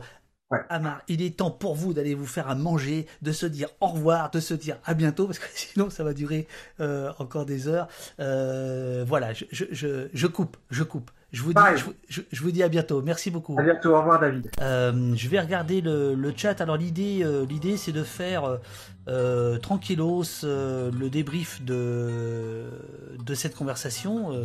On a eu de, de, près de trois heures avec Amar Ben Mohamed sur, sur sa qualité de, de policier et lanceur d'alerte. Évidemment, euh, on l'a dit, on, le redit, euh, et bah, il marchait sur euh, sur des sur des sur des jeux, sur des jeux, sur des œufs, pardon. Ah ben ah, super canartitude, ah super geste, voilà. Ah ça m'émeut, putain ça m'émeut, c'est con. Hein. Merci beaucoup d'avoir offert à Kitty un abonnement.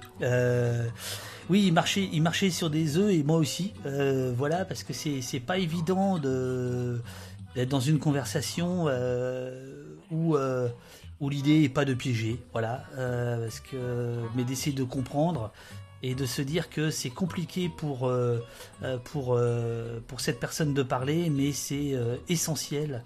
me semble-t-il pour nous de d'entendre d'entendre ouais on est des bisounours mais mais par contre, on est des bisounours armés. Le savoir est une arme, tatati tatater. Euh, voilà, et puis, euh, voilà, c'est un, drôle d'exercice euh, que de, de, dérouler. Alors, on va appeler ça une interview, mais je pense plutôt une conversation de, manière comme ça publique. Normalement, voilà, on fait ça tranquillement, puis après on va faire son montage, etc. Donc euh, bien évidemment, il y a des moments où moi je, je, je rongeais mon frein par rapport à ce que ce qu'on pouvait entendre.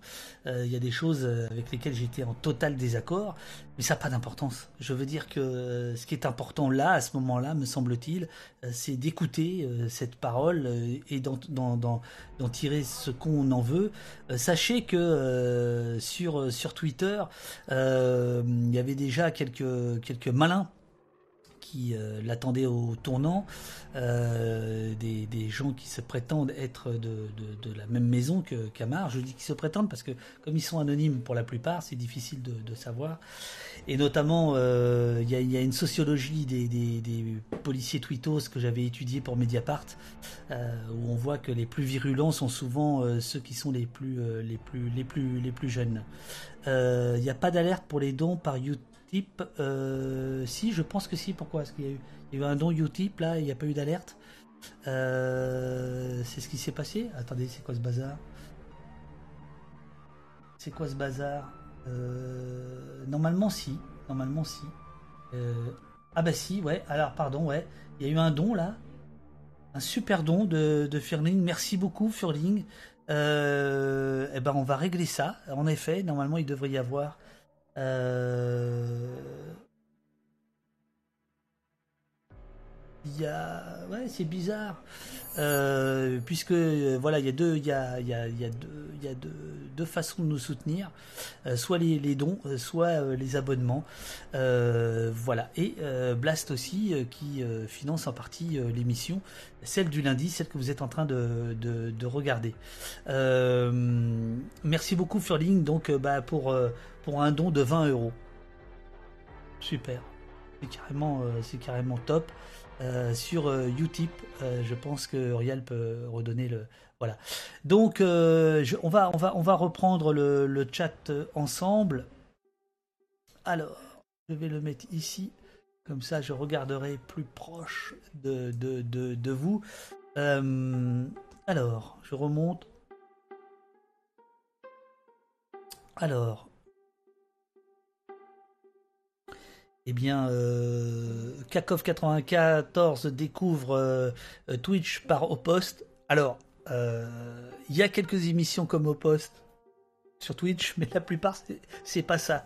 Euh, merci, euh, merci, euh, merci d'être là. L'idée c'est tous les lundis et les jeudis, sauf ce jeudi parce que c'est férié et qu'on est mort de chez mort avec l'équipe de, de, Modo. Euh, tous les lundis matins et les jeudis matins, on fait des émissions comme celle-ci. Euh, et puis de temps en temps, on fait des émissions impromptues. En ce moment, on joue à un jeu. Euh, également, on a joué ce week-end une quinzaine d'heures où on incarnait des résistants au nazisme en 1933 à Berlin. parce que bon bah voilà, comme on est comme on est sur sur, euh, sur Twitch, il fallait bien le, baptême euh, du, feu.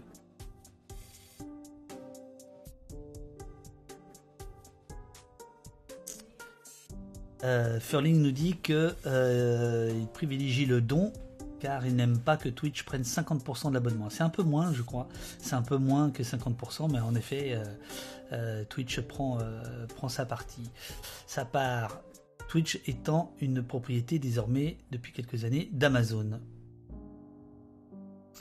Alors, euh, c'est à ça que devrait ressembler une interview dans n'importe quel grand média. C'est sûr qu'on est plus habitué. Euh, la fachosphère, non, c'est pas la fachosphère, c'est notamment des, policiers qui, euh, qui ironisaient un peu de, de la venue d'Amar euh, sur Twitter, qui ironisaient sur Twitter de la venue d'Amar poste. Voilà, j'espère, j'espère que, euh, euh, j'espère que, on, on, dit prendre une déposition, absolument, euh, Gibzed, c'est ça. On a pris la déposition de, du dénommé Ben Mohamed Amar.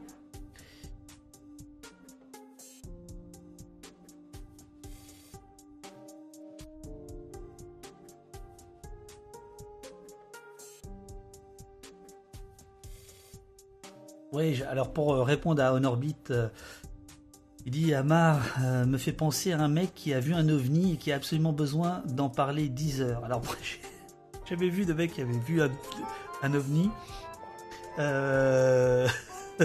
Euh, ben ouais, mais bien sûr. C'est pour ça que pour moi c'est pas une interview.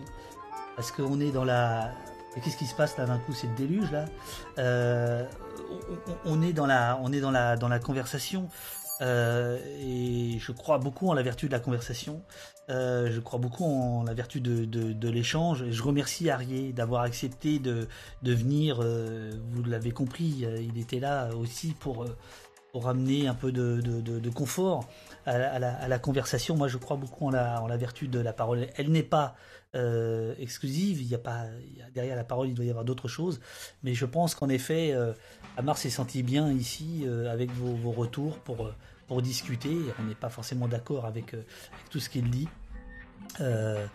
mais au moins c'est important de,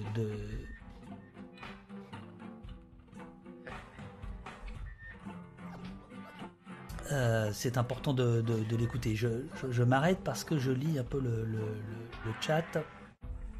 Je rappelle que les sons euh, nous proviennent de deux amis, euh, Eric Morfonskank, dont vous pouvez retrouver euh, les morceaux sur Bandcamp, et JC. voilà, on va vous mettre les, les, les, sons qui. et lui, vous pouvez retrouver ses sons sur le SoundCloud. Alors les références de Damasio, eh bien c'est très simple. Les références de l'intervention d'Alain Damasio, euh, c'est un pays qui se tient sage, euh, un petit film euh, de cinéma, voilà, dont on va peut-être regarder un extrait inédit dans quelques instants si si vous êtes sage justement.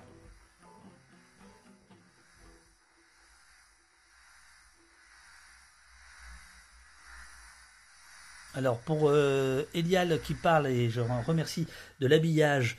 En fait, euh, l'habillage c'est au départ un truc que j'ai acheté, hein, une boîte américaine, retravaillée par euh, Sophie la Duchesse, mais habillage qui va changer dans quelques temps, puisque on va s'inspirer de l'habillage de Blast.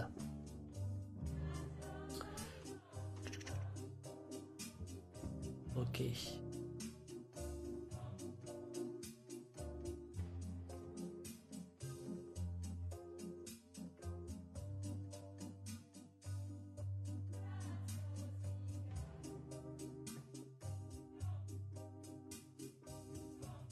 Alors, pour, euh, on demande dans le chat comment on fait pour lancer le son. Alors, il y a, différents sons. Euh, il y a les sons que vous, vous pouvez lancer euh, qui sont... qui sont... Il y a Nicolas Moog, celui qui est venu nous parler de sa bande dessinée, qui arrête pas de m'envoyer des textos. Et je lui explique que je suis en direct. Nicolas, tu déconnes il y a des sons que vous pouvez envoyer vous avec vos points de chaîne. Euh, donc ça se trouve euh, sous le, le, live. Euh, plus vous regardez la chaîne, plus vous, accumulez de, de, points de chaîne qui n'ont aucune espèce de valeur, hormis que avec ces points de chaîne, vous pouvez lancer des, des, des, sons. Et moi, je peux aussi en lancer, comme par exemple celui-ci. Ça a commencé? Ben oui, ça a commencé. L'émission a commencé? Ben, On est à l'antenne depuis 5 minutes. Ah oui, voilà. si on lance tous en même temps. Euh, voilà, alors il y a deux nouveaux euh, abonnés, euh, me signale-t-on. All you need is GNU. GNU étant une licence libre. Et Martoon, eh bien, bravo et merci à, à vous deux. Alors, et alors, donc il y a des sons que vous, vous pouvez lancer, et puis il y a des sons que moi je peux, je, peux lancer. Alors, si vous êtes en train de les lancer, je vais garder les miens, mais si vous ne les lancez plus, alors regardez, le, le, Finky, je le remets. Ne, lancez pas vos, sons. Ça a commencé? Ben oui, ça a commencé. L'émission a commencé? Ben, On est à l'antenne depuis 5 minutes. ça me fait toujours marrer ce truc-là. Alors, il y a ça aussi. Le champagne, ça me donne mal à la tête. Moi, je n'aime pas ça. Et eh oui, bien sûr. Voilà, des petits sons. Euh, voilà. Alors, on les enlève le temps de, la conversation, le temps de la déposition, euh, pour euh, pour rester concentré. Et puis après, là, quand je parle et qu'on est en débrief, en, causerie, allez-y, quoi. Il y a, y, a, y, a, y a aucun souci. Alors, je regarde. Oui, on peut aussi mettre ces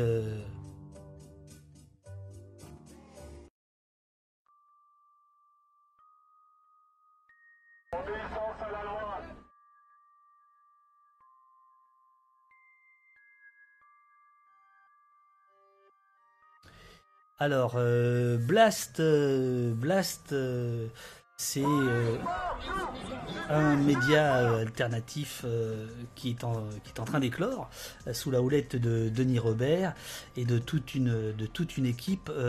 et je vous conseille d'aller voir leur, site. Je vais essayer de, je vais essayer d'y aller là et de vous le montrer. Et puis vous, vous avez pas l'air d'avoir envie de regarder euh, l'inédit euh, de comment Excellent, d'un pays qui se tient ça, l'excellente intervention. Je peux le garder, hein, je peux le, je peux le garder pour demain à la limite. On pourrait faire une émission demain matin euh, avec revue de presse et et comment comment ça s'appelle et extrait de, de d'un pays qui se tient sage. Là, je vous montre, je vous montre le le site de, de, je trouve moi très joli, très, très simple, très efficace. Euh, voilà, Blast vous pouvez. Euh, Mais non, je fais pas ma diva.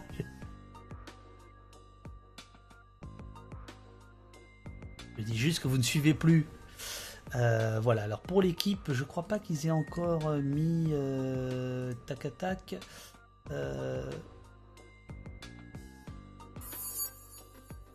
Donc c'est un, c'est un média essentiellement euh, audiovisuel, mais euh, également euh, papier, enfin papier, avec, des, avec, des, avec des articles. Voilà. Et donc il nous, nous accueille le, le lundi sur la chaîne Blast. Donc les, les, fidèles de Blast sont sans doute en train de nous regarder sous le, le canal Blast de Twitch. Donc en fait, ce que je peux vous conseiller, euh, c'est euh, de, euh, si vous suivez l'émission depuis le canal de, Blast, c'est de vous abonner à Davduf.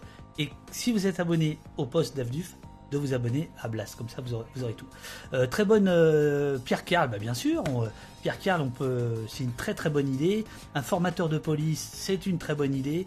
Il y a plein de gens qui vont qui vont venir si on pouvait euh, développer l'émission, je pense qu'on pourrait euh, faire euh, on pourrait faire une quotidienne quoi voilà l'idée c'est de sortir aussi parfois des questions de flics de poulets et de, de, s'aérer d'aller du côté de la liberté avec ou de la critique des médias ou des choses comme ça est-ce qu'on a des nouvelles de Camille Chaise? Oui on a des nouvelles de Camille Chaise qui n'en a pas c'est à dire que pour l'instant elle n'a pas eu l'autorisation du cabinet du ministre de venir au poste. Camille Chaise étant euh, la porte-parole du ministère de l'Intérieur. C'est pas la porte n'est pas fermée, nous dit-on, mais enfin elle est à peine entrouverte. Donc euh, j'essaye de, la voir. Un formateur de police, euh, ce serait ce serait super, ce serait super. Mais la difficulté, c'est un formateur de police en, en comment dirais-je en, fonction. Je ne sais pas s'il aurait la la liberté de, parole, déjà, euh, on voit qu'avec les lanceurs d'alerte, c'est pas toujours euh, évident. Euh, ah, Dewey nous dit qu'il ou qu'elle n'a pas les accès au, son. Alors, est-ce que. Ah non, Trust, il n'en est pas question. Peut-être que tu n'as pas assez de points de chaîne. Alors ici, on est, dans, on est dans le punk rock, on n'est pas dans le, pas dans le, hard rock. Euh,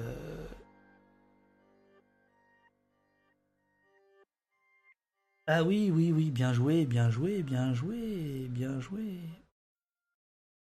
Le titre. Le titre, c'est ça, c'est ça. Oh là, là, je vous les mets tous d'un coup. Bonjour. Voilà, ici. C'est celui-là. Voilà le titre. Euh, les amis, je, je, je, vous, euh, je, demande, je demande aux modos euh, leur avis en, en, régie. Est-ce que on fait une émission demain matin, rapidos, comme ça, avec un inédit d'un pays qui tient sage et la revue de presse, genre 9h, quoi Qu'est-ce que, qu'est-ce que vous en dites? Puisqu'on n'en on en fera pas jeudi. Ou est-ce qu'on continue maintenant?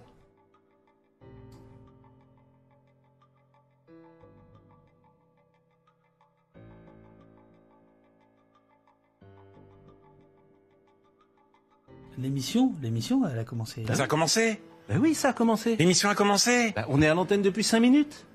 Elle a commencé il y a 3h32, voilà.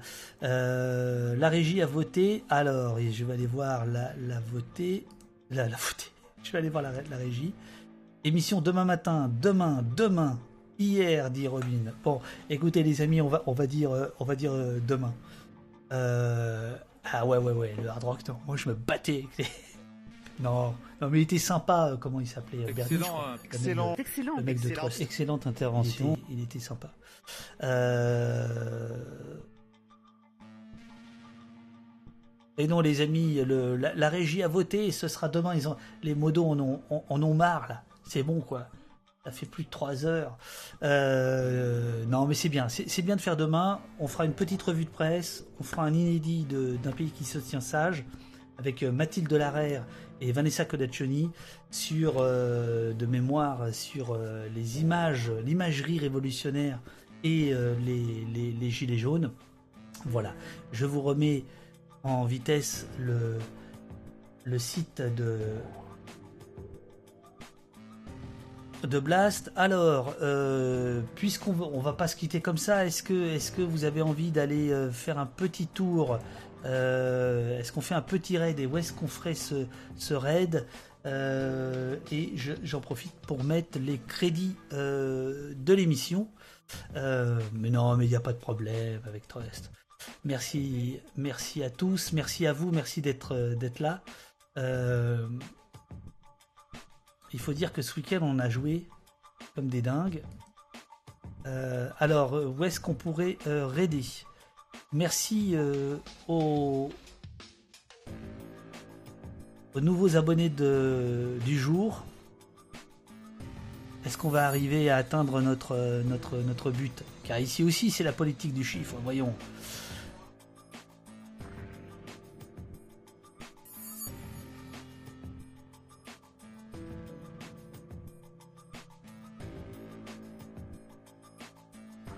Alors, est-ce qu'il y a des, propositions dans le, chat pour le, raid?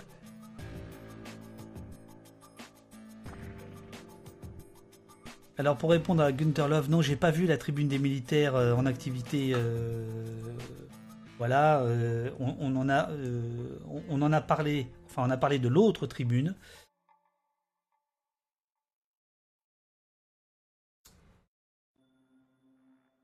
Alors, on est en train de, de regarder qui on pourrait raider.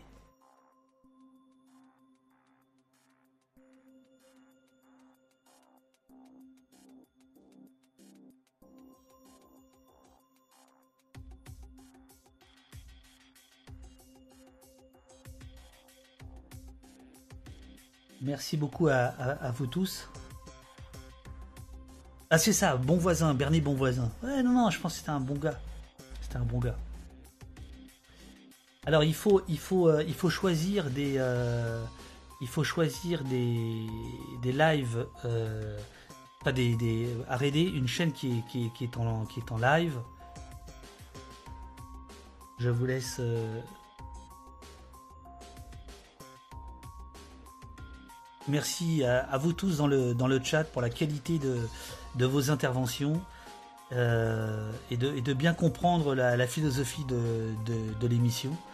Euh, donc moi je vous dis, ah mais j'ai oublié de vous dire, attendez, on a plein de rendez-vous, on a plein de rendez-vous, j'ai complètement oublié de, vous parler de ça. Attendez, bougez pas, bougez pas, bougez pas. Euh, donc demain matin, ça c'est, on vient, on vient de le faire, mais il n'y a pas que ça. Attendez, bougez pas, je vais essayer de retrouver ma petite affaire.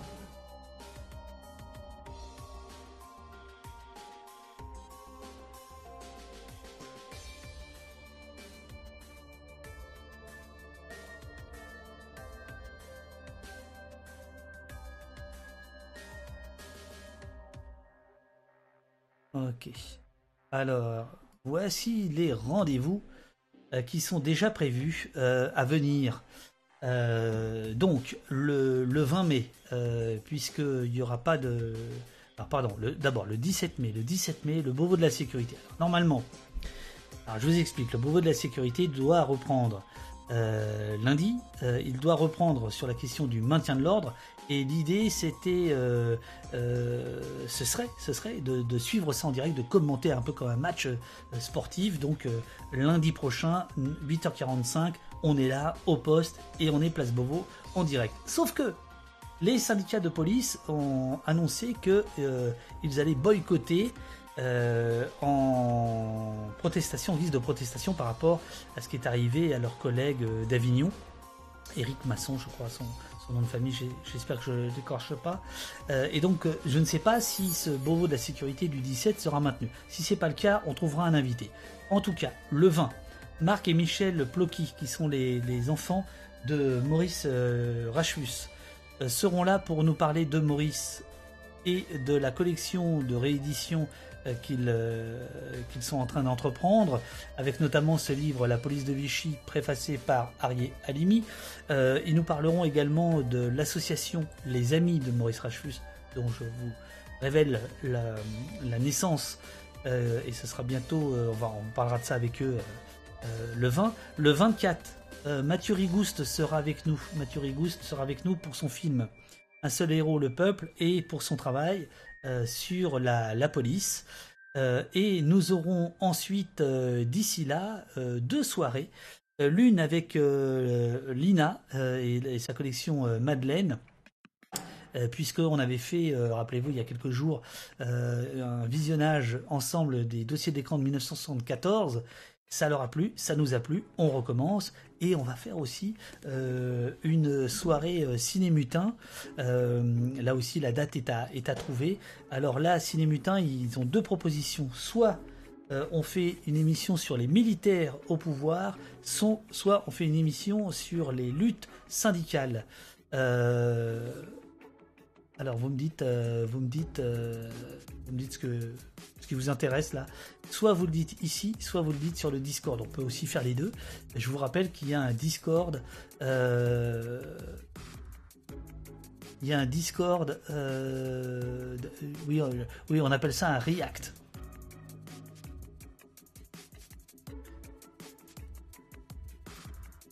Le fait de commenter en direct.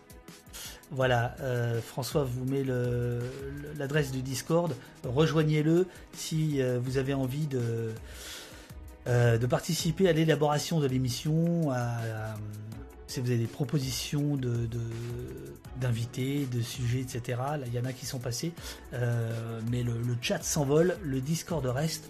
Donc venez vous, vous, vous inscrire. Alors qu'est-ce qu'on fait pour le pour le, pour le raid, j'ai pas suivi, je vais regarder en régie.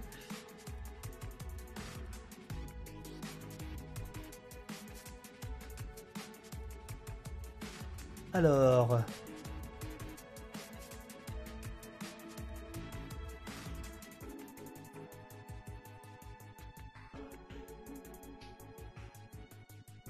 Alors, certains proposent Erin, son thème, la grosse matinée, actu répression en Colombie, tension à Jérusalem-Est, candidat PCF 2022. Alors c'est peut-être la fin de son live. Bon bah, euh, bah, comme ça vous allez la découvrir et moi aussi et puis on verra bien. Hein. Euh, les luttes syndicales plutôt. Euh, ah on oublie Erin. Ok. Ok.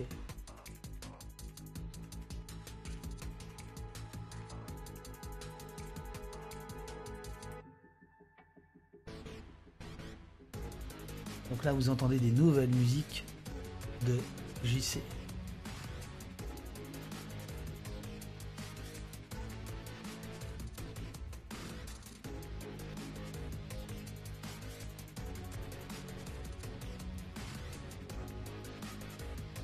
Alors euh, Pierre-Ange, euh, je propose qu'on en parle demain. On en a un petit peu parlé avec, euh, Amar.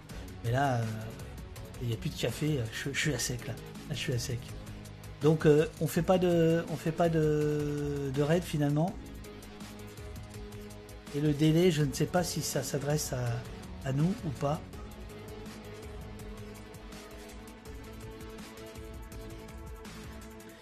Alors il y a un avocat autre que Alimi, parce que c'est bon, il n'y a pas qu'Alimi sur la place de Paris, Et en France, il y a d'autres avocats dont les, les invitations sont lancées.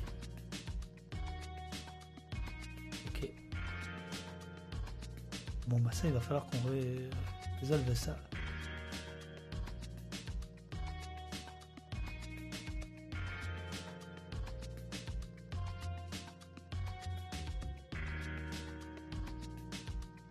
Bon, allez, je vous fais confiance. On va aller voir euh, Erin. Je vous dis, euh, oh, du pont Moretti, pourquoi pas. Je vous dis à demain, 8h45, euh, un inédit de Un pays qui se tient sage, petite revue de presse. On fait le bilan de, ce qui s'est passé, les programmes à venir. Voilà, tout ça, c'est demain. Les amis, je suis claqué, 12h25, bon appétit. Et merci au modo d'avoir si bien travaillé, comme toujours.